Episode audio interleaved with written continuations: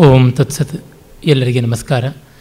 ಭಾಸ್ ಮಹಾಕವಿಯ ಹೆಸರಿನಲ್ಲಿ ಲೋಕವಿಖ್ಯಾತವಾದ ತಿರುವಾಂಕೂರಿನ ಗಣಪತಿ ಶಾಸ್ತ್ರಿಗಳು ಆವಿಷ್ಕಾರ ಮಾಡಿ, ಮಹೋಪಕಾರ ಮಾಡಿಕೊಟ್ಟಂಥ ಆ ಹದಿಮೂರು ರೂಪಕಗಳ ಪೈಕಿ ಹನ್ನೆರಡು ರೂಪಕಗಳನ್ನು ಎರಡು ಕಂತಿನಲ್ಲಿ ನೋಡ್ತಾ ಇದ್ದೀವಿ. ಪ್ರಸಿದ್ಧವಾದ, ರಮಣೀಯವೂ ಆದ ಸ್ವಪ್ನವಾಸವ ದತ್ತವನ್ನು ಪ್ರತ್ಯೇಕವಾಗಿಯೇ ಒಂದು ವಾರ ಕಾಲ ಅಧ್ಯಯನ ಮಾಡಿದ್ವಿ.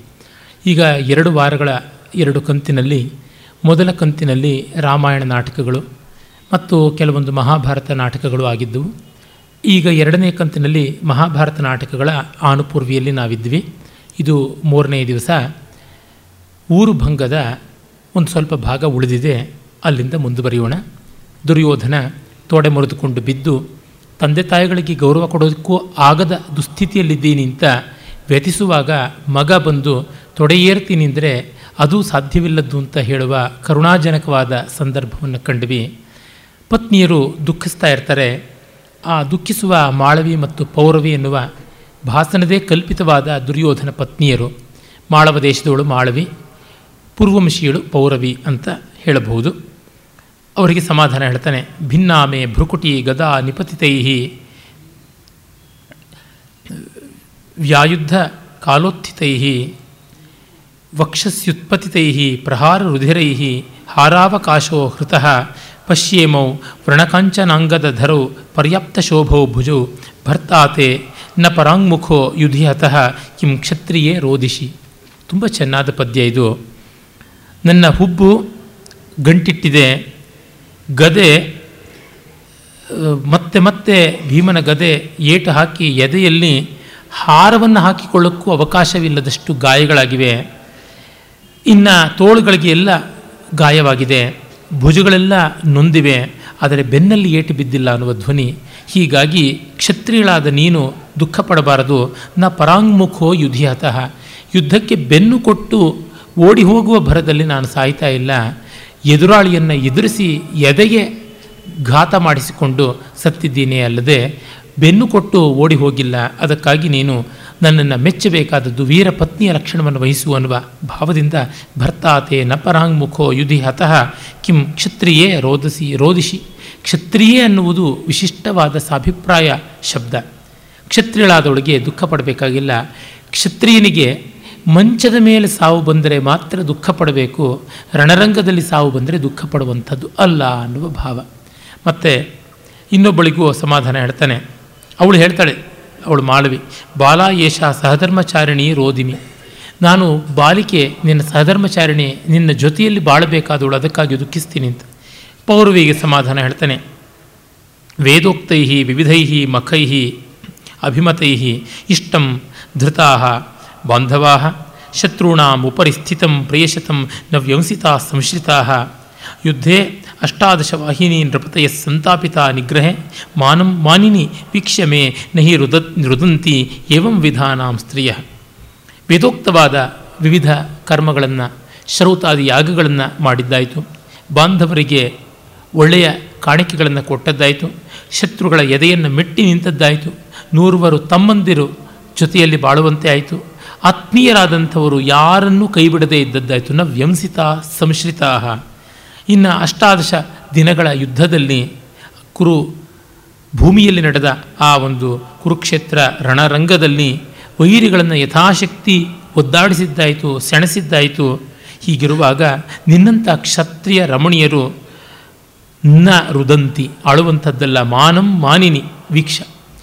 ವೀಕ್ಷಿಸುವ ನೀನು ಮಾನವನ್ನು, ಗೌರವವನ್ನು, ಅಭಿಮಾನವನ್ನು ಕಾಣಬೇಕು. ಬೇರೆ ಯಾವುದೂ ಅಲ್ಲ. ಚಲಂ ಕುಲಂ ಅಣ್ಮು ಕುಲಂ ಅಂತೆಲ್ಲ ಹೇಳಿಬಿಟ್ಟು ಕರ್ಣ ಹೇಳುವ ಮಾತು ಬರುತ್ತಲ್ಲ ಪಂಪ ಭಾರತದಲ್ಲಿ.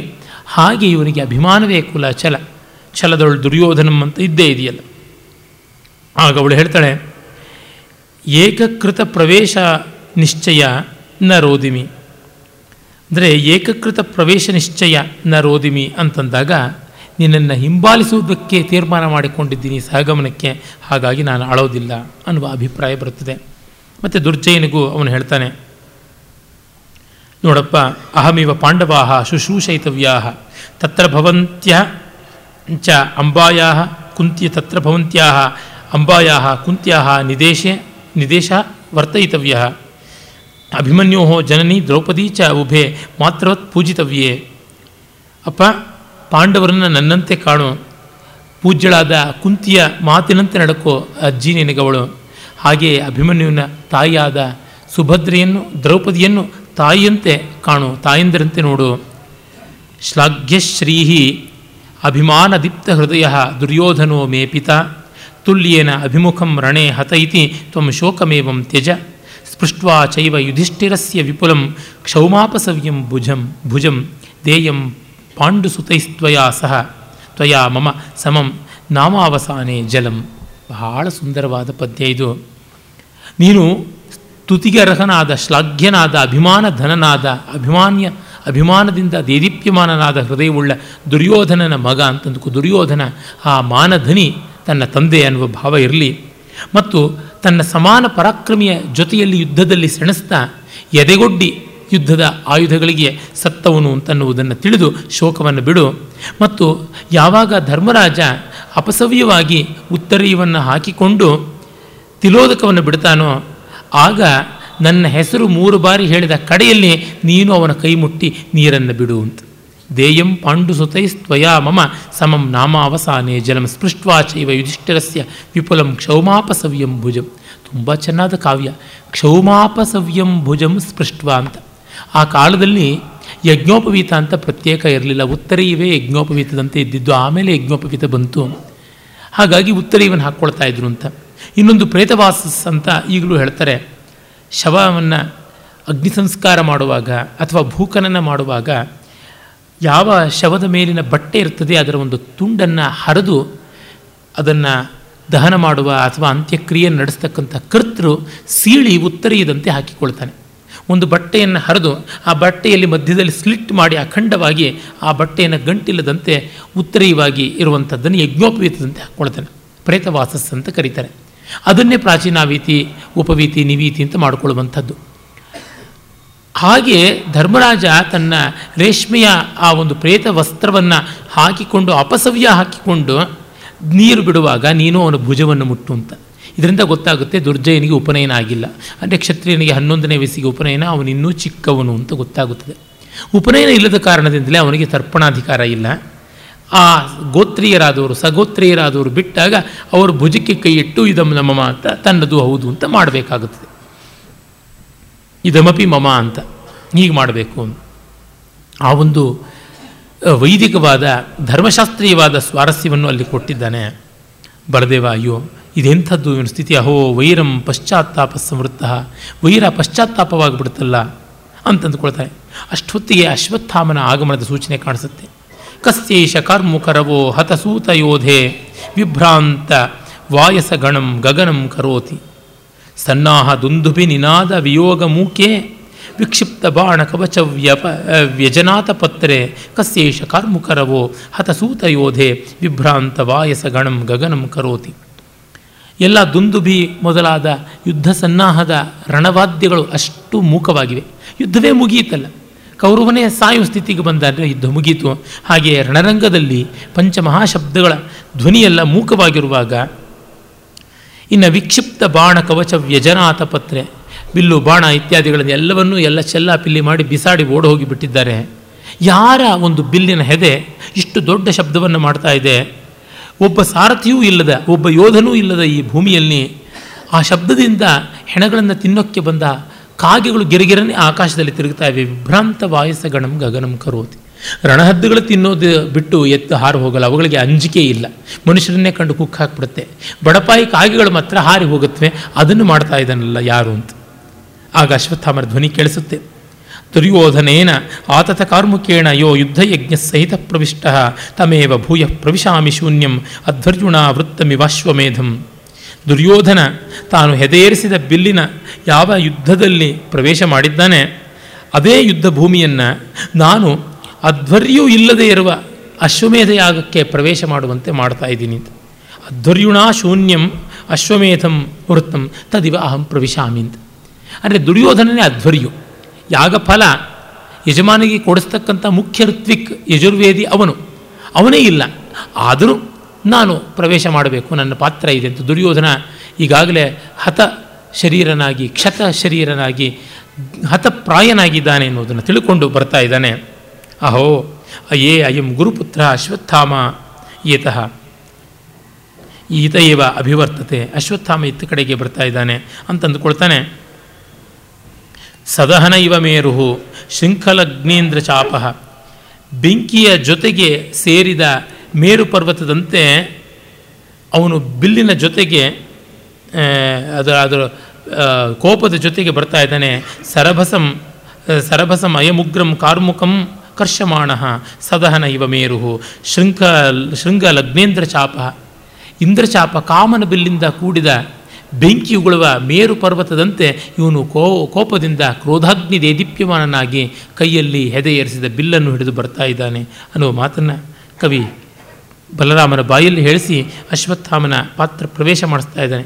ಸ್ಫುಟಿತ ಕಮಲ ಪತ್ರ ಸ್ಪಷ್ಟ ವಿಸ್ತೀರ್ಣ ದೃಷ್ಟಿ, ರುಚಿರ ಕನಕ ಆ, ಯೂಪ ವ್ಯಾಯತಾಲಂಬ ಬಾಹುಹು ಅಂತ ಮತ್ತೊಂದು ವಿಶೇಷಣವನ್ನು ಕೊಡ್ತಾನೆ.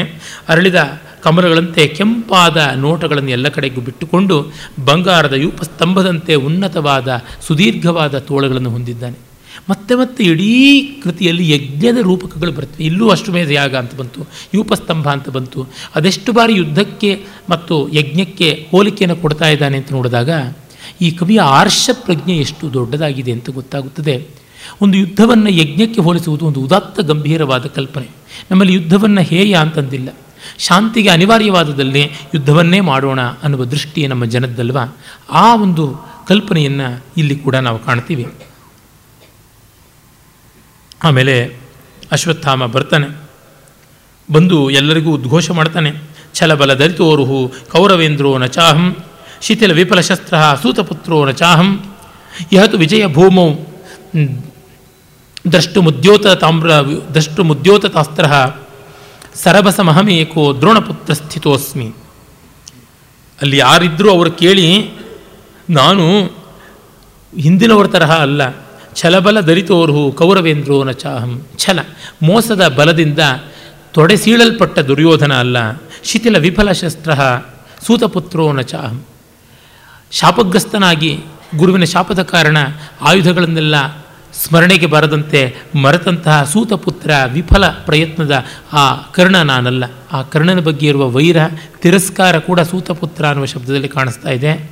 ಆಮೇಲೆ ವಿಫಲ ಶಸ್ತ್ರ ಅನ್ನುವುದು ಮಾತು ಕೂಡ ಅಲ್ಲಿ ಗಮನಾರ್ಹ. ಅಂದರೆ ಎಷ್ಟು ಸ್ವಜನರ ಬಗ್ಗೆ ಹೇಳುವಾಗಲೂ ಇಷ್ಟವಾಗದೇ ಇದ್ದಂಥ ಸ್ವಜನರ ಬಗ್ಗೆ ಒಂದಿಷ್ಟು ಎಡಗೈದೇ ಇರುತ್ತಲ್ಲ ಉಲ್ಲೇಖ. ನಾನು ದ್ರಷ್ಟುಂ ಉದ್ಯೋತತ ಅಸ್ತ್ರ ದೇದೀಪ್ಯಮಾನದಾದ ಅಸ್ತ್ರ ಜೊತೆಗೆ ಇವತ್ತು ವಿಜಯ ಭೂಮಿಗೆ ಬಂದಿದ್ದೀನಿ. ಅಂದರೆ ಸಮರದಲ್ಲಿ ಗೆಲ್ಲುವುದಕ್ಕೆ ಬಂದಿದ್ದೀನಿ. ಸರಭಸಂ ಅಹಂ ಏಕ, ನಾನು ಒಬ್ಬನೇ ಬಂದಿದ್ದೀನಿ, ದ್ರೋಣಪುತ್ರ. ಸಾಕು, ಪ್ರಳಯ ಕಾಲ ನನ್ನದು ಅಂತಂತಾನೆ. ಆಗ ನೋಡ್ತಾನೆ, ದುರ್ಯೋಧನ ಬಿದ್ದಿದ್ದನ್ನು ಕಂಡು ದುಃಖ ಪಡ್ತಾನೆ. ಉದ್ಯತ್ ಪ್ರಾಂಜಲೆಯೋ ರಥದ್ವಿಪ ಗತಾ ಚಾಪದ್ವಿತೀಯ ಕರೈ ಯಸ್ಯೈಕಾದಶ ವಾಹಿನಿ ನೃಪತಯ ತಿಷ್ಠಂತಿ ವಾಕ್ಯೋನ್ಮುಖಾ ಭೀಷ್ಮೋ ರಾಮ ಶರಾವಲೀಢ ಕವಚ ತಾತಶ್ಚ ಯೋದ್ಧಾರಣೆ ವ್ಯಕ್ತಂ ನಿರ್ಜಿತ ಏವ ಸಹ ಅಪಿ ಅತಿರತಃ ಕಾಲೇನ ದುರ್ಯೋಧನ. ಎಷ್ಟು ರಾಜರುಗಳು ಹನ್ನೊಂದು ಅಕ್ಷೋಹಿಣಿ ಸೈನ್ಯದ ಒಡೆಯರುಗಳು. ಮತ್ತು ಸಾಕಿನಿ, ಅನೀಕಿನಿ, ವಿಪತ್ತಿ ಮೊದಲಾದ ಬೇರೆ ಬೇರೆ ವಿಭಾಗಗಳು ಯಾವಿವೆ ಅಕ್ಷೋಹಿಣಿಯಲ್ಲಿ? ಧ್ವಜಿನಿ ವಾಹಿನಿ, ಸೇನಾ ಪೃತನ ಅನೀಕಿನಿ, ಚಮು, ಪತ್ತಿ ಅಂತೆಲ್ಲ, ಗುಲ್ಮ ಅಂತೆಲ್ಲ ಹೇಳ್ತಾರಲ್ಲ. ಅಷ್ಟು ಪ್ಲಟೂನ್ಸ್ ಬೇರೆ ಬೇರೆ ಹಂತದ ಬೇರೆ ಬೇರೆ ಡಿಗ್ರೀಸ್ನಲ್ಲಿ, ಬೇರೆ ಬೇರೆ ಸ್ತರಗಳಲ್ಲಿ ಇರುವ ಸೇನಾ ನಾಯಕರೆಲ್ಲರೂ ಬದ್ಧಾಂಜಲಿಗಳಾಗಿ ಆರಾಧನೆ ಮಾಡ್ತಾ ಇದ್ದ ದುರ್ಯೋಧನ, ಇವನು ಈ ಸ್ಥಿತಿಗೆ ಬಂದ. ಅಂತಹ ಪರಶುರಾಮನ ಶಸ್ತ್ರಾಸ್ತ್ರಗಳಿಗೆ ಧೈರ್ಯವಾಗಿ ಎದೆಯೊಡ್ಡಿ ನಿಂತು ಗುರುವನ್ನೇ ಗೆದ್ದಂಥ ಭೀಷ್ಮ ಆ ಗುರುವಿಗೆ ಸಮನಾದ ಅವಕ್ರ ವಿಕ್ರಮಿಯಾದಂಥ ದ್ರೋಣ, ಇವರೆಲ್ಲರೂ ಹೋಗಿ ಈ ದುರ್ಯೋಧನನೂ ಹೋಗುವಂತೆ ಆಯಿತು ಅಂದರೆ ವಿಧಿಯ ಬಲವೇ ಬಲ. ಏನಿದು? ಕಾಲೇನ ದುರ್ಯೋಧನ ವ್ಯಕ್ತಂ ನಿರ್ಜಿತ. ಕಾಲವೇ ಗೆದ್ದಿದೆ, ಪಾಂಡವರೆಲ್ಲ ಗೆದ್ದಿದ್ದು ಅಂತ. ನೋಡ್ತಾನೆ. ಮೌಲಿ ನಿಪಾತ ಚಲಕೇಶ ಮಯೂಖ ಜಾಲೈ ಗಾತ್ರೈರ್ಗದಾ ನಕ್ಷತ ಶೋಣಿತಾರ್ದ್ರೈ ಭಾತ್ಯಸ್ಮ ಭಾತ್ ಭಾತ್ಯಸ್, ಭಾತ್ಯಸ್ತಮಸ್ತಕ ಶಿಲಾತಲ ಸನ್ನಿವಿಷ್ಟ ಸಂಧ್ಯಾವಗಾಢ ಇವ ಪಶ್ಚಿಮಕಾಲ ಸೂರ್ಯ. ಮೌಲೀ ನಿಪಾತ ಚಲಕೇಶ ಮಯೂಖ ಜಾಲೈ. ಕಿರೀಟ ಉರುಳೋಗ್ಬಿಟ್ಟಿದೆ. ಯಾಕೆಂದರೆ ದುರ್ಯೋಧನ ಮೂರು ಭಂಗ, ಮುಕುಟ ಭಂಗ ಎರಡೂ ಮಾಡ್ತೀನಿದ್ದಾನೆ. ತೊಡೆ ಮುರಿದು. ಮಣಿಮಾಣಿಕ್ಯಗಳಿಂದ ಸಂಘಟಿತವಾದ ದೇದೀಪ್ಯಮಾನವಾದ ಕಿರೀಟವನ್ನು ಒದ್ದು ತಲೆಯ ಮೇಲೆ ಕಾಲಿಡ್ತೀನಿ ಅಂತ ಭೀಮನ ಪ್ರತಿಜ್ಞೆ. ಹಾಗಾಗಿ ಮುಕುಟ ಭಂಗ ಮಾಡಿದ ಕಾರಣ ತಲೆಯು ಬರಿದಾಗಿದೆ, ತಲೆ ಕೂದಲು ಕೆದರಿ ಹೋಗಿದೆ. ಆ ಕೆದರಿದ ತಲೆ ಕೂದಲು ಕೆಂಚು ತಲೆ ಕೂದಲು ದೇದೀಪ್ಯಮಾನವಾದ ಸೂರ್ಯ ಬಿಂಬದ ಚರಮ ಕಾಂತಿಯಂತೆ ಅಂದರೆ ಅಸ್ತಾಚಲೋನ್ಮುಖನಾದ ಸೂರ್ಯನ ಕಿರಣಗಳಂತೆ ಕಾಣ್ತಾ ಇದೆ ಗಾತ್ರೈಹಿ ಗದಾ ನಿಪತ ನಕ್ಷತ ಶೋಣಿತಾರ್ದ್ರೈಹಿ. ದೇಹವೆಲ್ಲ ರಕ್ತ ಸಿಕ್ತವಾಗಿದೆ ಭೀಮನ ಭೀಮ ಗದಾ ಘಾತದಿಂದ. ಭಾತಿ ಅಸ್ತಮಸ್ತಕ ಶಿಲಾತಲ ಸನ್ನಿವಿಷ್ಟ. ಭಾತ್ಯಸ್ತಮಸ್ತಕ ಶಿಲಾತಲ ಸನ್ನಿವಿಷ್ಟ.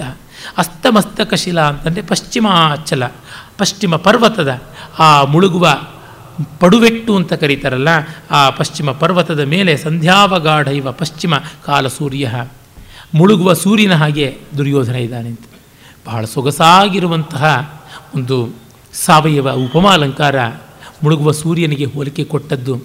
ಇಲ್ಲಿ ತಲೆ ಕೂದಲನ್ನು ಮತ್ತು ಮೈಯ ರಕ್ತ ಸಿಕ್ತತೆಯನ್ನು ಕಿರಣಗಳಿಗೆ ಆ ಸಂಧ್ಯಾ ರಾಗಕ್ಕೆ ಸಮೀಕರಣ ಮಾಡಿ ಮುಳುಗುವ ಸೂರ್ಯ ಅಂತ ಇದರಿಂದಲೇ ಪ್ರಾಯಶಃ ನಮ್ಮ ರನ್ನ ಪಂಕಜಮುಂ ಸುಹೃದ್ವದನ ಪಂಕಜಮುಂ ಅನ್ನುವಂಥ ಪದ್ಯವನ್ನು ಕುರುಕುಲಾರ್ಕನುಂ ಅರ್ಕನುಂ ಅಸ್ತಮೈದಿದರ್ ಅಂತ ಬರೀತಾನಲ್ಲ. ದ್ರೋಣ ಕರ್ಣಸ್ಯ ದೇಹಂ ರುಧಿರಾವಸಿಕ್ತಂ ಅನ್ನುವ ಮಾತು ವ್ಯಾಸಭಾರತದಲ್ಲಿ ಬರುತ್ತೆ. ಅದು ಕೂಡ ಇದಕ್ಕೆ ಸೂ, ಒಂದು ಸೂಚನವಾಗಿ ಕಾಣುತ್ತೆ. ಒಟ್ಟಿನಲ್ಲಿ ಒಬ್ಬ ಕವಿಯ ಪ್ರಭಾವ ಇನ್ನೊಬ್ಬನ ಮೇಲೆ ಇದ್ದೇ ಇರುತ್ತದೆ ಅಂತ ನೋಡ್ಬೋದು. ಈ ಊರುಭಂಗವಂತೂ ಅತ್ಯುತ್ಕೃಷ್ಟವಾದ ಕಾವ್ಯವನ್ನು ಒಳಗೊಂಡಂತಹ ರೂಪಕ ಅಂತ ಮೊದಲೇ ಹೇಳಿದ್ದೆ. ಆಮೇಲೆ ಭೋ ಕುರುರಾಜ, ಕಿಮಿದಂ ಏನಪ್ಪ ಅಂತಾನೆ. ಗೊತ್ತಿದೆ ಇಲ್ಲ. ಅಯ್ಯೋ, ಏನು ಅಂತ ಕೇಳೋದು ಲೋಕರೂಢಿ ಅಲ್ವಾ? ಗುರುಪುತ್ರ, ಫಲಂ ಅಪರಿತೋಷಸ್ಯ. ಅತೃಪ್ತಿಯ ಫಲ ಇದು ಅಂತಾನೆ ದುರ್ಯೋಧನ. ಅವನು ಪಶ್ಚಾತ್ತಾಪ ಪಡ್ತಾ ಇದ್ದಾನೆ. ನನಗಿದ್ದ ರಾಜ್ಯ ಸಾಕು ಅಂತ ಇಲ್ಲದೆ ಪಾಂಡವರ ರಾಜ್ಯಕ್ಕೂ ಆಸೆ ಪಟ್ಟನಲ್ಲ ಮೋಸ ಮಾಡಿದ್ನಲ್ಲ, ಅದರ ಫಲ ಅಂತ. ಫಲಮಿದಂ ಅಪರಿತೋಷಸ್ಯ. ಭೋ ಕುರುರಾಜ, ಸತ್ಕಾರ ಮೂಲಂ ಆವರ್ಜಯಿಷ್ಯಾಮಿ. ಇದಕ್ಕೆಲ್ಲ ನಾನು ಪ್ರತಿಕಾರ ಮಾಡ್ತೀನಿ ಅಂತ ಅದೊಂದು ಈಡಿಯಂ ಈ ಸತ್ಕಾರದ ಮೂಲವನ್ನು ತಿಳ್ಕೊಳ್ತೀನಿ ಅಂತ. ನಿನಗಾದಂಥ ಅನ್ಯಾಯ ಏನಿದೆ? ಅದಕ್ಕೇನು ಕಾರಣ ಅಂತ ಅವಾಗ ದುರ್ಯೋಧನ ಹೇಳ್ತಾನೆ. ಕಿಂ ಭವಾನ್ ಕರಿಷ್ಯತಿ, ಏನು ಮಾಡ್ತೀಯ ನೀನೇನು ಪ್ರತಿಕಾರ ಮಾಡ್ತೀಯ? ಯುದ್ಧೋದ್ಯತಂ ಕರುಡ ಪೃಷ್ಠ ನಿವಿಷ್ಟ ದೇಹಂ. ಅಷ್ಟಾರ್ಧ ಭೀಮ ಭುಜ, ಮುದ್ಯ ಭುಜ, ಭುಜಮುದ್ಯತ ಶಾಂಗಚಕ್ರಂ ಕೃಷ್ಣಂ ಸಪಾಂಡುತನಯಂ ಯುಧಿಶಸ್ತ್ರಜಾಲೈ ಸಂಕೀರ್ಣ ಲೇಖ್ಯಮಿವ ಚಿತ್ರಪಟಂ ಕ್ಷಿಪಾಮಿ. ಆ ಕೃಷ್ಣನೇ ಗರುಡನ ಮೇಲೆ ಕೂತ್ಕೊಂಡು ತನ್ನ ನಾಲ್ಕು ಭುಜಗಳಲ್ಲಿ ಶಂಖ ಚಕ್ರ ಶಾರ್ಂಗ ನಂದಕ ಎನ್ನುವ ಆಯುಧಗಳನ್ನು ಇಟ್ಟುಕೊಂಡು ಬಂದು ಪಾಂಡವರ ಜೊತೆಯಲ್ಲಿ ಸೇರಿಕೊಂಡರೂ ಕೂಡ ಅವರಷ್ಟು ಜನರನ್ನು ಸಪಾಂಡವವಾಗಿ ಕೃಷ್ಣನನ್ನು ಧ್ವಂಸ ಮಾಡ್ತೀನಿ. ಹೇಗೆ ಅಂತಂದರೆ ಸಂಕೀರ್ಣ ಲೇಖ್ಯ ಬಗೆ ಬಗೆಯ ಚಿತ್ತಾರಗಳಿಂದ ಚೆಲ್ಲಾಪಿಲ್ಲಿಯಾದಂಥ ಕನ್ಫ್ಯೂಸ್ ಆಗುವ ಮಾಡರ್ನ್ ಆರ್ಟಿನ ಪೇಂಟಿಂಗ್ ತರಹ ಅವ್ರನ್ನ ಚಿತ್ರಾನ್ನ ಎಬ್ಬಿಸಿಬಿಡ್ತೀನಿ ಎನ್ನುವ ಮಾತು ಹೇಳ್ತಾ ಇದ್ದಾನೆ. ಭಾಸ ಮಾಡರ್ನ್ ಆರ್ಟನ್ನು ಕಂಡಿದ್ದ ಅಂತ ಅನಿಸುತ್ತೆ. ಸಂಕೀರ್ಣ ಲೇಖ್ಯಮೇವ ಚಿತ್ರಪಟಂ ಕ್ಷಿಪಾಮಿ ಅಂತ ಆಗ ಮಾ ಮಾ ಭವ ನೀವಂ ಈ ಥರ ಮಾಡಬೇಡ. ಯಾಕೆ? ಗತಂ ಧಾತೃತ್ಸಂಗೆ ಸಕಲಂ ಅಭಿಷಿಕ್ತಂ ನೃಪಕುಲಂ ಗತಃ ಕರ್ಣಸ್ವರ್ಗಂ ಶಂತನು ಸುತಃ ಗತಂ ಭ್ರಾತೃಣಾಮೇ ಶತಮಭಿಮುಖಂ ಸಂಯುಗಮುಖೆ ವಯಂ ಚೈವಂ ಭೂತ ಗುರುಸುತ ಧನುರ್ಮುಂಚತು ಭವಾನ್. ಎಲ್ಲ ರಾಜರು ನೆಲದ ಮೇಲೆ ಬಿದ್ದರು. ಕರ್ಣ ಸತ್ತ ನಮ್ಮ ತಾತ ಸತ್ತ ನಿಮ್ಮ ಅಪ್ಪ ಸತ್ತ, ನನ್ನ ಒಡ ಹುಟ್ಟಿದವರೆಲ್ಲರೂ ಸತ್ತರು, ನಾನು ಸಾಯ್ತಿದ್ದೀನಿ, ಇನ್ಯಾರಿಗಾಗಿ ಮಾಡ್ತಾ ಇದೆಯಾ ಯುದ್ಧ? ಬೇಡ ಅಂತಾನೆ. ಅರೆ, ಮೂಲ ಮಹಾಭಾರತದಲ್ಲಿ ಹಾಗೆ ಹೇಳೋಲ್ಲ. ಕೊನೆಗೆ ಉಪಪಾಂಡವರ ತಲೆ ತಂದ ಮೇಲೆ ಅದನ್ನು ನೋಡಿಯೇ ಸಂತೋಷ ಪಡ್ತಾನೆ. ನಿಮ್ಮಪ್ಪ, ನಮ್ಮ ತಾತ, ಕರ್ಣ, ಯಾರು ಮಾಡದೇ ಇರುವಂಥ ಉಪಕಾರ ನೀನು ನನಗೆ ಮಾಡಿದೆ ಅಂತ ಹೇಳಿ ನೆಗೆದು ಬಿಡ್ತಾನೆ ದುರ್ಯೋಧನ ಅಂಥ ಪಾಪಿ. ಅದೇ, ರನ್ನನ ಗದಾಯುದ್ಧದಲ್ಲಿ ಹಾಗೆ ತೃಪ್ತಿ ಪಡ್ತಾನಾದರೂ ಇದು ಪವನಜನಸ್ಯ ಮಲ್ತಿದು. ಇದು ಭೀಮನ ತಲೆ ಅಲ್ಲ. ಇದು ನನ್ನ ನೋಡಿದ ತಕ್ಷಣ ಸಿರ್ರಂತ ಸಿರುಗುಟ್ಟಿ ಔಡು ಗಚ್ಚಿ ಮೇಲೆ ಕೆರಳಿ ಹಾರಬೇಕು. ಈ ತಲೆ ಕೂಡ ನನಗೆ ಅಷ್ಟು ರೋಷ ಇದೆ. ಈ ಭೀಮನ ತಲೆ ಅಲ್ಲ, ಇದು ಉಪಪಾಂಡವರ ತಲೆ. ಶಿಶು ಹತ್ಯೆ ಮಾಡಿದ ಪಾಪ ನಿನಗೆ ಬಂತು ಅಂತಾನೆ. ಆ ಮಟ್ಟದ್ದು ಇಲ್ಲ ಇಲ್ಲಿ. ಇಲ್ಲಿ ನೋಡಿ, ಮತ್ತೆ ಅವನ ಅಶ್ವತ್ಥಾಮ ಹೇಳ್ತಾನೆ, ಸಂಯುಗೇ ಪಾಂಡುಪುತ್ರೇಣ ಗದಾ ಪಾತಕ, ಗದಾ ಪಾತ ಕಚಗ್ರಹೇ ಸಮ ಮೂರುದ್ವಯೇನಾದ್ಯ ದರ್ಪೋಪಿ ಭವತಃ ಕೃತಃ, ಭವತಃ ಹೃತಃ ಅಲ್ಲ, ಪಾಂಡವರ ಜೊತೆಗೆ ಯುದ್ಧ ಮಾಡುವಾಗ ಗದೆ ಏಟಿಂದ ನಿನ್ನ ತೊಡೆ ಜೊತೆಗೆ ಅಭಿಮಾನವು ಪೌರುಷವೂ ಕೂಡ ನಿಮಗೆ ಮುರಿದು ಬಿತ್ತ ಅಂತ ಕೇಳ್ತಾನೆ ಇಂಥ ಮಾತು ನೋಡಿ. ಸಹೋಕ್ತಿ ಎನ್ನುವ ಅಲಂಕಾರ. ಸಮ ಮೂರುದ್ವಯೇನಾದ್ಯ ದರ್ಪೋಪಿ ಭವತೋ ಹತಃ. ನಿನ್ನ ದರ್ಪವೂ ಸತ್ತೋಗ್ಬಿಡ್ತಾ ತೊಡೆ ಜೊತೆಗೆ. ಮಾಮೈವಂ ಮಾನಶರೀರ ರಾಜಾನಃ. ಮಾನಾರ್ಥಮೇವ ಮಯ ನಿಗ್ರಹವು ಗೃಹೀತ. ಇಲ್ಲ, ಅಭಿಮಾನವಂತರ ರಾಜರು. ಅಭಿಮಾನಕ್ಕಾಗಿಯೇ ನಾವು ಪ್ರಾಣ ಬಿಡುವುದು. ಈಗ ಅಭಿಮಾನದಿಂದಲೇ ನಾನು ಸಂಯಮ ಹಿಡಿದಿದ್ದೀನಿ. ಯಾಕೆ? ಯತ್ಕೃಷ್ಟ ಕರನಿಗ್ರಹಾಂಚಿತ ಕಚ ದ್ಯೂತೆ ತದಾ ದ್ರೌಪದಿ ಯದ್ ಬಾಲೋಪಿ ಹತಸ್ತದಾ ರಣಮುಖೆ ಪುತ್ರೋಭಿಮನ್ಯು ಪುನಃ ಅಕ್ಷವ್ಯಾಜಿತಾ ವನಂ, ವನಮೃಗೈ ಯತ್ಪಾಂಡವಾ ಸಂಶ್ರಿತಾ, ನನ್ವಲ್ಪಂ ಮೈತೈ ಕೃತಂ ವಿಮೃಷಭೋ ದರ್ಪಾಹೃತಂ ದೀಕ್ಷಿತೈ. ಅಲ್ಲ, ಆ ದ್ರೌಪದಿಯನ್ನು ತಲೆ ಕೂದಲು ಹಿಡಿದು ಜೂಜನ ಸಭೆಗೆ ದರದರ ಎಳೆದು ತಂದಿದ್ದು, ಬಾಲಕನಾದ ಅಭಿಮನ್ಯುವನ್ನು ಏಕಾಕಿಯಾಗಿ ಮಾಡಿ ಷಡ್ರತಿಕರಿಂದ ಕೊಲಿಸಿದ್ದು. ಪಾಂಡವರನ್ನ ಮಾಯಾ ದುರೋದರದ ಮೂಲಕವಾಗಿ ಹನ್ನೆರಡು ವರ್ಷ ವನವಾಸ, ಒಂದು ವರ್ಷ ಅಜ್ಞಾತವಾಸದಲ್ಲಿ ಅಂಡಲಿಸಿದ್ದು. ಇದೆಲ್ಲ ನಾನು ಮಾಡಿದ್ದು ದರ್ಪದಿಂದ ತಾನೆ. ಅಲ್ಪ ಸ್ವಲ್ಪ ಗೋಳಿಕೊಂಡೆ ಅವ್ರನ್ನ. ಹಾಗಾಗಿ ಇನ್ನು ಬೇಡ ಅಂತಂತಾನೆ. ಇದು ಎಷ್ಟು ಚೆನ್ನಾಗಿರುವಂಥ ಭಾವ. ಯಾವ ರೀತಿಯಲ್ಲಿ ಪಶ್ಚಾತ್ತಾಪವೂ ಆಗಬೇಕು. ತನ್ನ ಪಾತಕದ ವ್ಯಾಖ್ಯಾನದ ಜೊತೆಗೆ ಪೌರುಷವೂ ತೋರಬೇಕು. ಅಂಥ ಸಂವಿಧಾನಕವನ್ನು ಕವಿ ಕಲ್ಪಿಸಿದ್ದಾನೆ. ಆ, ಸರ್ವಥಾ ಕೃತ ಪ್ರತಿಜ್ಞೋಸ್ಮಿ ಏನೇ ಆಗಲಿ ನಾನು ಪ್ರತಿಜ್ಞೆ ಮಾಡಿಬಿಟ್ಟಿದ್ದೀನಿ. ಭವತಾ ಚಾತ್ಮನಾ ಚೈವ ವೀರಲೋಕ ಶಪಾಮ್ಯಹಂ ನಿಶಾ ಸಮರ ಮುತ್ಪಾದ್ಯ ರಣೆ ಧಕ್ಷ್ಯಾಮಿ ಪಾಂಡವಾನ್ ನಾನು ಶಪಥ ಮಾಡಿದ್ದೀನಿ. ನಿನ್ನ ಮೇಲೆ, ನನ್ನ ಮೇಲೆ, ವೀರಲೋಕದ ಮೇಲೆ ಆಣೆ ಇಟ್ಟಿದ್ದೀನಿ. ಅದು ಭಾಸನ ಮಾತೇ ಮಾತು. ಇದು ವಾರ್ಷೇಯವಾದ ಉಕ್ತಿ. ಭಾಸನ ಈ ಕೃತಿಗಳಲ್ಲಿ ಭಾಸನದೇ ಇದು ರಚನೆ ಅನ್ನೋದಕ್ಕಿರುವ ಒಂದು ಮುಖ್ಯವಾದ ಆಧಾರ ಏನಂತಂದರೆ, ಅದು ಅಲೌಕಿಕವಾದ ಆರ್ಷ ಕವಿತ್ವದ ಛಾಯೆ. ಅನುಷ್ಟುಪ್ಪಲ್ಲಂತೂ ಅತ್ಯಂತ ರಮಣೀಯವಾಗಿ ಕಂಡುಬರುತ್ತವೆ ಇಷ್ಟು ಸಿಂಪಲ್ ಆ್ಯಂಡ್ ಎಕ್ಸಲೆಂಟ್ ಆಗಿ, ಬ್ರಿಲಿಯಂಟ್ ಆ್ಯಂಡ್ ಸಬ್ಲೈಮ್ ಆಗಿ, ಲುಸಿಡ್ ಆ್ಯಂಡ್ ಪ್ರಫೌಂಡ್ ಆಗಿ ಬರೆಯೋದು ಸಾಧ್ಯವ ಅಂದರೆ ಹೌದು, ಹೀಗೆ ಅಂತ ಅನಿಸುತ್ತೆ. ಈ ಥರದ ಪದ್ಯಗಳನ್ನು ಬರೆಯೋದು ತುಂಬ ಕಷ್ಟ ಇದೆ. ಅಷ್ಟು ಒಂದು ಟೆನ್ಷನ್ ಆ ಆವರಣ ನಿರ್ಮಾಣವನ್ನು ಮಾಡಿದ ಮೇಲೆ ಕೊಡಬೇಕು ಈ ಥರದ್ದು ಕಾಳಿದಾಸ ಇಂಥ ಪದ್ಯಗಳು ಬರೆದಿಲ್ಲ. ಅವರಿಗೆ ಈ ರೀತಿಯಾದ ಒಂದು ಸ್ಪಾಂಟೇನಿಯಸ್ ಫ್ಲೋ ಇಲ್ಲ. ಕಾಳಿದಾಸ ಮಹಾಕವಿ, ಋಷಿಕವಿ, ಕೈ ಮುಗಿದು ಹತ್ತು ಸರ್ತಿ ಅಲ್ಲ, ಸಾವಿರ ಸರ್ತಿ ಗೌರವಿಸೋಣ. ಆದರೂ ಹೇಳ್ತೀನಿ, ಮತ್ತೆ ಮತ್ತೆ ಕೂತ್ಕೊಂಡು ಕೂತ್ಕೊಂಡು ಕುಸರಿ ಕೆಲಸ ಮಾಡ್ತಕ್ಕಂಥವನು ಒಳಗೇ ಕೂತ್ಕೊಂಡು ಲೆಕ್ಕ ಹಾಕ್ತಕ್ಕಂಥವನು. ಈ ಕೆಲವು ಸಂಗೀತಗಾರರು ಮನೆ ಮನೆಯೊಳಗೇ ಎಲ್ಲ ತಾಳ, ಲೆಕ್ಕಾಚಾರ, ಪಲ್ಲವಿ ಮಾಡಿಕೊಂಡು ಬಂದು ಡಿಸೈನ್ ಮಾಡಿ ರಂಗಸ್ಥಳದಲ್ಲಿ ಪ್ರೆಸೆಂಟ್ ಮಾಡ್ತಾರಲ್ಲ ಹಾಗೆ. ಭಾಸ ಹಾಗಲ್ಲ ಆಶು ಒಂದು ಆಶಯವಾದ ವ್ಯಾಸ ವಾಲ್ಮೀಕಿಗಳ ಸ್ಪಾಂಟೆನಿಟಿ ಇದೆಯಲ್ಲ, ಅದು ಕಾಣಿಸುತ್ತದೆ. ಅದನ್ನು ಗುರುತಿಸಿದ್ರೆ ನಮಗೆ ಗೊತ್ತಾಗುತ್ತೆ, ಇದು ಮಹಾಕವಿಯ ಕೈವಾಡ ಅಂತ. ಅಲ್ಲಿ ಕಾಣಿಸುತ್ತೆ ಇದು ನೋಡಿ. ನಿನ್ನ ಮೇಲೆ, ನನ್ನ ಮೇಲೆ, ವೀರಲೋಕದ ಮೇಲೆ ಆಣೆ ಇಟ್ಕೊಂಡಿದ್ದೀನಿ ಭವತಾ ಚತ್ಮನಾ ಚೈವ ವೀರಲೋಕೈಶಪಾಮ್ಯಹಂ ನಿಶಾ ಸಮರಮೋತ್ಪಾದ್ಯ ರಣೆ ಧಕ್ಷ್ಯಾಮಿ ಪಾಂಡವಾನ್. ಆ ಧಕ್ಷ್ಯಾಮಿ ಮಹಾಪ್ರಾಣ, ಮೂರ್ಧನ್ಯ ಅಕ್ಷರಗಳು, ಆ ಸಂಯುಕ್ತಾಕ್ಷರಗಳು, ಇವೆಲ್ಲ ಓಜಸ್ಸನ್ನು ಹೇಗೆ ಕ್ರಿಯೇಟ್ ಮಾಡುತ್ತೆ? ರಾತ್ರಿ ಯುದ್ಧ ಮಾಡಿ ಪಾಂಡವರನ್ನ ಕೊಂದು ತಿಂದು ಬಿಡ್ತೀನಿ ಅಂತ ಮಾತನ್ನು ಹೇಳ್ತಾನೆ. ಆಮೇಲೆ ಬಲದೇವ ಹೇಳ್ತಾನೆ, ಏತದ್ ಭವಿಷ್ಯತಿ ಉದಾಹೃತಂ ಗುರುಪುತ್ರೇಣ, ಏತದ್ ಭವಿಷ್ಯದ ಉದಾತ್ ಉಹೃತಂ ಗುರುಪುತ್ರೇಣ, ಭವಿಷ್ಯವನ್ನೇ ನುಡಿದು ಬಿಟ್ಟ ಇವನು ಅಂತ. ಧೃತರಾಷ್ಟ್ರ ಹೇಳ್ತಾನೆ ಅಂತ ಸಾಕ್ಷಿಮತಿ ಕಲು ವಂಚನ, ಆಹಾ, ವಂಚನೆಗೆ ಸಾಕ್ಷಿಯೂ ಇದೆ ಅಂತಾಯಿತು. ಇದು ಯಾವ ಅರ್ಥದಲ್ಲಿ ಹೇಳಿದ, ಬಲರಾಮ ದುರ್ಯೋಧನನ ತೊಡೆಮುರಿಯುವಿಕೆಗೆ ಸಾಕ್ಷಿಯಾಗಿದ್ದಾನು ಅಂತಲೋ ರಾತ್ರಿ ಯುದ್ಧ ತಪ್ಪು ಅಂತಲೋ, ಏನೋ ಒಟ್ಟಿನಲ್ಲಿ ಒಂದು ಎಲ್ಲಕ್ಕೂ ಅನ್ವಯವಾಗುವಂತ ಹೇಳ್ತಾನೆ. ಅಶ್ವತ್ಥಾಮ ದುರ್ಜಯನ್ನ ಕರೆಸ್ಕೋತಾನೆ. ಕರೆದು ಹೇಳ್ತಾನೆ, ದುರ್ಜಯ ಇತಸ್ತಾವತ್ ಬಾಪ ಇಲ್ಲಿಗೆ ಅಂತಾನೆ. ಪಿತೃವಿಕ್ರಮ ದಾಯಾದ್ಯೆ ರಾಜ್ಯೆ ಭುಜ ಬಲಾರ್ಜಿತೆ ವಿನಾಭಿಷೇಕಂ ರಾಜಾತ್ವಂ ವಿಪ್ರೋಕ್ತೈರ್ ವಚನೈರ್ಭವ ತಂದೆಯ ಪರಾಕ್ರಮದಿಂದ ಸಂಪಾದಿಸಬೇಕಾದಂಥದ್ದು ರಾಜ್ಯ ಇದು. ತಂದೆಯ ತೋಳ್ಬಲದಿಂದ ಸಂಪಾದಿಸಬೇಕಾದಂಥದ್ದು ರಾಜ್ಯ. ನಿನ್ನ ತಂದೆ ತೋಳ್ಬಲದಿಂದ ಇದನ್ನು ಪೂರ್ತಿ ಸಂಪಾದಿಸೋಕ್ಕಾಗದೇ ಇದ್ದರೂ ನಾನಿದ್ದೀನಿ ಅನ್ನುವ ಭಾವ. ಒಟ್ಟಲ್ಲಿದು ವೀರಭೋಜ್ಯವಾದದ್ದು, ವಸುಂಧರೆ. ನಿನಗೆ ಪಟ್ಟಾಭಿಷೇಕ ಇಲ್ಲದೇನೆ ನಾನು ನನ್ನ ಮಾತಿನಿಂದ ಬ್ರಾಹ್ಮಣ ವಾಕ್ಯದಿಂದ ನಿನ್ನ ರಾಜನ್ನಾಗಿ ಮಾಡಿದ್ದೀನಿ. ವಿನಾಭಿಷೇಕಂ ರಾಜಾತ್ವಂ ವಿಪ್ರೋಕ್ತೈರ್ ವಚನೈರ್ಭವ. ಎಷ್ಟು ಉದಾತ್ತ ಗಂಭೀರವಾದ ಮಾತುಗಳು ನೋಡಿ. ಇಲ್ಲಿ ಯಾವ ಅಲಂಕಾರವೇ, ಮತ್ತೊಂದು ದೇಶ ಏನೇ ಏನಂತ ಹುಡುಕೋಕ್ಕೂ ಆಗಲ್ಲ, ಹುಡುಕಿದ್ರೆ ಅಲಂಕಾರ ಸಿಗಬಹುದು. ಉದಾತ್ತ ಅಲಂಕಾರ ಅನ್ನುವಂಥದ್ದು, ವ್ಯತಿರೇಕ ಅನ್ನುವ ಅಲಂಕಾರವೋ, ಯಾವುದೋ ಒಂದು ಅಲಂಕಾರ ನಮಗೆ ಸಿಗೋದಕ್ಕೆ ಸಾಧ್ಯ ಉಂಟು ಆದರೆ ಆ ಅಲಂಕಾರಕ್ಕಿಂತ ಮಿಗಿಲಾಗಿ ರಸಪೇಶಲವಾದ ಉಕ್ತಿ ಇದೆಯಲ್ಲ, ಅದು ನಮಗೆ ಮನಸ್ಸಿಗೆ ಮುಟ್ಟುವಂಥದ್ದಾಗಿದೆ. ಆಮೇಲೆ ದುರ್ಯೋಧನ ಹೇಳ್ತಾನೆ, ಹಂತ ಕೃತಂ ಮೇ ಹೃದಯ ಅನುಜ್ಞಾತಂ ಪ್ರತ್ಯಜಂತೀವ ಮೇ ಪ್ರಾಣ. ಅಯ್ಯೋ, ನನ್ನ ಪ್ರಾಣಗಳೇ ಹೊರಡುವಂತೆ ಕಾಣಿಸ್ತಾ ಇದೆ. ಇಮೇ ಅತ್ರ ಭವಂತಹ ಶಂತನು ಪ್ರಭೃತಯ ಮೇ ಪಿತೃಪಿತಾಮಹ. ಆ, ಇದು ಶಂತನು ದೇವಾಪಿ ಮೊದಲಾದಂಥ ನನ್ನ ಪೂರ್ವಜರು, ಪಿತೃಪಿತಾಮಹ ಅಂದರೆ ಪ್ರಪಿತಾಮಹಾದಿಗಳೆಲ್ಲ ಕಾಣಿಸ್ಕೊಳ್ತಾ ಇದ್ದಾರೆ. ಏತತ್ ಕರ್ಣಂ ಅಗ್ರತಃ ಕೃತ್ವ ಸಮುತ್ಥಿತಂ ಭ್ರಾತೃಶತಂ ಕರ್ಣನ್ನ ಮುಂದೆ ಇಟ್ಟುಕೊಂಡು ನೂರ್ವರು ಸೋದರರು ಕಾಡ್ತಾ ಇದ್ದಾರೆ, ಕಾಣ್ತಿದ್ದಾರೆ. ಅಯಮ ಪೇರಾವತ ಶಿರೋ ವಿಷಕ್ತ ಕಾಕಪಕ್ಷಧರೋ ಮಹೇಂದ್ರ ಕರತಲಂ ಅವಲಂಬ್ಯ ಕ್ರುದ್ರ ಅಭಿಭಾಷತೆ ಮಾಂ ಅಭಿಮನ್ಯು.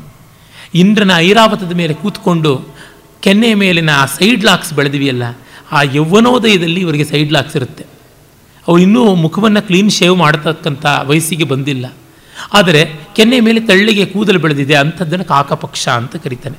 ಕಾಗೆ ರೆಕ್ಕೆಯ ತರಹ ಬೆಳೆದಿರುವಂಥ ಕೂದಲು. ಹಾಗೆ ಇರುವ ಕಾಕಪಕ್ಷಧರನಾದ ಅಭಿಮನ್ಯು ಐರಾವತದ ಮೇಲೆ ಕೂತು ನನ್ನನ್ನೇ ಚುರುಚುರು ಅಂತ ಔಡುಗಚ್ಚಿ ನೋಡ್ತಾ ಇದ್ದಾನೆ ಅಂತ. ಈ ಚಿತ್ರಣ ತುಂಬ ಸುಂದರವಾದದ್ದು. ಅಂದರೆ ಅಭಿಮನ್ಯು ಎಷ್ಟು ದುರ್ಯೋಧನಿಗೆ ಪ್ರೀತಿಪಾತ್ರನಾಗಿದ್ದಾನೆ ಅಂತ ಗೊತ್ತಾಗುತ್ತದೆ. ಪರಾಕ್ರಮ, ಗುಣಕ್ಕೆ ಮತ್ಸರವೇ ಎನ್ನುವಂತೆ ಆಗಿಬಿಡುತ್ತೆ. ರನ್ನನ ಗದಾಯುಧದಲ್ಲೂ ಆಗ ಅಭಿಮನ್ಯುವಿನ ಶವ ನೋಡಿಬಿಟ್ಟು, ನಿನ್ನ ಪರಾಕ್ರಮದ ಏಕದೇಶೀಯವಾದಂಥ ಒಂದು ಅಭಿವ್ಯಕ್ತಿಯಾದರೂ ನನಗಾಗಲಿ, ನನಗಕ್ಕೆ ಅಂತ ನಮಸ್ಕಾರ ಮಾಡ್ತಾನೆ. ನೀನು ತೋರಿಸಿದ ಪರಾಕ್ರಮದ ಒಂದಂಶವಾದರೂ ನಾನು ಯುದ್ಧದಲ್ಲಿ ತೋರಿಸಿ ಸಾಯುವಂತಾದರೆ ಸಾಕು, ಕೃತಾರ್ಥತೆ ಬರುತ್ತದೆ ಅಂತನ್ನುವಂಥದ್ದು ಇದು ಶತ್ರೋರಪಿ ಗುಣಾವಾಚ್ಯ ದೋಷಾವಾಚ್ಯ ಗುರೋರಪಿ. ಶತ್ರುವಿಂದಾದರೂ ಗುಣಗಳನ್ನು ಮೆಚ್ಚಬೇಕು, ಅಪ್ಪಂದಾದರೂ ದೋಷಗಳನ್ನು ಎತ್ತಿ ಹೇಳಬೇಕು ಅಂತ. ಜಗಳಗಳಾಗುತ್ತೆ ನಿಜ, ಏನು ಮಾಡೋದು? ನಾನು ಮೂರೊತ್ತು ಇದನ್ನು ಹೇಳ್ತಾ ಇದ್ದು ಕಾಣ್ತಾನೇ ಇರ್ತೀನಿ ಫಲಗಳನ್ನು, ಆದರೂ ಬಿಟ್ಟಿಲ್ಲ. ದುರ್ಯೋಧನನಂತೆ ಸ್ವಭಾವೋ ದುರತಿಕ್ರಮ. ಉರ್ವಶ್ಯಾದಯ ಅಪ್ಸರಸ ಮಾಮ ಅಭಿಧಿಗತ ಅಪ್ಸರೆಯರು ಮಾಲೆ ಆರತಿ ಎಲ್ಲ ಹಿಡ್ಕೊಂಡು ಬಂದಿದ್ದಾರೆ. ಇಮೆ ಮಹಾರ್ಣವ ಮೂರ್ತಿಮಂತ ಸಪ್ತ ಸಾಗರಗಳು ಕಾಣಿಸ್ತಾ ಈತ ಗಂಗಾ ಪ್ರಭೃತಯ ಮಹಾನದ್ಯ. ಗಂಗೆ ಮೊದಲಾದ ದೇವ ನದಿಗಳು ಕಾಣಿಸ್ತಾ ಇವೆ. ಏವಂ ಸಹಸ್ರ ಹಂಸ ಪ್ರಯುಕ್ತೋ ಮಾಂ ನೇತುಂ ವೀರವಾಹಿ ವಿಮಾನ ಕಾಲೇನ ಪ್ರೇಷಿತ. ಸಾವಿರ ಹಂಸಗಳು ಎಳೀತಾ ಇರ್ತಕ್ಕಂಥ ವೀರರಿಗೆ ಇರುವ ವಿಶಿಷ್ಟವಾದ ವಿಮಾನ ಕಾಣಿಸಿಕೊಂಡಿದೆ. ಅಯಂ ಆಗಚ್ಚಾಮ್ ಇದೋ ಬಂದೆ ಅಂತ ಹೇಳಿ ಸಾಯ್ತಾನೆ.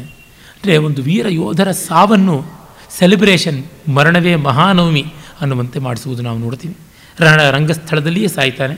ಸಂಸ್ಕೃತ ನಾಟಕ ಸಂಪ್ರದಾಯಕ್ಕೆ ವಿರುದ್ಧ ಮರಣವನ್ನು ರಂಗಸ್ಥಳದ ಮೇಲೆ ತೋರಿಸಬಾರ್ದು ಅಂತ.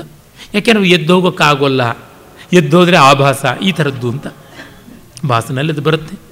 ತರೆಯನ್ನು ಹಿಡಿದು ಮತ್ತೆ ಅವ್ರನ್ನ ಎಬ್ಬಿಸಿ ಕರ್ಕೊಂಡು ಹೋಗೋದಕ್ಕೆ ಸಾಧ್ಯತೆ ಇದೆ. ಅದನ್ನು ಯವನಿಕಾಸ್ತರಣಂ ಕರೋತಿ ಅಂತ ಸೂಚನೆ ಬರುತ್ತೆ. ನೋಡಿ, ಈ ಥರದ ರಂಗ ಸೂಚನೆಗಳಿಂದ ಗೊತ್ತಾಗುತ್ತೆ ಕವಿಗಳಿಗೆ ನಾಟಕ ಕೌಶಲ ಎಷ್ಟಿತ್ತು ಅಂತ. ಕಾಳಿದಾಸನಲ್ಲಿ, ಭಾಸನಲ್ಲಿ, ಹರ್ಷ ಮೊದಲಾದ ಕೆಲವರಲ್ಲಿ ಮಾತ್ರ ಒಳ್ಳೆಯ ರಂಗಸೂಚನೆಗಳು ಕಾಣಿಸುತ್ತೆ. Stage directions. ಯಾಕೆಂದರೆ ಅವರು ನಾಟ್ಯಶಾಸ್ತ್ರವನ್ನು ಬಲ್ಲವರಾಗಿದ್ದರು. ಪ್ರಾಯಶಃ ತಮ್ಮ ರೂಪಕಗಳನ್ನು ತಾವೇ ರಂಗಸ್ಥಳದ ಮೇಲೆ ತರುವಲ್ಲಿ ಸೂತ್ರಧಾರರಾಗಿಯೋ ಅಥವಾ ಸೂತ್ರಧಾರರಿಗೆ ಸಹವರ್ತಿಗಳಾಗಿಯೋ ಕೆಲಸ ಮಾಡ್ತಾಯಿದ್ರು ನಮ್ಮಲ್ಲಿ ಕೆಲವರಿಗೆ, ಕವಿಗಳಿಗೆ, ಲೇಖಕರಿಗೆ ನಾಟಕ ರಚನೆ ಮಾಡುವವರಿಗೆ ಆ ಒಂದು ಯುಕ್ತಿಗಳು ಗೊತ್ತಿರುತ್ತೆ. ಉದಾಹರಣೆಗೆ ಗಿರೀಶ್ ಕಾರ್ನಾಡ್ ಉತ್ತಮ ನಾಟಕಕರ್ತ ಅಲ್ಲ ಅಂತ ನನಗೆ ಅನಿಸುತ್ತೆ. ಆದರೆ ಅತ್ಯುತ್ತಮ ನಟ ಒಳ್ಳೆಯ ರಂಗ ತಜ್ಞರು ಕೂಡ. ಹಾಗಾಗಿ ಅವರು ಅದನ್ನೆಲ್ಲ ಸೂಚನೆಗಳನ್ನು ಇಟ್ಟುಕೊಂಡಿರ್ತಾರೆ. ಕೈಲಾಸಮ್ಮ ಅವರ ನಾಟಕದಲ್ಲಿ ಅಪಾರವಾದ ಸೂಚನೆಗಳಿರುತ್ತೆ. ಅವರು ಒಳ್ಳೆಯ ರಂಗ ತಜ್ಞರು ಕೂಡ ಆಗಿದ್ದರಲ್ಲ ಈ ದೃಷ್ಟಿಯಿಂದ. ಈ ಥರ ಇದ್ದರೆ ಮೇಲು. ಈಗ ಹಾಡು ಅಂತ ಬರೆಯುವಾಗ ಎಷ್ಟೋ ಸತಿ ಸಿನಿಮಾ ಇತ್ಯಾದಿಗಳಿಗೆ ಆ ಲೇಖಕರಿಗೆ ರಾಗ ತಾಳಗಳದ್ದು ಸರಿಯಾದ ಜ್ಞಾನವೇ ಇರೋದಿಲ್ಲ. ಆವಾಗ ಪ್ರಯೋಜನ ಆಗೋದಿಲ್ಲ. ಅದನ್ನು ಬಲ್ಲವರಾಗಿರಬೇಕು. ಇದರಲ್ಲಿ ನೋಡಿ ಎಷ್ಟು ಎಡವಟ್ಟಾಗ್ಬಿಡುತ್ತೆ. ಗೊತ್ತಿರಬೇಕಾಗುತ್ತದೆ. ಒಂದು ಪ್ರಸಿದ್ಧವಾದ ಹಾಡು ಅಮರಶಿಲ್ಪಿ ಜಕ್ಕಣ್ಣದಲ್ಲಿ, ಚೆಲುವಾಂತ ಚೆನ್ನಿಗನೆ ನಲಿದಾಡು ಬಾ ಈ ಶೃಂಗಾರ ಶಿಲೆಯೊಡನೆ ಬಾ ಅಂತ ಹಾಡಿದೆ. ಶೃಂಗಾರ ಶಿಲೆ ಯಾವುದಲ್ಲಿ? ಶೃಂಗಾರ ಶೀಲೆ ತಾನೇ ಇರಬೇಕು. ಆದರೆ ಎಸ್ ರಾಜೇಶ್ವರ ರಾವ್ ಟ್ಯೂನ್ ಕೊಟ್ಟಿರ್ತಾರೆ ಚಿ ಸದಾಶಿವನವರು ಬರೆದಿರ್ತಾರೆ. ಚೆಲುವಾಂತ ಚೆನ್ನಿಗನೆ ಬಾ ಈ ಶೃಂಗಾರ ಶಿಲೆ ಅಂತಂತಾನೆ ಹೇಳಬೇಕು. ಶೃಂಗಾರ ಶಿಲೆಯೊಡನೆ ಕುಣಿದಾಡು ಬಾರ ಅಷ್ಟೇ, ಶೃಂಗಾರ ಶೀಲೆಯೊಡನೆ ತಾಳ ಹೊರಟೋಗುತ್ತೆ, ಇಳಿಯೋಕ್ಕಾಗೋಲ್ಲ. ಹಾಗಾಗಿ ಆ ತಾಳಗತಿ ಗೊತ್ತಿಲ್ಲದೆ ಶೀಲೆ ಅಂತ ಬರೆದಿರ್ತಾರೆ. ಸಾಲೂರಿ ರಾಜೇಶ್ವರರಾವ್ಗೆ ಕನ್ನಡ ಬರೋಲ್ಲ ಅವ್ರು ತೆಲುಗುನವರು. ಅವರು ಶೀಲೆಯನ್ನು ಮಾಡಿಬಿಟ್ಟಿದ್ದಾರೆ, ಶೀಲೆಯನ್ನು. ಹಾಡುವ ಪಿ ಸುಶೀಲಾನು ಕನ್ನಡದವರಲ್ಲ, ತೆಲುಗುನವರು. ಡೈರೆಕ್ಟ್ರಿಗೆ ಬಿ ಎಸ್ ರಂಗ ಆಗಿರಬೇಕಾಗಿತ್ತು ಜ್ಞಾನ ಅವ್ರಿಗಿತ್ತೋ ಇಲ್ವೋ ಗೊತ್ತಿಲ್ಲ. ಹೀಗಾಗಿ ಒಳ್ಳೆ ಹಾಡಿನಲ್ಲಿ ಒಂದು ಎತ್ತುಕೊಳ್ತಾನೆ, ಆದಿಲೋ ಹಂಸಪಾದು ಅಂತ ಮೊದಲನೇ ತುತ್ತಿಗೆನೆ ಕಲ್ಲು ಬಂತು, ಕೂದಲು ಬಂತು ಅಂತ ಶೃಂಗಾರ ಶಿಲೆ ಬಂದುಬಿಡ್ತಾಳೆ. ನಾನು ಸಾವಿರದ ಒಂಬೈನೂರ ಅರವತ್ತಾರು, ಅರವತ್ತೇಳನೇ ಇಸ್ವಿಯಿಂದ ಕೇಳ್ತಾ ಇದ್ದೀನಿ ಈ ಹಾಡು. ಮತ್ತೆ ಮತ್ತೆ ಪ್ರಶ್ನೆ ಬರ್ತಾ ಇದೆ. ಇರಲಿ. ಹೀಗಾಗಿ ಕವಿಗಳಿಗೆ ಪ್ರಯೋಗ ಕೌಶಲ ಇದ್ದರೆ ಇದೆಲ್ಲ ಚೆನ್ನಾಗಿ ನಿರ್ವಾಹ ಮಾಡ್ಬೋದು. ಅದಕ್ಕೆ ನೋಡಿ, ಸ್ವರ್ಗಂಗತಃ ಯವನಿಕಾಸ್ತರಣಂ ಕರೋತಿ ಅಂತ ಮುಂದೆ ತೆರೆ ಅಡ್ಡ ಬರುತ್ತೆ. ಇಬ್ಬರು ಪಾರಿಪಾರ್ಶ್ವಿಕರು ಬಂದು, ಅಂದರೆ ರಂಗಸ್ಥಳ ಸಹಾಯಕರು ಬಂದು ತೆರೆ ಅಡ್ಡ ಹಿಡಿತಾರೆ. ಆಗ ಇವನು ಹಿಂದೆಯಿಂದ ತೆವಳ್ಕೊಂಡು ಈಚೆಗೆ ಬಂದುಬಿಡ್ತಾನೆ ದುರ್ಯೋಧನ ಪಾತ್ರಧಾರಿ. ಈಗ ಧೃತರಾಷ್ಟ್ರ, ಅಶ್ವತ್ಥಾಮ ಮತ್ತು ಬಲರಾಮ ಮೂವರು ಭರತವಾಕ್ಯವನ್ನು ಹೇಳ್ತಾನೆ ಯಾಮ್ಯೇಷ ಸಜ್ಜನ ಧನಾನಿ ತಪೋವನಾನಿ, ಸಜ್ಜನ ಘನಾನಿ ತಪೋವನಾನಿ, ಯಾಮ್ಯೇಷ ಸಜ್ಜನ ಧನಾನಿ ಅಥವಾ ಘನಾನಿ ಎರಡೂ ಆಗಬಹುದು. ಪುತ್ರ ಪ್ರಣಾಶ ವಿಫಲಂ ಹಿ ಧಿಗಸ್ತು ರಾಜ್ಯಂ. ನಾನು ಸಜ್ಜನರು ತುಂಬಿರುವ ತಪೋವನಕ್ಕೆ ಹೋಗ್ತೀನಿ. ಮಗ ಸತ್ತ ಮೇಲಿರುವ ಈ ರಾಜ್ಯಕ್ಕೆ ಧಿಕ್ಕಾರವಿರಲಿ ಅಂತ ಧೃತರಾಷ್ಟ್ರ ಹೇಳ್ತಾನೆ, ಅಶ್ವತ್ಥಾಮ ಹೇಳ್ತಾನೆ. ಯಾತೋದ್ಯ ಸೌಪ್ತಿಕ ವಧೋದ್ಯತ ಬಾಣಪಾಣಿ ನಾನೀಗ ಸೌಪ್ತಿಕ ವಧ, ಅಂದರೆ ಮಲಗಿರುವವರನ್ನ ಕೊಲ್ಲೋದಕ್ಕೆ ಬಾಣ ಹಿಡಿದು ಹೊರಡ್ತೀನಿ ಅಂತ ಅವನು ಹೊರಡ್ತಾನೆ. ಆಗ ಬಲರಾಮ ಒಂದೇ ಮಾತಿನಲ್ಲಿ ಭರತವಾಕ್ಯ ಹೇಳ್ತಾನೆ ಗಾಂಪಾತುನೋ ನರಪತಿ ಶಮಿತಾರಿ ಪಕ್ಷ. ಈ ಜಗತ್ತನ್ನು ವೈರಿ ದೂರನಾದ ರಾಜನು ನಮ್ಮ ಒಡೆಯನು ಕಾಪಾಡಲಿ ಅಂತನ್ನುವಂಥದ್ದು. ಅಲ್ಲಿಗೆ ಊರುಭಂಗ ನಾಟಕ ಮುಗಿಯುತ್ತದೆ. ಇನ್ನು ನಾವು ಭಾಸನ ಪುರಾಣಾಖ್ಯಾಯಿಕೆಗಳನ್ನು ಆಧರಿಸಿದ ಈ ರೂಪಕಗಳ ಪೈಕಿ ಕಟ್ಟ ಕಡೆಯದಾದಂಥ ಬಾಲಚರಿತಕ್ಕೆ ಬರೋಣ. ರಾಮಾಯಣ, ಮಹಾಭಾರತ, ಈಗ ಭಾಗವತ, ಅಥವಾ ಹರಿವಂಶ ವಿಷ್ಣು ಪುರಾಣ ಒಟ್ಟಿನಲ್ಲಿ ಮಹಾಭಾರತದ ಪರಿಶಿಷ್ಟಭೂತವಾದ ಹರಿವಂಶ ಅಥವಾ ಅದರ ಉಪಬ್ರಹ್ಮಣ ರೂಪವಾದ ವಿಷ್ಣು ಪುರಾಣ ಅಥವಾ ಅದರ ವಿಸ್ತೃತ ರೂಪವಾದ ಭಾಗವತ. ಇಲ್ಲಿ ಬರುವಂಥ ಬಾಲಕೃಷ್ಣನ ಚರಿತೆಯನ್ನು ಕುರಿತಂಥದ್ದೇ ಈ ಕೃತಿ ಹೆಸರೇ ಸೂಚಿಸುವಂತೆ ಬಾಲಚರಿತಂ. ಈ ಶೀರ್ಷಿಕೆಯಲ್ಲಿ ಯಾವ ವಕ್ರತೆಯೂ ಇಲ್ಲ. ಹುಡುಗನ ಚಾರಿತ್ರ ಅಂದರೆ ಕೃಷ್ಣನ ಲೀಲೆ ಅನ್ನುವಂಥ ಅರ್ಥ. ಈ ನಾಟಕ ಐದು ಅಂಕಗಳದು. ರಂಗಸ್ಥಳಕ್ಕೆ ತುಂಬ ಚೆನ್ನಾಗಿದೆ. ಇದನ್ನು ನಾನು ಎರಡು ಬಾರಿ ರಂಗಸ್ಥಳದ ಮೇಲೆ ನೋಡಿದ್ದೆ. ಒಂದು ಅಂಶ ಹೇಳೋದನ್ನು ಮರೆತು ಬಿಟ್ಟೆ ಭಾಸನ ಈ ಹದಿಮೂರು ರೂಪಕಗಳಲ್ಲಿ ಅನೇಕ ರೂಪಕಗಳನ್ನು ನಾನು ರಂಗಸ್ಥಳದ ಮೇಲೆ ನೋಡಿದ್ದೀನಿ. ಕೆಲವಲ್ಲಿ ನಾನೇ ಪಾತ್ರ ವಹಿಸಿಯೂ ಮಾಡಿದ್ದೀನಿ. ಕರ್ಣಭಾರ, ಮತ್ತು ದೂತವಾಕ್ಯ, ಭೂರುಭಂಗ, ಮಧ್ಯಮ ವ್ಯಾಯೋಗ, ಈ ಥರ ಹಲವು ನಾಟಕಗಳಲ್ಲಿ ನಾನು ಪಾತ್ರ ವಹಿಸಿ ಮಾಡಿದ್ದುಂಟು. ಇನ್ನು ಹಲವು ಕೆಲವು ನಾಟಕಗಳು ಸ್ವಪ್ನವಾಸವದತ್ತದಲ್ಲಿ ಪಾತ್ರ ವಹಿಸಿದ್ದೆ. ಒಮ್ಮೆ ಸ್ವಪ್ನವಾಸವ ದತ್ತದಲ್ಲಿ ವಾಸವದತ್ತೆ ಪಾತ್ರವನ್ನೇ ಮಾಡಿದ್ದೆ. ಆಮೇಲೆ ಹಿಡಂಬಿ ಪಾತ್ರ ಮಾಡಿದ್ದೆ ಮಧ್ಯಮ ವ್ಯಾಯೋಗದಲ್ಲಿ. ಇಲ್ಲಿ ನಾನು ಬಲರಾಮನ ಪಾತ್ರವನ್ನು ಮಾಡಿದ್ದೆ. ಊರುಭಂಗದಲ್ಲಿ ಕರ್ಣಭಾರದಲ್ಲಿ ಇಂದ್ರನ ಪಾತ್ರ ಮಾಡಿದ್ದುಂಟು. ಹೀಗೆ ಹಲವು ರೂಪಕಗಳಲ್ಲಿ ನಾನು ಪಾತ್ರ ವಹಿಸಿದ್ದುಂಟು. ಹಾಗೆ ವೇದಿಕೆಯ ಮೇಲೆ ರಂಗದಲ್ಲಿ ಸ್ವಪ್ನವಾಸವದತ್ತವನ್ನು ಮೂರ್ನಾಲ್ಕು ತಂಡಗಳು ಮಾಡಿದ್ದನ್ನು ನಾನು ನೋಡಿದ್ದೀನಿ. ದೂತವಾಕ್ಯವನ್ನು ಎರಡು ಮೂರು ತಂಡ ಮಾಡಿದ್ದನ್ನು ನೋಡಿದ್ದೀನಿ. ಎರಡು ಮೂರು ಬಗೆಯಲ್ಲಿ ಮಾಡಿದ್ದು ನೋಡಿದ್ದೀನಿ. ಊರುಭಂಗವನ್ನು ಮೂರ್ನಾಲ್ಕು ತಂಡಗಳು ಮಾಡಿದ್ದು ನೋಡಿದ್ದೀನಿ. ಕನ್ನಡದ ಅನುವಾದದಲ್ಲಿ ನೋಡಿದ್ದೀನಿ, ಸಂಸ್ಕೃತದಲ್ಲಿ ನೋಡಿದ್ದೀನಿ, ಏಕಾಂಕ ನಾಟಕಗಳನ್ನು ಎಲ್ಲವನ್ನೂ ನೋಡಿದ್ದೀನಿ. ಮತ್ತು ಬಾಲಚರಿತವನ್ನು ತುಂಬ ಅಪೂರ್ವವಾದದ್ದು. ಮೊದಲ ಬಾರಿಗೆ ನ್ಯಾಷನಲ್ ಹೈಸ್ಕೂಲ್ ಹುಡುಗರು N M K R V ಕಾಲೇಜಿನಲ್ಲಿ ಸಂಸ್ಕೃತ ನಾಟಕ ಸ್ಪರ್ಧೆಯಲ್ಲಿ ನಾನಾಗ ನಿರ್ಣಾಯಕ ಸಮಿತಿಯಲ್ಲಿ ಒಬ್ಬನಾಗಿದ್ದೆ. ಸಾವಿರದ ಒಂಬೈನೂರ ಎಂಬತ್ತ ಆರನೇ ಇಸ್ವಿಯಲ್ಲಿ ಬಾಲಚರಿತ ನಾಟಕವನ್ನು ನೋಡಿದ್ದೆ. ಸುಮಾರು ಒಂದು ಮೂವತ್ತು ನಲವತ್ತು ಹುಡುಗರು ಸೇರಿ ಮಾಡಿದ್ದು, ಹುಡುಗರು, ಹುಡುಗಿಯರು ಸೇರಿ ತುಂಬ ಚೆನ್ನಾಗಿ ಮಾಡಿದರು. ಆಮೇಲೆ ಅದೇ ಎಂ ಕೆ ಆರ್ ವಿ ಕಾಲೇಜಿನ ಬಾಲಿಕೆಯರೆಲ್ಲ ಸೇರಿ ತುಂಬ ಚೆನ್ನಾಗಿ ಗೀತ ನೃತ್ಯಗಳನ್ನೆಲ್ಲ ಸೇರಿಸಿಕೊಂಡು ಮಾಡಿದಂಥದ್ದನ್ನು ನಾನು ನೋಡಿದ್ದೆ. ಅದನ್ನು ನಮ್ಮ ಎಸ್ ಆರ್ ಲೀಲಾ ಅವರು ನಿರ್ದೇಶನ ಮಾಡಿದರು. ಆ ಒಂದು ತಂಡದಿಂದಲೇ ಇನ್ನಷ್ಟು ಪರಿಷ್ಕೃತವಾಗಿ ವಿದ್ಯಾಪೀಠದ ವಿದ್ಯಾರ್ಥಿಗಳೆಲ್ಲ ಸೇರಿಕೊಂಡು ಈಚೆಗೆ ಮಾಡಿದ್ದು ಎಸ್ ಆರ್ ಲೀಲಾ ಅವರು ವಿಡಿಯೋ ರೆಕಾರ್ಡಿಂಗ್ ಕೂಡ ಮಾಡಿದ್ದಾನೆ. ಪ್ರಾಯಶಃ ಯಾವಾಗಲಾದರೂ ನಾವೆಲ್ಲ ನೋಡ್ತೀವಿ ಅಂತ ಅನಿಸುತ್ತೆ. ಅದನ್ನು ತೆರೆಯ ಮೇಲೆ ನೋಡಬಹುದು ಬಾಲಚರಿತ ರಂಗ ಪ್ರಯೋಗಕ್ಕೆ ತುಂಬ ಚೆನ್ನಾಗಿ ಒಗ್ಗಿ ಬರುವಂಥ ನಾಟಕ. ವೆರಿಲಿ ಹ್ಯಾಪನಿಂಗ್ ಪ್ಲೇ ಅಂತಕ್ಕಂತೀವಲ್ಲ ಆ ಥರ. ಕಾವ್ಯ ಸೌಂದರ್ಯ ಇಲ್ಲ ಇಲ್ಲ ಇಲ್ಲ ಅಷ್ಟು. ಮೂರು ಬಾರಿ ಹೇಳ್ಬೋದು. ಇಲ್ಲ ಇಲ್ಲ ಇಲ್ಲ ಅಂತ ಹೇಳಿಬಿಟ್ಟಿದ್ನು. ಎಕ್ಕೋ ಎಫೆಕ್ಟ್ ಬೇಕಾದ್ರೆ ಕೊಡ್ಬೋದು. ಆ ಮಟ್ಟಕ್ಕೆ ಬಹಳ ಬೋಳು, ಬಳಕಳು. ತುಂಬ ಬೋಳು ಬೋಳಾಗಿ, ಬಡಕಲು ಬಡಕಲಾಗಿ ಇರುವಂಥದ್ದು ಆದರೂ ಕಾವ್ಯ ಸ್ವಾರಸ್ಯ ಇಲ್ಲ ಅಂತ ಅನ್ನಿಸದಂತೆ ರಂಗತಂತ್ರ ಸ್ವಾರಸ್ಯ ಇದೆ. ಮತ್ತು ಸಂಸ್ಕೃತ ರೂಪಕ ಪ್ರಪಂಚದಲ್ಲಿಯೇ ಇದುವರೆಗೆ ನಾವು ಕಾಣದೇ ಇದ್ದಂಥ ಕೆಲವು ಹೊಸ ಹೊಸ ರೀತಿಯ ಸಂವಿಧಾನಕಗಳನ್ನು ನೋಡ್ತೀವಿ. ಮತ್ತು ತುಂಬ ವಿನೋದಕ್ಕೆ ರಂಜನೆಗೆ ಹಾಡು, ಕುಣಿತ ಫೈಟಿಂಗ್ ಎಲ್ಲ ಮಸಾಲೆಯನ್ನು ತುಂಬಿರುವಂಥದ್ದು ಮಕ್ಕಳು ಮಾಡುವುದಕ್ಕೆ ಹೇಳಿ ಮಾಡಿಸಿದಂಥ ರೂಪಕ ಇಂಥ ಒಂದು ರೂಪಕ ಇದೆ, ವಿಶಿಷ್ಟವಾದದ್ದು. ಹಾಗಾಗಿ ಇಲ್ಲಿ ಕಾವ್ಯ ಸ್ವಾರಸ್ಯವನ್ನು ವಿವರಿಸೋಕ್ಕೇನೂ ಇಲ್ಲ. ಇನ್ನು ಕೃಷ್ಣ ಚರಿತ್ರೆಯ ಕಥಾನಕ ಎಲ್ಲರಿಗೂ ಗೊತ್ತೇ ಇದೆ. ಹಾಗಾಗಿ ಐದು ಅಂಕದ ರೂಪಕವನ್ನಾದರೂ ಒಂದು ಗಂಟೆಯಲ್ಲಿ ವಿಸ್ತಾರವಾಗಿ ಹೇಳಿ ಮುಗಿಸಿಬಿಡ್ಬೋದು.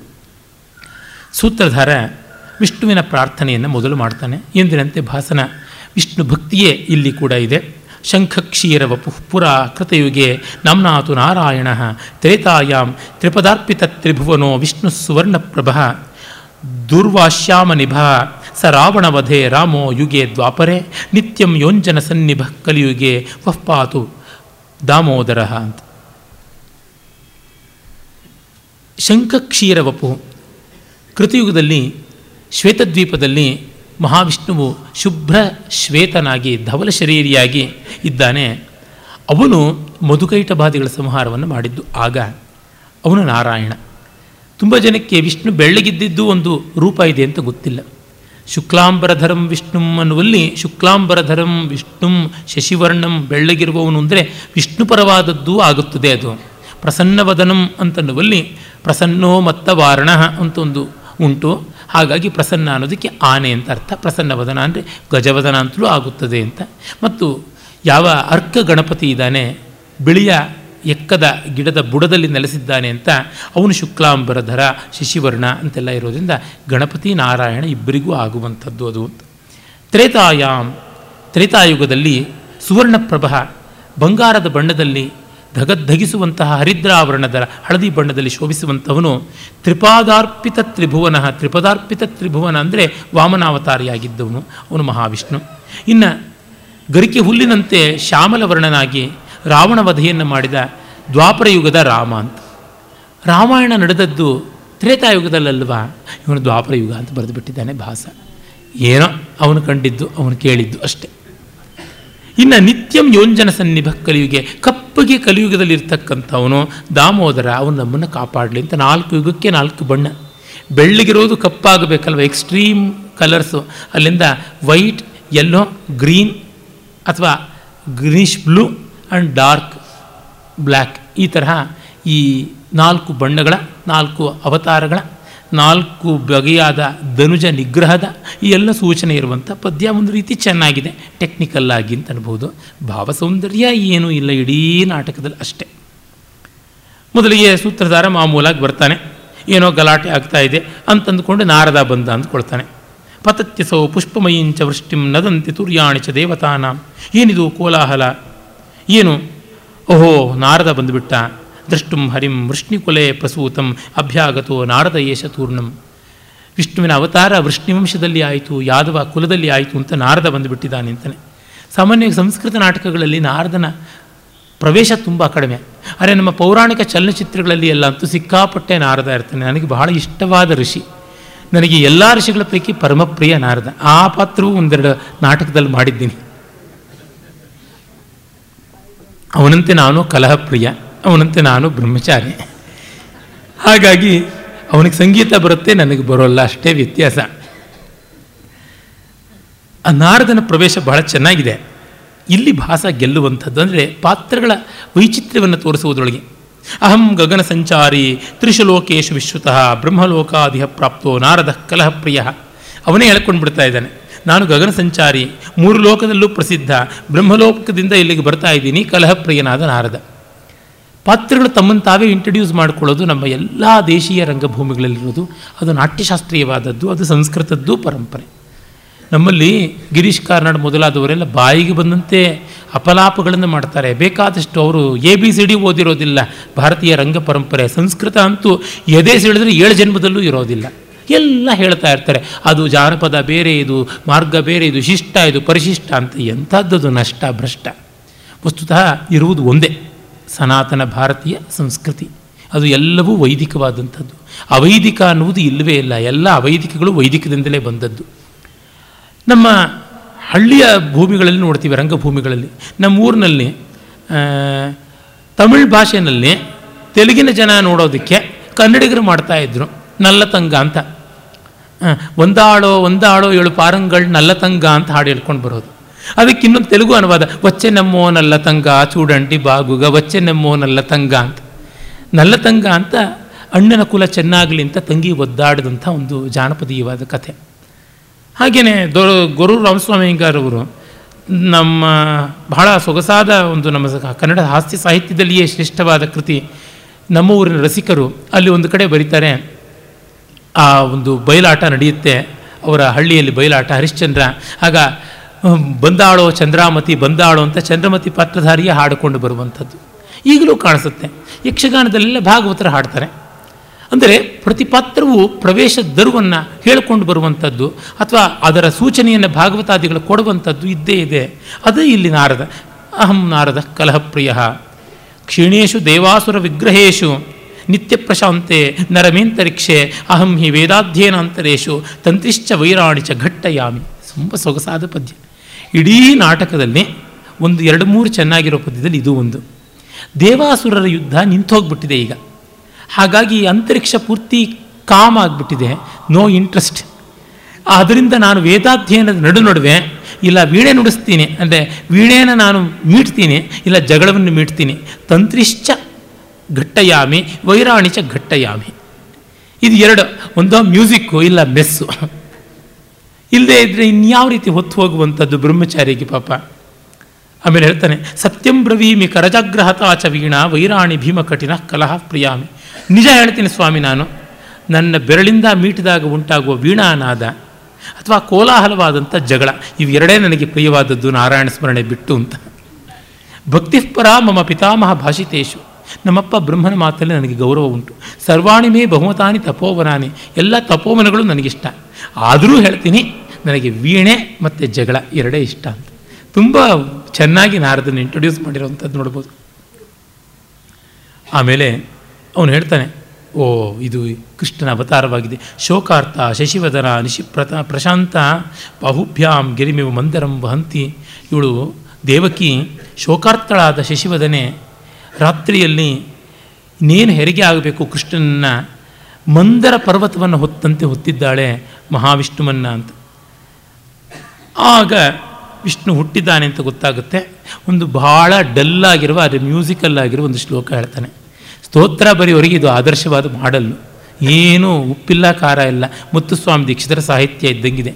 ನಾರಾಯಣಾಯ ನರಲೋಕ ಪರಾಯಣಾಯ, ಲೋಕಾನನಾಯ ಕಮಲಾಯತ ಲೋಚನಾಯ, ರಾಮಾಯ ರಾವಣ ವಿರೇಚನ ಪಾತನಾಯ, ವಿರೋಚನ ಪಾತನಾಯ, ವೀರಾಯ ವೀರ್ಯ ನಿಲಯಾಯ ನಮೋವರಾಯ ಏನೂ ಇಲ್ಲ ಇದರೊಳಗೆ. ಬಿಡಿಸಿದ್ರೆ ಒಂದು ಅಕ್ಷರವೂ ಅರ್ಥ ಸ್ವಾರಸ್ಯ ಇಲ್ಲ. ಅದೇ ನೋಡಿ, ನಾರಾಯಣಾಯ ನರಲೋಕ ಪರಾಯಣಾಯ, ಲೋಕಾನನಾಯ, ಕಮಲಾ, ಕಮ, ಕಮಲಾ, ಕಮಲಾಮಲ ಲೋಚನಾಯ, ರಾಮಾಯ ರಾವಣ ವಿರೋಚನ ಪಾತನಾಯ, ವೀರಾಯ ವೀರ್ಯ ನಿಲಯಾಯ ನಮೋವರಾಯ ಅಂದರೆ ಏನೋ ನಾದ ಇದೆ, ಒಂದು ಒತ್ತಕ್ಷರ ಇಲ್ಲ. ಎಲ್ಲ ಲ ಕ ರ ಈ ಥರದ್ದೆಲ್ಲ ರಮಣೀಯವಾದ ಪದಪದ್ಧತಿ ಅಷ್ಟೇ. ಸಂಗೀತಕ್ಕಷ್ಟೇ ಹೊರತು ಸಾಹಿತ್ಯಕ್ಕೆ ಇಲ್ಲ. ಇಂಥದ್ದು ಆರ್ಷೇಯವಾದ, ಆಭಿಜಾತ್ಯವಾದಂಥ ಸಾಹಿತ್ಯದಲ್ಲಿ ಕಾಣೋಲ್ಲ. ಇದನ್ನು ಕಂಡಾಗ ಇದು ಭಾಸನದ ಅಂತ ಸಂದೇಹ ಬರುತ್ತೆ.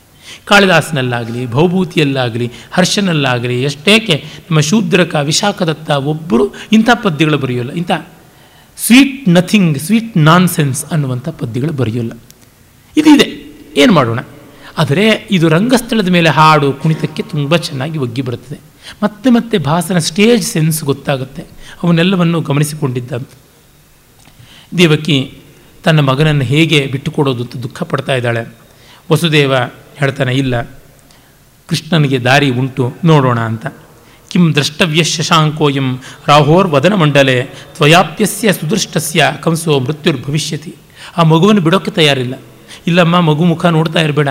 ಈ ಮಗುವಿನ ಚಂದ್ರಮಂಡಲದಂಥ ಮುಖವನ್ನು ನೀನು ಹೆಚ್ಚು ನೋಡ್ತಾ ಇದ್ದಂತೆ ಕಂಸ ಅನ್ನೋ ರಾಹು ಬಂದುಬಿಡ್ತಾನೆ. ಹಾಗಾಗಿ ಬಿಟ್ಟುಕೊಡು ಈಗ. ತಾವದೇನಂ ಸುದೃಷ್ಟಂ ಕರ್ತುಂ ಸಾಕು. ಇನ್ನು ನೋಡೋದು ಬೇಕಿಲ್ಲ. ದೇವಕಿ ನಾನು ನೋಡಬೇಕು ನೋಡಬೇಕು, ಸುದೃಷ್ಟಂ ಕರ್ತುಂ ಇಚ್ಛಾಮಿ ಅಂತಂದ್ರು ಬೇಡ ಅಂತ. ಆಮೇಲೆ ಮಗುವನ್ನು ತಗೊಳ್ತಾನೆ ಹಬ್ಬ ಇಷ್ಟು ಭಾರ ಮಗು. ಅಹೋ ಗುರುತ್ವಂ ಬಾಲಸ್ಯ. ವಿಂಧ್ಯ ಮಂದರ ಸಾರೋಯಂ ಬಾಲ ಪದ್ಮದಲೀಕ್ಷಣ. ಗರ್ಭೋಯಯ ಧೃತ ಶ್ರೀಮಾನ್. ಅಹೋ ಧೈರ್ಯಂ ಹಿ ಯೋಷಿತ. ಬಾ ಮೇರು ಮಂದರ ಪರ್ವತಗಳ ತೂಕ ಇವನದು. ಇಂಥವನನ್ನು ನೀನು ಹೊಟ್ಟೆಯಲ್ಲಿ ಒಂಬತ್ತು ತಿಂಗಳು ಹೊತ್ತಿಯಲ್ಲ, ಹೆಂಗಸರ ಗಟ್ಟಿತನವೇ ಗಟ್ಟಿತನ, ಧೈರ್ಯಂ ಹಿ ಯೋಷಿತ ಅಂತಂತಾನೆ. ನಿಜವಾಗಲೂ ಇದು ಒಂದು ವಿಶಿಷ್ಟವಾದ ಅನುಭವ. ಕ್ರಮವಾಗಿ ಗರ್ಭದಲ್ಲಿರುವ ಮಗು ತಿಂಗಳ ತಿಂಗಳಿಗೆ ಬೆಳೀತಾ ಬೆಳೀತಾ ಬರುವಂಥದ್ದು. ನಾನು ಕೆಲವರು ಆತ್ಮೀಯರಾದಂಥ ಸೋದರಿಯರ ಮಧ್ಯೆ ಕೇಳಿದ್ದೀನಿ. ನಿಮಗೆ ಹೇಗೆ ಅನುಭವ ಆಗುತ್ತೆ? ಆ ಒಂದು ಪ್ರಸವದ ಅನುಭವ ಹೇಗೆ? ಮಗುವನ್ನು ತಾಳುವುದು ಅಂತ. ಬೆಳೆಯುವುದು ಒಂದು ವಿಶೇಷವಾದ ಅನುಭವ ಆಗುತ್ತೆ. ಅದು ಭಾರ ನಮಗೆ ಗೊತ್ತಾಗೋಲ್ಲ. ದಿವಸ ದಿವಸ ಬೆಳೆಯೋದ್ರಿಂದ. ಹೆತ್ತ ಮೇಲೆ ಒಮ್ಮೆಲೆ ಮೈಯಿಂದ ಒಂದು ಎರಡು ಮೂರು ಕೆ ಜಿ ಇಳಿದೋದೊಂದಿಗೆ ಆಗುತ್ತಲ್ಲ. ಆಗ ಆಗುವ ಅನುಭವ ಭಾಳ ಏನೋ ಖಾಲಿ ಆದಂತೆ. ಪಕ್ಕದಲ್ಲಿ ಮಗು ಇಲ್ಲ ಅಂದರೆ ತುಂಬ ಖಾತರ ಉಂಟಾಗುತ್ತದೆ ಅಂತ ಅಂತಾರೆ. ಈ ಸೂಕ್ಷ್ಮಗಳನ್ನು ಕವಿ ಕಾಣ್ತಾನಲ್ಲ, ಅದು ತುಂಬ ದೊಡ್ಡದು ಅನಿಸುತ್ತೆ. ಆಮೇಲೆ ಕತ್ತಲೆಯಾಗಿದೆ. ಅದನ್ನು ನೋಡಿ ಹೇಳ್ತಾನೆ. ಇಲ್ಲಿ ಕೃಷ್ಣನ ಹೊತ್ತು ಗೋಕುಲಕ್ಕೆ ಸೇರಿಸಬೇಕಾಗಿದೆಯಲ್ಲ. ಲಿಂಪಂತೀವ ತಮೋಂಗಾನಿ. ಲಿಂಪತೀವ ತಮೋಂಗಾನಿ ವರ್ಷತೀವಾಂಜನಂ ಲಭ ಅಸತ್ಪುರುಷ ಸೇವೇವ ದೃಷ್ಟಿ ನಿಷ್ಫಲತಾಂಗತ ಬಹಳ ಸೊಗಸಾದ ಪದ್ಯ ಇದು. ಅರೆ, ಇದರ ಕ್ರೆಡಿಟ್ಸ್ ಎಲ್ಲಿ ಸೇರಬೇಕು ಗೊತ್ತಿಲ್ಲ. ಇದು ಮೃಚ್ಛಕಟಿಕದಲ್ಲಿದೆ. ಮತ್ತು ತಿರ್ಗ ಚಾರುದತ್ತ ಇವಂದೇ ನಾಟಕದಲ್ಲಿದೆ. ಇಲ್ಲೂ ಇದೆ. ಮತ್ತು ಬಹಳ ಸೊಗಸಾಗಿ ಇದೇ ಪದ್ಯವನ್ನು ನಾವು ಮೊದಲ ಬಾರಿಗೆ ಎಂಬಂಥ ಪ್ರೆಸೆಂಟೇಷನ್ನಿಂದ ಭಾಮನ ಕಾವ್ಯಾಲಂಕಾರದಲ್ಲೂ ನೋಡ್ತೀವಿ. ದಂಡಿಯ ಕಾವ್ಯಾದರ್ಶದಲ್ಲೂ ನೋಡ್ತೀವಿ. ಯಾರು ಈ ಪದ್ಯದ ಕರ್ತರು ಗೊತ್ತಿಲ್ಲ. ಯಾರು ಬರೆದಿದ್ರೂ ಚೆನ್ನಾಗಿದೆ. ಉತ್ಪ್ರೇಕ್ಷ ಮತ್ತು ಉಪಮ ಈ ಎರಡರ ಒಂದು ಸಂಕರ ಇಲ್ಲಿ ಕಾಣಿಸುತ್ತದೆ. ಕತ್ತಲು ನಮ್ಮ ಮೈಯಲ್ಲಿ ಲೇಪನಗೊಳ್ತಾ ಇದೆಯೋ ಅನ್ನುವಂತೆ ಆಕಾಶ ಕಾಡಿಗೆಯನ್ನು ಸುರಿಸ್ತಾ ಇದ್ವಿ ಎಂಬಂತೆ ಕಗ್ಗತ್ತಲೆ ಇದೆ. ಅಸತ್ಪುರುಷರ ಸೇವೆಯಿಂದ ಹೇಗೋ ಹಾಗೆ ಕಣ್ಣಿಗೆ ಪ್ರಯೋಜನವೇ ಇಲ್ಲದಂತೆ ಆಗಿದೆ. ಅಸತ್ಪುರುಷರ ಸೇವೆಗೆ ಹೇಗೆ ಫಲವಿಲ್ಲವೋ ಹಾಗೆ ಕಣ್ಣು ಇದ್ದೂ ಇಲ್ಲದಂತೆ ಆಗಿದೆ ಅಂಥ ಕತ್ತಲೆ ಅಂತ. ಅಸತ್ಪುರುಷ ಸೇವಾ ಇವ ದೃಷ್ಟಿ ನಿಷ್ಫಲತಾಂಗತ ಅಲ್ಲಿ ಉಪಮಾಲಂಕಾರ ಇದೆ. ಲಿಂಪ ಲಿಂಪತೀವ ತಮೋಂಗಾನಿ ವರ್ಷತೀವಾಂಜನಂ ನಭ ಅನ್ನುವಲ್ಲಿ ಎರಡು ಕಡೆ ಉತ್ಪ್ರೇಕ್ಷ ಅಲಂಕಾರ ಇದೆ. ಅಪ್ರಕಾಶ ಇವ ದಿಶೋ ಘನೀಭೂತ ಇವ ದ್ರುಮಾಹ. ಸುನಿವಿಷ್ಟಸ್ಯ ಲೋಕಸ್ಯ ಕೃತೋ ರೂಪ ವಿಪರ್ಯಯ. ದಿಕ್ಕುಗಳು ಅಪ್ರಕಾಶವಾಗಿವೆ. ಮರಗಳು ಹೆಪ್ಪುಗಟ್ಟಿದಂತೆ ಕಾಣ್ತಾ ಇವೆ. ಜಗತ್ತೇ ತನ್ನ ರೂಪವನ್ನು ಅರೂಪವಾಗಿ ಬದಲಾಯಿಸ್ಕೊಂಡು ಬಿಡ್ತಾ ಅನ್ನುವಂತೆ ಕಾಣಿಸ್ತಾ ಇದೆ ಅಂತ. ಈ ಪದ್ಯವು ತುಂಬ ಚೆನ್ನಾಗಿದೆ. ಕೃತಃ ರೂಪ ವಿಪರ್ಯಯ ಲೋಕಸ್ಯ. ಲೋಕ ರೂಪವನ್ನು ಅರೂಪವಾಗಿ ಮಾಡ್ಕೊಂಡು ಬಿಡ್ತಾ ಅನ್ನುವಂತ ಅನ್ನಿಸ್ತಾ ಇದೆ ಅಂತ. ಈಗ ಹೇಗೆ ಹೋಗೋದು, ಏನು ಮಾಡೋದು ಅಂತ ಅಂದುಕೊಂಡು ಯಮುನಾ ನದಿಯನ್ನು ದಾಟ್ತಾನೆ. ಇತ್ತ ಕಡೆ ನಂದಗೋಪ ತನ್ನ ಸತ್ತ ಹೆಣ್ಣು ಮಗುವಿನ ಶವದ ಸಂಸ್ಕಾರ ಮಾಡೋಕ್ಕೆ ಒಂಟಿಯಾಗಿ ಅರಿಷ್ಟಗ್ರಹ ಅಂದರೆ ಬಾಣಂತಿ ಮನೆಯಿಂದ ಹೊರಟಿದ್ದಾನೆ. ಇದು ಭಾಸನ ಕಲ್ಪನೆ. ಅಲ್ಲಿ ನಾವು ನೋಡುವಂಥದ್ದು, ವಸುದೇವ ಯಾರ ಕಣ್ಣಿಗೂ ಬೀಳದಂತೆ ನೇರವಾಗಿ ಬಂದು ಯಶೋದೆಯ ಪಕ್ಕ ಮಲಗಿರುವ ಆ ಯೋಗಮಾಯೆ ಶಿಶುವಾಗಿರ್ತಾಳಲ್ಲ, ಅವಳನ್ನು ಎತ್ತುಕೊಂಡು ಕೃಷ್ಣನಲ್ಲಿ ಮಗಲಿಸಿ ಬರ್ತಾನೆ ಅಂತ. ಇಲ್ಲಿ ಹಾಗಲ್ಲ, ನಂದಗೋಪನ ಹೆಂಡತಿ ಸತ್ತ ಮಗುವನ್ನು ಹೆತ್ತಿದ್ದಾಳೆ. ಹುಟ್ಟತಲೇ ಸತ್ತು ಹೋಗಿದೆ ಮಗು. ಆ ಮಗುವನ್ನು ಈಗಲೇ ಸಂಸ್ಕಾರ ಮಾಡಬೇಕು. ಯಾಕೆಂದರೆ ನಾಳೆ ದಿವಸ ಇಂದ್ರಮಹ ಅಥವಾ ಇಂದ್ರಧ್ವಜೋತ್ಸವ ಅಂತ ಇದೆ. ಅದು ಅಮಂಗಳವಾಗಿಬಿಡುತ್ತೆ. ಸತ್ತ ಮಗು ಅಂತಂದಾಗ ಊರಿನ ಜನರಿಗೆಲ್ಲ ಶೋಕ ಬರುತ್ತದೆ. ಅದು ಚೆನ್ನಾಗಿಲ್ಲ. ಹೀಗಾಗಿ ಏನಾದರೂ ಮಾಡಬೇಕು ಅಂತನ್ನುವಂಥದ್ದು. ಅಲ್ಲ, ಗರ್ಭಿಣಿಯಾದವಳಿಗೆ ಹೆರಿಗೇನೂ ಆಗಿ, ಆಗಿದೆ. ಅರೆ ಮಗು ಇಲ್ಲ ಅಂದರೆ ಏನಾಗುತ್ತೆ ಅಂತ ಅದು ಬರಲ್ವ ಸಂದೇಹ? ಅದ್ರ ಬಗ್ಗೆ ಯೋಚನೆ ಮಾಡಿಲ್ಲ. ಭಾಸ ಅತಿ ಜಾಣತನ ತೋರ್ಸೋಕೆ ಹೋಗ್ಬಿಟ್ಟು ಎಡವಟ್ಟು ಮಾಡ್ಕೊಂಡು ಬಿಟ್ಟಿದ್ದಾನೆ ಇರಲಿ. ಅಷ್ಟು ನಾವು ಸೂಕ್ಷ್ಮ ತರ್ಕ ಮಾಡಬೇಕಾಗಿಲ್ಲ. ಅವನು ಆ ಹೆಣ ಎತ್ಕೊಂಡು ಆ ಮಗುವನ್ನು ಒದ್ದಾಡ್ತಾ ಇದ್ದಾನೆ. ದಾರಿಕೆ ದಾರಿಕೆ, ಅಯ್ಯೋ ಮಗುವೇ ಸತ್ತೋಗ್ಬಿಟ್ಯ? ನಾಳೆ ಉತ್ಸವ ಇದೆ, ಅದರಲ್ಲಿ ಪಾಲ್ಗೊಳ್ಳಲ್ಲ, ನಿನ್ನ ಶವ ಸಂಸ್ಕಾರ ಮಾಡಲ್ಲ ಏನು ಗತಿ? ಯಾರ ಕಣ್ಣಿಗೂ ಕಾಣಿಸ್ತಂತೆ ನಿನ್ನನ್ನು ಮಣ್ಣು ಮಾಡಬೇಕು ಅಂತ ಅಂದುಕೊಳ್ತಾ ಇದ್ದಾನೆ. ಆ ಅಂಧಕಾರ ಹೇಗಿದೆ ಅನ್ನೋದನ್ನು ಅವನು ವರ್ಣಿಸ್ತಾನೆ. ದುರ್ದಿನ ದುರ್ದಿನ ವಿನಷ್ಟ ಜ್ಯೋತ್ಸ್ನ ರಾತ್ರಿ ವರ್ತತೆ, ನಿಮೀಲಿತಾಕಾರ, ಸಂಪ್ರಾವೃತ, ಪ್ರಸುಪ್ತ ನಲಿನಿ ನಿವಸನ ಯಥಾ ಗೋಪಿ ನೀಲ ನಿವಸನ ಯಥಾ ಗೋಪಿ. ಕಪ್ಪು ಸೀರೆ ಒಟ್ಟ ಗೋಪಿಯ ಹಾಗೆ ನಿದ್ರೆ ಮಾಡ್ತಾ ಇರುವಂಥ ಲೋಕ ಇದು. ರಾತ್ರಿ ತನ್ನನ್ನು ತಾನು ಕಾಣದಂತೆ ಮಾಡಿಕೊಂಡಿದೆ. ಬೆಳದಿಂಗಳೂ ಇಲ್ಲ, ಕಾರಣ ಮೋಡದಿಂದ ಕವಿದಿದೆ ಆಕಾಶ ಅಂತಂತ ಇದ್ದಾನೆ. ವಸುದೇವ ಆಗ ಗುರುತು ಹಿಡಿದು ಓ ನಂದಗೋಪ, ನೀನು ನನ್ನ ಗೆಳೆಯ, ಒಟ್ಟಿಗೆ ಓದಿದವನಲ್ಲಪ್ಪ, ಏನಿಲ್ಲಿ ಅಂತಾನೆ. ಏನು ಮಾಡೋದು? ಈದೃಶ ಪ್ರತಿ ಭಯ ರಜನ್ಯ ಮೃತ ದಾರಿಕಾ ಮಮಹಸ್ತೆ. ಈ ಘೋರವಾದ ರಾತ್ರಿ ಮತ್ತು ಘೋರವಾದ ಸಂದರ್ಭ ಮಗಳ ಸತ್ತೋಗಿದ್ದಾಳೆ ಈ ಮಗು ನೋಡು ಅಂತಂತಾನೆ. ಆಗ ಯಾಕೆ ಈ ಸಂದರ್ಭದಲ್ಲಿ ಒದ್ದಾಡ್ತಿದ್ಯಾ ಅಂದಾಗ ಹೇಳ್ತಾನೆ, ಶ್ವಸ್ಮಾಕಂ ಗೋ, ಘೋಷಸ್ಯ ಉಚಿತ ಇಂದ್ರಯಜ್ಞ ನಾಮ ಉತ್ಸವ ಭವಿಷ್ಯತಿ. ನಾಳೆ ಇಂದ್ರನಿಗೆ ಮಾಡುವ ಕೃತಜ್ಞತೆಗೆ ಸಲ್ಲಿಸ್ತಕ್ಕಂಥ ಇಂದ್ರಧ್ವಜೋತ್ಸವ.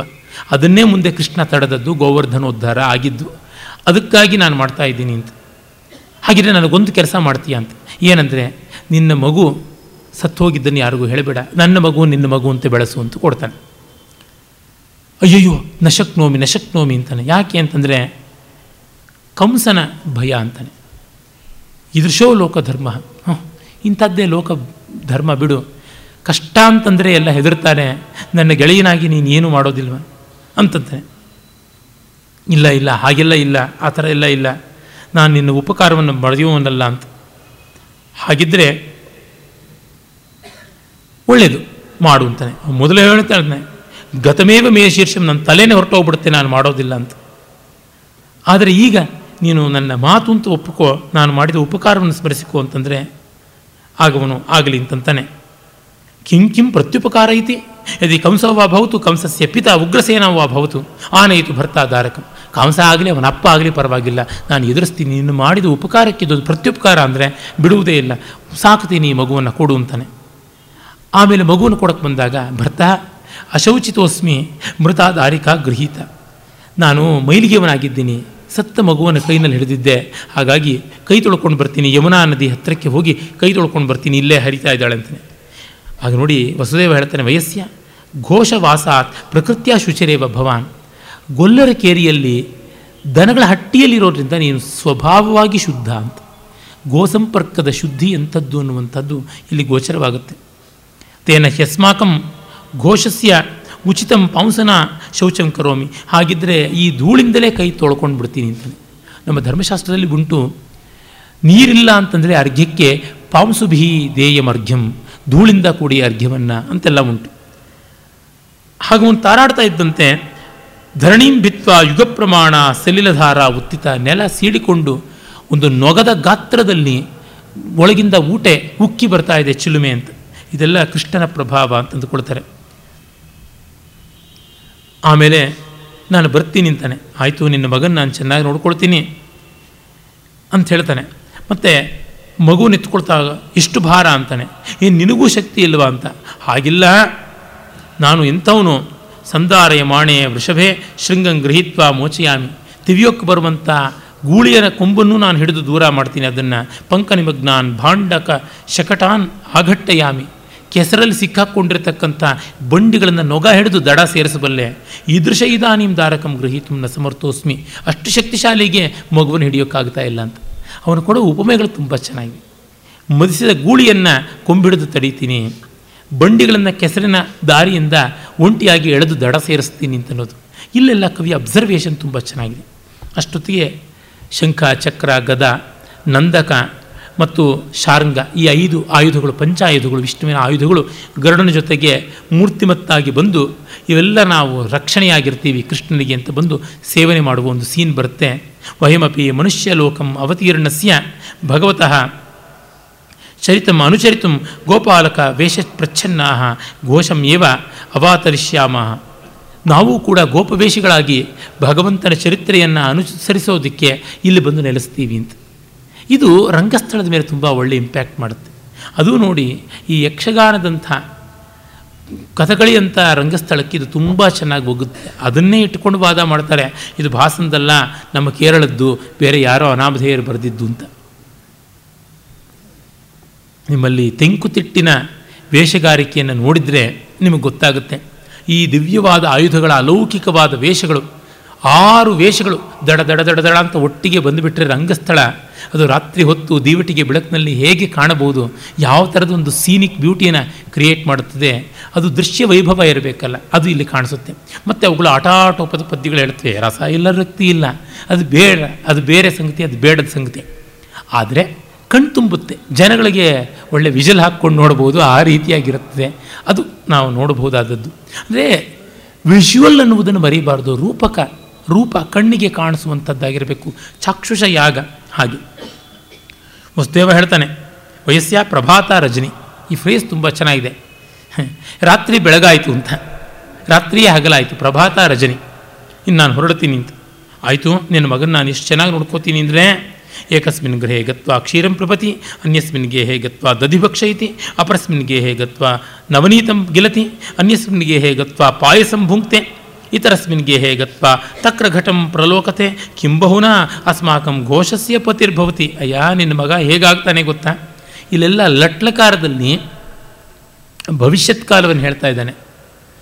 ಒಂದು ವರ್ತಮಾನಕಾರದ ಲಟ್ಲಕಾರದ ಶಬ್ದಕ್ಕೆ ಎಲ್ಲ ಬಗೆಯ ಇಂಟೊನೇಷನ್ಸ್ ಇದೆ ಅನ್ನೋದು ಗೊತ್ತಾಗುತ್ತದೆ. ನಮ್ಮ ವಿದ್ವಾಂಸರಾದ ಕಣ್ಣನ್ನವರು ಲಕಾರಾರ್ಥ ನಿರ್ಣಯ ಅಂತ ಒಂದು ಲಘು ಗ್ರಂಥ ಬರೆದಿದ್ದಾರೆ. ಆದರೆ ಬಹಳ ಸೊಗಸಾದದ್ದು. ವಿಷಯಾಂತರವಾದರೂ ಹೇಳಬೇಕು, ನಮ್ಮ ಪ್ರೊಫೆಸರ್ ಕೆ ಎಸ್ ಕಣ್ಣನ್ನವರು ತುಂಬ ಒಳ್ಳೆಯ ಸಂಸ್ಕೃತ ವಿದ್ವಾಂಸರು. ಇಂಗ್ಲೀಷ್ ಸಂಸ್ಕೃತ ಕನ್ನಡದಲ್ಲಿ ಸಮಾನವಾದ ಉದ್ದಾಮ ಪಾಂಡಿತ್ಯ, ವ್ಯಾಕರಣದಲ್ಲಿ ಪರಮ ನಿಷ್ಣಾತರಾದವರು ಅವರಿಂದ ಇನ್ನೂ ಹೆಚ್ಚಿನ ಕೆಲಸಗಳಾಗಬೇಕು. ಆದರೆ ಸ್ವೀಕರಿಸುವ ಜನತೆಗೆ ಆಸಕ್ತಿ ಇಲ್ಲದಿದ್ದರೆ ಏನು ಮಾಡ್ತಾರೆ? ನಗ್ನ ಕ್ಷಪಣಕ್ಕೆ ದೇಶ ರಜಕ ಕಿಂ ಕರಿಷ್ಯತಿ. ನ್ಯೂಡಿಸ್ಟ್ ಕಾಲೋನಿಯಲ್ಲಿ ಲಾಂಡ್ರಿಗೇನು ಕೆಲಸ ಹಾಗಾಗಿಬಿಟ್ಟಿದೆ. ಅವರು ಧಾತುಕೋಶವಾಗಲಿ ಅಥವಾ ಕೃದಂತಕೋಶವಾಗಲಿ ಮತ್ತು ಲಕಾರಾರ್ಥ ನಿರ್ಣಯದಾಗಲಿ ತುಂಬ ಒಳ್ಳೆಯ ಪುಸ್ತಕಗಳು ಮಹಾವೈಯಾಕರಣರಾದ ರಂಗನಾಥ್ ಶರ್ಮರೇ ಮೆಚ್ಚುವಂಥದ್ದು. ಅಲ್ಲಿ ತೋರ್ಪಡಿಸ್ತಾರೆ ಉದಾಹರಣೆಗಳಿಂದ. ಒಂದು ಲಟ್ಲಕಾರದ ಪ್ರಯೋಗ ಎಷ್ಟು ಅರ್ಥಛಾಯೆಗಳಲ್ಲಿ ಬರ್ಬೋದು ಅಂತೆಲ್ಲ. ಇಲ್ಲಿ ಅದನ್ನು ಬಳಸ್ತಾನೆ. ಇದು ಮಾತಾಡುವ ಸಂಸ್ಕೃತದ ಇಡಿಯಮ್ಯಾಟಿಕ್ ಸ್ಪೋಕನ್ ಸಂಸ್ಕೃತ ಅಂತೀವಲ್ಲ, ಅದರ ಜಾಡು. ನಿನ್ನ ಮಗ ಒಂದು ಮನೆಗೆ ಹೋಗಿ ಹಾಲು ಕುಡಿತಾನೆ, ಇನ್ನೊಂದು ಮನೆಯಲ್ಲಿ ಮೊಸರು ನೆಕ್ತಾನೆ, ಮತ್ತೊಂದು ಮನೆಯಲ್ಲಿ ಬೆಣ್ಣೆ ನುಂಗ್ತಾನೆ ನವನೀತಂ ಗಿಲತಿ ನುಂಗ್ತಾನೆ ಇನ್ನೊಂದು ಮನೆಗೆ ಹೋಗ್ಬಿಟ್ಟು ಪಾಯಸ ಹೀರ್ತಾನೆ, ಮತ್ತೊಂದು ಮನೆಗೆ ಹೋಗ್ಬಿಟ್ಟು ಮಜ್ಜಿಗೆ ಮಡಿಕೆನ ಮೇಲೆ ಕಣ್ಣು ಹಾಯಿಸ್ತಾನೆ. ಏನು ಹೇಳೋಣ ಒಂದು ಮಾತಲ್ಲಿ, ಇಡೀ ನಮ್ಮ ಗೊಲ್ಲರ ಕೇರಿಗೆ ರಾಜ ಆಗಿಬಿಡ್ತಾನೆ ಅಂತ. ಇದು ರಂಗಸ್ಥಳದ ಮೇಲೆ ಶೋಭಿಸ್ತಕ್ಕಂಥ ಸಂವಾದ ಕ್ರಮ. ಎರಡನೇ ಅಂಕದ ಒಂದು ವಿಶಿಷ್ಟತೆ ತುಂಬ ಅನನ್ಯವಾದದ್ದು. ಇಡೀ ನಾಟಕದಲ್ಲಿ ಎರಡನೇ ಅಂಕವೇ ಅತ್ಯದ್ಭುತವಾದ ಕ್ರಿಯೇಷನ್ ಅನಿಸುತ್ತೆ. ಅದು ಕಂಸನ ಅರಮನೆಯಲ್ಲಿ ನಡೆಯುವಂಥದ್ದು. ರಾತ್ರಿ ಹೊತ್ತು ಕಂಸನ ಅರಮನೆಗೆ ಶಾಪ ಅಂತಂದರೆ ಒಬ್ಬ ಋಷಿಯ ಶಾಪ ಇರುತ್ತದೆ. ಆ ಋಷಿ ಶಾಪ ಇವನನ್ನು ಬೆನ್ನಟ್ಟಿ ಬರುತ್ತದೆ ಅನ್ನುವಂಥದ್ದು ನಮಗಿಲ್ಲಿ ಕಾಣುವಂಥ ಒಂದು ವಿಶಿಷ್ಟತೆ. ಹಾಗಾಗಿ ಆ ಒಂದು ಶಾಪದ ಪ್ರವೇಶವೇ ಆಗುತ್ತದೆ. ಅದನ್ನು ನಾವು ನೋಡ್ಬೋದು ಆಮೇಲೆ ಶಾಪವನ್ನು ಅನುಸರಿಸಿದಂತಹ ಮಾತಂಗ ಕನ್ಯೆಯರು, ಅವರು ಪಾಪ ದೇವತೆಗಳು, ಅವರು ಬರ್ತಾರೆ. ಗ್ರೀಕರ ಪುರಾಣಗಳಲ್ಲಿ ಫ್ಯೂರೀಸ್ ಅಂತ ಕರೀತಾರೆ. F U R A furies, ಪಾಪ ದೇವತೆಗಳು. ಕೆಟ್ಟದ್ದನ್ನು ಯಾರಾದರೂ ಮಾಡಿದ್ರೆ ಬಂಧುವಧೆಯನ್ನು, ಜ್ಞಾತಿವಧೆಯನ್ನು, ಸಜ್ಜನರ ವಧೆಯನ್ನು, ಶಿಶು ಹತ್ಯೆ, ಸ್ತ್ರೀ ಹತ್ಯೆ ಇತ್ಯಾದಿ ಮಾಡಿದ್ರೆ ಅವರು ಹೊಸಲ ಮೇಲೆ ಬಂದು ಕೂತು ಬಿಡ್ತಾರೆ ಪಾಪದೇವತೆಗಳು ಅಂತ ಗ್ರೀಕರಲ್ಲಿ ನಂಬಿಕೆ. ನಮ್ಮಲ್ಲಿ ಆ ಥರದ ವಿಶೇಷವಾದಂಥ ಕಲ್ಪನೆಗಳಷ್ಟಿಲ್ಲ. ಆದರೆ ಇಲ್ಲಿ ಭಾಸನದಾದ ಈ ರೂಪಕದಲ್ಲಿ ಅಂತಹ ನಾಲ್ಕು ಜನ ಚಂಡಾಲ ಕನ್ಯೆಯರು ಬಂದು ಕೂತ್ಕೊಂಡು ಬಿಡ್ತಾರೆ. ಕಂಸನ ಮನೆಯಲ್ಲಿ ಇದನ್ನು ನಮ್ಮ ಮನೆ ಅಂತ ಕೂತ್ಕೊಳ್ಳುವಂಥ ಸಂದರ್ಭ. ಪಾಪ ಮತ್ತು ಬಂದಂತೆ ಶಾಪವೂ ಕೂಡ ಋಷಿಶಾಪವೂ ಮೂರ್ತಿಮತ್ತಾಗಿ ಬರ್ತದೆ. ಇಲ್ಲಿ ಚಂಡಾಲ ಯುವತಿಯರು ಪ್ರಾಕೃತದಲ್ಲಿ ಮಾತಾಡ್ತಾರೆ, ಶಾಪ ಸಂಸ್ಕೃತದಲ್ಲಿ ಮಾತಾಡುತ್ತೆ. ಆ ಚಂಡಾಲ ಯುವತಿಯರು ಬಂದು, ಇದು ನಮ್ಮ ಮನೆ, ಆಗಚ್ಚ ಭರ್ತ, ಆಗಚ್ಚ, ಅಸ್ಮಾಕಂ ಕನ್ಯಾನಾಂ ತ್ವಯಾ ಸಹ ವಿವಾಹೋ ಭವತು ಅಂತ ಶಾಪ ದೇವತೆಯನ್ನು ಕರಿತಾ ಇದ್ದಾರೆ. ಬಾ, ಸ್ವಾಮಿ, ಬಾ, ನಿನ್ನನ್ನು ನಾವು ಮದುವೆ ಮಾಡ್ಕೊಳ್ತೀವಿ ಅಂಥೇಳಿ ಅವರು ಕರಿತಾ ಇದ್ದಾರೆ ಪಾಪ ದೇವತೆಗಳು ಇವರು. ಆಗ ಶಾಪ ಬರುತ್ತೆ. ಇದಂ ಖಲು ಮಮ ಗೃಹಂ ಸಮೃತ್ತಂ ಕಂಸನ ಮನೆ ನನ್ನ ಮನೆ ಆಯಿತು ಅಂತ. ಅಂದರೆ ಅವನು ಈ ಭ್ರೂಣಹತ್ಯೆ ಮಾಡಿದ, ಪಿತೃಘಾತ ಮಾಡಿದ, ತಂದೆಗೆ ಸೆರೆಯನ್ನು ಕಾಣ, ಕಾಣಿಸ್ದ, ಲೋಕಕ್ಷೋಭೆ ಮಾಡ್ತಾ ಇದ್ದಾನೆ, ಋಷಿ ಅದಕ್ಕೆ ಶಾಪ ಕೊಟ್ಟಿದ್ದಾನೆ. ಅವನು ನೋಡಿ ಅವನು ಹೇಳ್ತಾನೆ, ಕಪಾಲ ಮಾಲಾತಿ ವಿಚಿತ್ರ ವೇಷ ಕಂಸಸ್ಯ ರಾಜ್ಞ ಹೃದಯ ಪ್ರವೇಷ್ಟು ಸ್ಮಶಾನ ಮಧ್ಯಾದ್ ಅಹಮಾಗತೋಸ್ಮಿ ಚಂಡಾಲ ವೇಷೇಣ ವಿರೂಪ ಚಂಡಂ. ಸ್ಮಶಾನದ ಮಧ್ಯದಿಂದ, ಚಂಡಾಲ ವೇಷದಿಂದ ವಿಕಾರವಾಗಿ ಕಪಾಲ ಮಾಲೆಗಳನ್ನು ಹಾಕಿಕೊಂಡು ಕಂಸನ ಹೃದಯ ಪ್ರವೇಶಕ್ಕೆ ಬಂದಿದ್ದೀನಿ ಅಂತ. ಆ ಚಂಡಾಲ ಕನ್ಯೆಯರು ಕಪ್ಪು ವೇಷ ಹಾಕ್ಕೊಂಡು, ಹೆಂಡದ ಮಡಕೆಯನ್ನು ಹಿಡ್ಕೊಂಡು ತಲೆಬುರುಡೆಗಳ ಮಾಲೆ ಧರಿಸಿಕೊಂಡು, ಒಂದು ಕೈಯಲ್ಲಿ ಮೂಳೆ ಹಿಡ್ಕೊಂಡು, ವಿಕರಾಳವಾಗಿ, ಅಕರಾಳವಾಗಿ ಬಂದು ರಂಗಸ್ಥಳದ ಮೇಲೆ ಭೀ, ಭೀಭತ್ಸ ಭಯಂಕರ ನೃತ್ಯ ಮಾಡಿದಾಗ, ಈ ಶಾಪವು ಹಾಗೆ ಬಂದು ಕುಣಿದಾಗ ಏನು ಪರಿಣಾಮ ಬೀರಬಹುದು? ಕೆಟ್ಟದ್ದು ಅಂದರೆ ಏನು ಅಂತ ಜನಗಳ ಮನಸ್ಸಿನಲ್ಲಿ ಗೋಚರವಾಗುವಂಥದ್ದು, ಲೋಕಶಿಕ್ಷಣ ಒಂದು. ಮತ್ತು ರಂಗಭೂಮಿಯಲ್ಲಿ ಇಂಥ ಕಲ್ಪನೆ ಮಾಡುವುದಿದೆಯಲ್ಲ, ಅದು ತುಂಬ ವಿಶಿಷ್ಟವಾದದ್ದು. ಅವನು ಶಾಪ ಹೇಳ್ತಾನೆ, ಅಲಕ್ಷ್ಮಿ ಖಲತಿ ಕಾಲರಾತ್ರಿ, ಮಹಾನಿದ್ರೆ, ಪಿಂಗಲಾಕ್ಷಿ, ತದಾಗಮ್ಯತಾಂ, ಅಭ್ಯಂತರಂ ಪ್ರವಿಶಾಮ, ಅಲಕ್ಷ್ಮಿ. ಲಕ್ಷ್ಮಿ ಅಲ್ಲದವಳು ಖಲತಿ ಕೆಟ್ಟತನವೇ, ಕಾಳರಾತ್ರಿಯೇ, ಮಹಾನಿದ್ರೆಯೇ, ಪಿಂಗಳಾಕ್ಷಿಯೇ. ನೀವೆಲ್ಲ ಬನ್ನಿ, ಈ ಮಂದಿರದಲ್ಲಿ ನಮ್ಮದು ಅಂತ ಮಾಡಿಕೊಂಡು ಇದ್ದು ಬಿಡೋಣ ಆ ತತ್ಕ್ಷಣ ರಾಜ್ಯಲಕ್ಷ್ಮಿ ಎದ್ದು ಬರ್ತಾಳೆ. ನಕಲು ನಕಲು ಪ್ರವೇಷ್ಟವ್ಯಂ, ನೀವು ಒಳಗೆ ಬರಬಾರ್ದು ಬರಬಾರ್ದು ಅಂತಾಳೆ. ಯಾಕೆ? ಲಂಕೋಪಮಂ ಅವಗ್ರಹಂ ನ ವಿಚಿಂತ್ಯ ಮೂಢ. ಕಸ್ಯಾಶ್ರಯಾದ್ ವಿಶಸಿ ಮಾಂ ಅವಧೂಯ ರಾತ್ರೌ ಕಿಂ ಭಾಷಿತೇನ ಬಹುನ, ನ ಚ ಶಕ್ಯಮೇತತ್ ದ್ರಷ್ಟುಂ ಪ್ರವಿಷ್ಟುಮಿಹತೇದ್ಯ ಮಯಾಭಿಜುಷ್ಟಂ. ಏನಂದ್ಕೊಂಡಿದ್ಯಾ ಮೂರ್ಖ? ಲಂಕೆ ಅಂಥದ್ದು ಕನಕಲಂಕೆ ಅಂಥದ್ದು ಈ ನನ್ನ ಮನೆ? ಲಂಕೆಯಲ್ಲಿ ರಾವಣ ಇದ್ದ, ಅದು ಒಂದು ಧ್ವನಿ. ನನ್ನ ಮನೆ ಇದು, ನಾನು ನೆಲೆಸಿದ್ದೀನಿ. ನಾನಿರುವ ಜಾಗಕ್ಕೆ ಅಲಕ್ಷ್ಮಿ ಜೊತೆಗೆ ನೀನು ಹೇಗೆ ಬರೋಕ್ಕಾಗುತ್ತೆ ಶಾಪ ಹೋಗು ಆಚೆ ಅಂತ. ಇಲ್ಲಿ ನೋಡಿ ಹೆಂಗಸರು ಪ್ರಾಕೃತವನ್ನೇ ಆಡ್ತಾ ಇದ್ದರು ಹೆಂಗಸರಿಗೆ ಅನ್ಯಾಯ ಆಯಿತು ಅಂತನ್ನೋರು ಇಲ್ಲಿ ಶ್ರೀ ಸಂಸ್ಕೃತದಲ್ಲಿ ಮಾತಾಡ್ತಾಳೆ. ಅದನ್ನು ನಾವು ನೋಡ್ಬೋದು. ಮುಂದೆ ಕಾತ್ಯಾಯಿನಿ ಅವಳು ಸಂಸ್ಕೃತದಲ್ಲೇ ಮಾತಾಡ್ತಾಳೆ. ಹೀಗಾಗಿ ಪಾತ್ರೋಚಿತವಾದ ಭಾಷೆ ಹೊರತು ಗಂಡು ಹೆಣ್ಣು ಅನ್ನುವ ಭೇದ ಪರಮಾರ್ಥದಲ್ಲಿ ಇರಲಿಲ್ಲ ಅಂತ ತಿಳಿಯುತ್ತದೆ. ಆಗ ಶಾಪ ಹೇಳ್ತಾನೆ, ಭಗವತಿ ಪದ್ಮಾಲಯೇ ಅಪಕ್ರಾಮತು ಕಿಲ ಕಂಸ ಶ್ರೀರಾತ್ ವಿಷ್ಣುರಾಜ್ಞಾಪೈತಿ ಕಂಸನಲ್ಲಿ ನೀನು ರಾಜ್ಯಲಕ್ಷ್ಮಿ ಆಗಿದ್ದೀಯಲ್ಲ ಲಕ್ಷ್ಮಿ ನೀನು ದೂರ ಹೋಗಬೇಕು ವಿಷ್ಣುವಿನ ಆಜ್ಞೆ ಇದು, ನಾನು ಹೋಗಬೇಕು ಅಂತ. ಅಂದರೆ ಕಂಸನಲ್ಲಿ ಏನಾದರೂ ಅಲ್ಪ ಸ್ವಲ್ಪ ಒಳ್ಳೆತನವೋ, ಅವನ ಅಧಿಕಾರವೋ, ರಾಜ್ಯದ ಒಂದು ಸ್ವಾಮಿತ್ವದಿಂದ ಬಂದ ಈ ಸಿದ್ಧಿಯೋ ಇದ್ದರೆ ಅದನ್ನು ಹೋಗಬೇಕು, ನಾನು ಬಂದೆ. ಆಗ ಲಕ್ಷ್ಮಿ ಚಿಂತೆ ಮಾಡ್ತಾಳೆ. ನಚಾಹಂ ಚಿರಸಂವಾಸಾತ್ ತೆಕ್ತು ಶಕ್ನೋಮಿ ಪಾರ್ಥಿವಂ, ಬಲವಾನ್ ಗುಣಸಂಗ್ರಾಹೋ, ದೃಢಂ ತಪತಿ ಮಾಮಯಂ. ಇಷ್ಟು ಕಾಲ ಕಂಸನ ಎದೆಯಲ್ಲಿದ್ದರಿಂದ ಇಂಥವನನ್ನು ಬಿಡೋಕ್ಕೆ ನನಗಾಗ್ತಾ ಇಲ್ಲ. ಈ ಆತ್ಮೀಯತೆ ಬಹಳ ಕಾಲ ಇದ್ದರೆ ಬಂದುಬಿಡುತ್ತೆ, ಅದು ದುಃಖವನ್ನು ಉಂಟು ಮಾಡುತ್ತೆ. ಏನು ಮಾಡೋದು? ಅನತಿಕ್ರಮಣೀಯ ವಿಷ್ಣುವರ ಆಜ್ಞ ವಿಷ್ಣುವಿನ ಆಜ್ಞೆ ಮೀರಬಾರದಂಥದ್ದು. ಹಾಗಾಗಿ ವಿಷ್ಣುವಿನ ಹತ್ತಿರಕ್ಕೆ ಹೊರಟೋಗ್ತೀನಿ ಅಂತ ಹೊರಟೋಗ್ತಾಳೆ. ಈ ಸಿಂಬಾಲಿಕ್ ಸೀನ್ ಇದೆಯಲ್ಲ, ಸಾಂಕೇತಿಕ ದೃಶ್ಯ ತುಂಬ ವಿಶಿಷ್ಟ. ಆಗ ಕಂಸ ಎದ್ದು ಬರ್ತಾರೆ ಇವರೆಲ್ಲ ಹೊರಟೋಗ್ತಾರೆ, ಬಾಯವಾಗ್ತಾರೆ. ಈ ಚಂಡಾಲಿಯರು ಇಲ್ಲೆಲ್ಲ ಓಡ್ತಾ ಓಡಾಡ್ತಾ ಇದ್ರಲ್ಲ, ಯಶೋಧರೆ ಪ್ರತಿಹಾರಿ, ಏನು? ಈಗೆಲ್ಲ ಅರಮನೆಗೆ ಯಾರ್ಯಾರನ್ನು ಬಿಡ್ಬೋದಾ, ಏನು ಅಂತ? ಆಗ ಪ್ರತಿಹಾರಿ ಹೇಳ್ತಾಳೆ ನಿತ್ಯಂ ಭರ್ತೃಪಾದ ಮೂಲೆ ವರ್ತಮಾನಸ್ಯೇವ ಜನಸ್ಯೇಹ ಪ್ರವೇಶವು ದುರ್ಲಭ. ಕಿಂ ಪುನರ್ ಮಾತಂಗಿ ಜನ. ಸ್ವಾಮಿ, ನಿಮ್ಮ ಸೇವಕರಿಗೆ ನಿಮ್ಮ ದರ್ಶನ ಕಷ್ಟ. ಇದು ಚಂಡಾಲರಿಗೆಲ್ಲ ಇಲ್ಲಿ ಬರೋಕ್ಕೆ ಹೇಗೆ ಅವಕಾಶ ಅಂತ.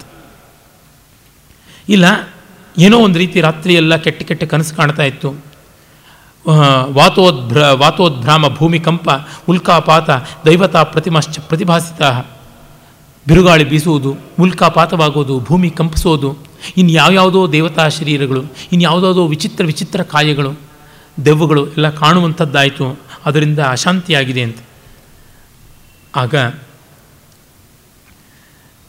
ಅವನು ಕಂಚುಕಿ ಬಂದು ಹೇಳ್ತಾನೆ, ಭೂತಂ ನಭಸ್ಥಲ ನಿವಾಸಿ ನರೇಂದ್ರ ನಿತ್ಯಂ ಕಾರ್ಯಾಂತರೇಣ ನರಲೋಕಮಿಹ ಪ್ರಪನ್ನಂ ಆಕಾಶ ದುಂದುಬೆರವೈ ಸಮಹಿ ಪ್ರಕಂಪೈ ತಸ್ಯೇಷ ಜನ್ಮನಿ ವಿಶೇಷಕರೋ ವಿಕಾರ. ಹೌದು ಸಂವತ್ಸರಿಕ ಮತ್ತು ಪುರೋಹಿತರು ಇಬ್ಬರು ಅಂದರೆ ಸಂವತ್ಸರಿಕ ಅಂದರೆ ಜ್ಯೋತಿಷ. ಬಲ್ಲಂಥ ಜ್ಯೋತಿಷಿ ಮತ್ತು ಪುರೋಹಿತ ಇಬ್ಬರು ಹೇಳ್ತಾ ಇದ್ದಾರೆ ಒಂದು ಭೂತ ಪ್ರವೇಶ ಮನೆಗಾಗಿದೆ. ಆಕಾಶ ದುಂದುಭಿಗಳ ಘೋಷದಲ್ಲಿ ಭೂಮಿಯ ಕಂಪದ ಜೊತೆಯಲ್ಲಿ ನಿಮ್ಮ ಮನೆಯೊಳಗೆ ಹೋಗಿದ್ದಾರೆ. ಆ ಕಾರಣದಿಂದಲೇ ಇದೆಲ್ಲ ಆಗಿರುವಂಥದ್ದು ಅಂತ. ಏನು ಇದು? ಯಾಕೆ ಇದಾಯಿತು ಅಂತಂದಾಗ, ಕೃಷ್ಣ ಜನ್ಮ ಆಗಿದೆ ಅಂತ. ಸರಿ ಸರಿ ಅವನು ಕೊಲ್ಲಬೇಕು ಅಂತಲೇ ಇದ್ದೆ. ಕರೆಸು ವಸುದೇವನನ್ನ ಅಂತ. ನೋಡಿ, ವಸುದೇವನನ್ನು ಕರೆಸು ಅನ್ನುವಾಗಿ ಇವನು ಅಂದ್ಕೋತಾನೆ ಧರ್ಮಶೀಲ ಸತ್ಯವಾದಿ ವಸುದೇವ, ಅಥ ತು ಮಮ ಸಮೀಪೆ ಅನೃತಂ ನ ಬ್ರವೀತಿ, ಧರ್ಮಶೀಲ ಸತ್ಯವಾದಿ ವಸುದೇವ, ಏನಾಗಿದೆ ಅದನ್ನು ಹೇಳ್ತಾನೆ, ಮಗ ಹುಟ್ಟಿದರೆ ಹೇಳೇ ಹೇಳ್ತಾನೆ ಅಂತ. ವಸುದೇವ ಯೋಚನೆ ಮಾಡ್ತಾನೆ, ಇತ್ತ ಕಡೆ ಬರ್ತಾನೆ, ಇಲ್ಲಿ ನೋಡಿ ಭಾಸನ ಕಲ್ಪನೆ, ದೇವಕಿ ಅಷ್ಟಮ ಗರ್ಭದಲ್ಲಿ ಹುಟ್ಟಿದವನಲ್ಲ ಕೃಷ್ಣ ಸಪ್ತಮ ಗರ್ಭದಲ್ಲಿ ಅಂತ. ಆರು ಮಕ್ಕಳನ್ನು ಕೊಲ್ಲಿಸ್ಕೊಂಡಿದ್ದಾಯಿತು, ಈಗ ಏಳನೇ ಮಗುನ ಕೊಲಿಸೋದಕ್ಕೆ ನಾನು ತೊಗೊಂಡು ಹೋಗ್ತಾ ಇದ್ದೀನಿ. ರಾಜ್ಞಾ ಗಚ್ಚಾಮ್ಯಹಂ ಭೃತ್ಯೈವ ಅಸ್ವತಂತ್ರ. ಸೇವಕರಂತೆ ಅಸ್ವತಂತ್ರನಾಗಿ ಅವನ ಕಡೆ ಹೋಗ್ತಾ ಇದ್ದೀನಿ. ಸ್ಮರತಾಪಿ ಭಯಂ ರಾಜ, ಭಯಂ ನ ಸ್ಮರತಾಮಪಿ, ಉಭಾಭ್ಯಾಮಪಿ ಗಂತವ್ಯೋ ಭಯಾದಪ್ಯಭಯಾದಪಿ ಈ ರಾಜ ನನ್ನನ್ನು ನೆನೆದರೂ ಭಯ, ನನ್ನನ್ನು ನೆನೆದೇ ಇದ್ದರೂ ಭಯ. ಹೇಗಾದರೂ ಭಯ, ಅಭಯವೂ ಅವನದು ಭಯ, ಭಯವೂ ಭಯ. ಅವನ ಅಭಯ ಕೊಟ್ಟರು ಭಯ. ಅವನು ಭಯವಿಲ್ಲ ಅಂದರೂ ಭಯ, ಅವನು ಭಯಪಡಿಸ್ತೀನಿ ಅಂದರೂ ಭಯ. ಹೇಗೆ ಮಾಡುವಂಥದ್ದು? ಎಂಥದ್ದು ಈ ಗತಿ ಅಂತ? ಇದು ಎಷ್ಟೋ ಬಾರಿ ಆಗುತ್ತದೆ. ಕ್ವಚಿತ್ ದೃಷ್ಟ, ಕ್ವಚಿತ್ ತುಷ್ಟ ಹೃಷ್ಟಸ್ತುಷ್ಟ ಕ್ವಚಿತ್ ಕ್ವಚಿತ್ ಅವ್ಯವಸ್ಥಿತ ಚಿತ್ತಸ್ಯ ಪ್ರಸಾದೋಪಿ ಭಯಂಕರ. ಅವ್ಯವಸ್ಥಿತವಾದ ಮನಸ್ಸಿನವರ ಅನುಗ್ರಹವೂ ಆಗ್ರಹವೇ ಆಗಿಬಿಡುತ್ತೆ ಅಂತ. ಹಾಗೆ ಹೋಗ್ಬಿಟ್ಟು ಅವನು ಕಂಸನ ಹತ್ರ ನಿಂತ್ಕೊಳ್ತಾನೆ. ಕಂಸನ ಕೇಳ್ತಾನೆ, ಶೌರಸೇನಿ ಮಾತಃ? ಅಂತಂತಾನೆ. ಶೂರಸೇನ ಕುಲದ ಮಹಾರಾಜ, ನಿಂಗೆ ನಮಸ್ಕಾರ ಅಂತ. ಶೌರಸೇನಿ ಅಂದರೆ ಶೂರಸೇನ ಕುಲದಲ್ಲಿ ಹುಟ್ಟಿದವಳೊಬ್ಬಳು ಅವಳ ಮಗ ನೀನು ಅಂತ ಅನ್ನುವಂಥದ್ದು. ವಸ್ತುತಃ ಅದು ವಸುದೇವನಿಗಾಗಬೇಕಾಗಿತ್ತು. ಯಾಕೆಂದರೆ ವಸುದೇವ ಶೂರ ಕುಲದಲ್ಲಿ ಹುಟ್ಟಿದವನು, ಇವನು ಅಂಧಕ ಕುಲದಲ್ಲಿ ಹುಟ್ಟಿದವನು. ಕಂಸ, ಇರಲಿ, ವ್ಯತ್ಯಾಸ ಆಗಿದೆ. ಯಾದವಿ ಮಾತಃ, ಪ್ರಸೂತವತಿ ಕೆಲ ದೇವಕಿ, ಯಾದವಿಯ ಕುಲದಲ್ಲಿ ಹುಟ್ಟಿದವನೇ. ಅಂತ ಯಾದವಿ ಮಾತಃ, ಇದು ಮತ್ತೆ ಭಾಸನ ವಿಶಿಷ್ಟವಾದ ಪ್ರಯೋಗ. ಪ್ರತಿಮಾ ನಾಟಕಾದಿಗಳಲ್ಲಿ ಬರುತ್ತೆ, ಕೌಸಲ್ಯ ಮಾತಃ, ಸುಮಿತ್ರಾ ಮಾತಃ, ಕೈಕೇಯಿ ಮಾತಃ ಅಂತನ್ನುವಂಥದ್ದೆಲ್ಲ. ಹೆತ್ತಳ ದೇವಕಿ ಅಂತ, ಹೌದು ಅಂತಾನೆ. ಯಾವ ಮಗು ಅಂತಾನೆ. ಎಂದೂ ಸುಳ್ಳು ಹೇಳಿಲ್ಲ. ನಾನು ಈಗ ಸುಳ್ಳು ಹೇಳಬೇಕಲ್ಲ? ಏನು ಮಾಡೋದು? ದೈವಂ ಪುರುಷಕಾರೇಣ ವಂಚಯಿಷ್ಯಾಮ್ಯಹಂ ಧ್ರು ಹೆಣ್ಣು ಮಗು ಹುಟ್ಟಿತು ಅಂತಾನೆ.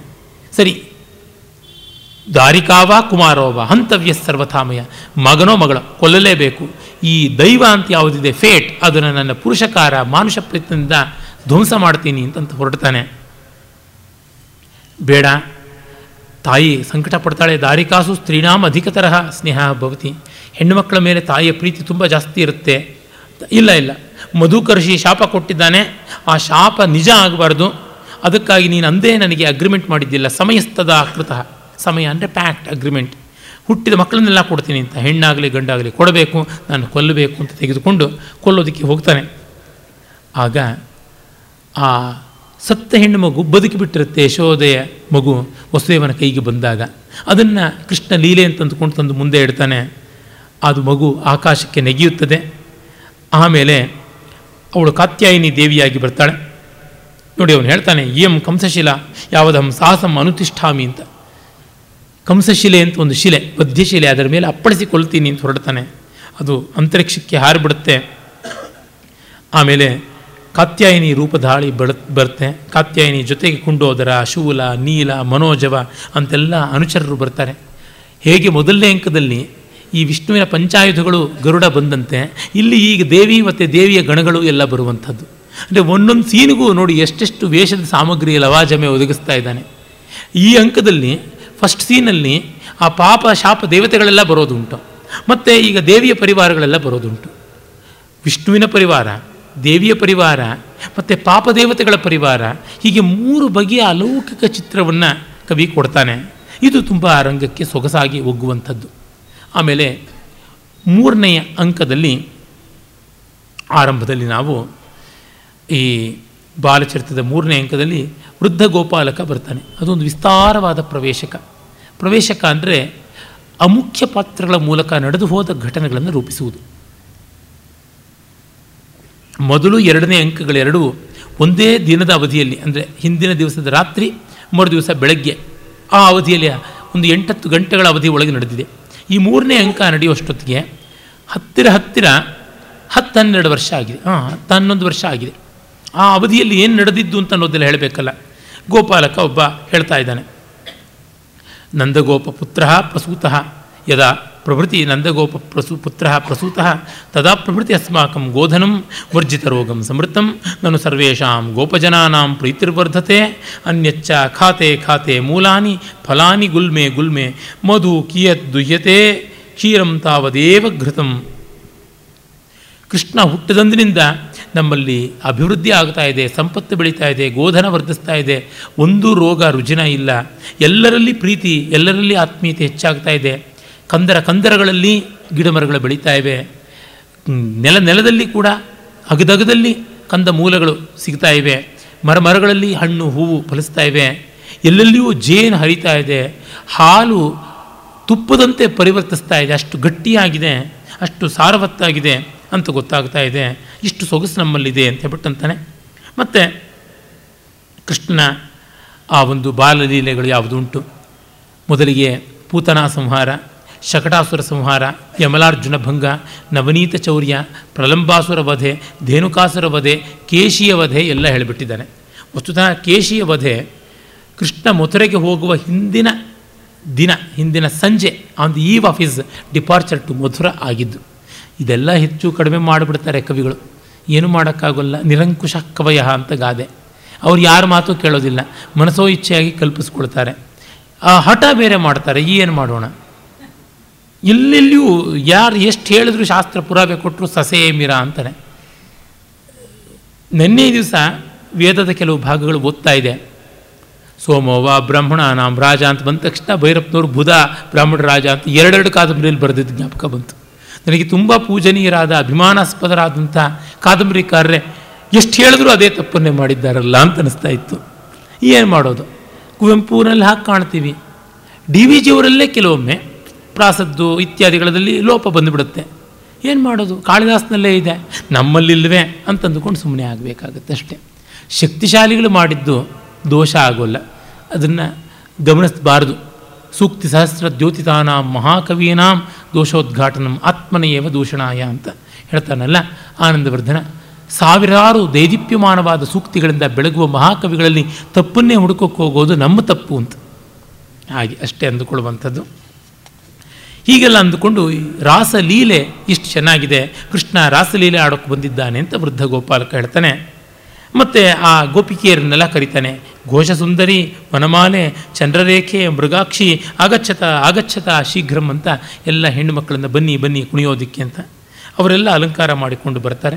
ಆಗ ಕೃಷ್ಣ, ಬಲರಾಮ ಎಲ್ಲರೂ ಬಂದು ರಾಸಲೀಲೆಗೆ ತೊಡಗುತ್ತಾರೆ. ಆ ರಾಸಲೀಲೆಯ ನೃತ್ಯ ಬರುತ್ತೆ ನೋಡಿ.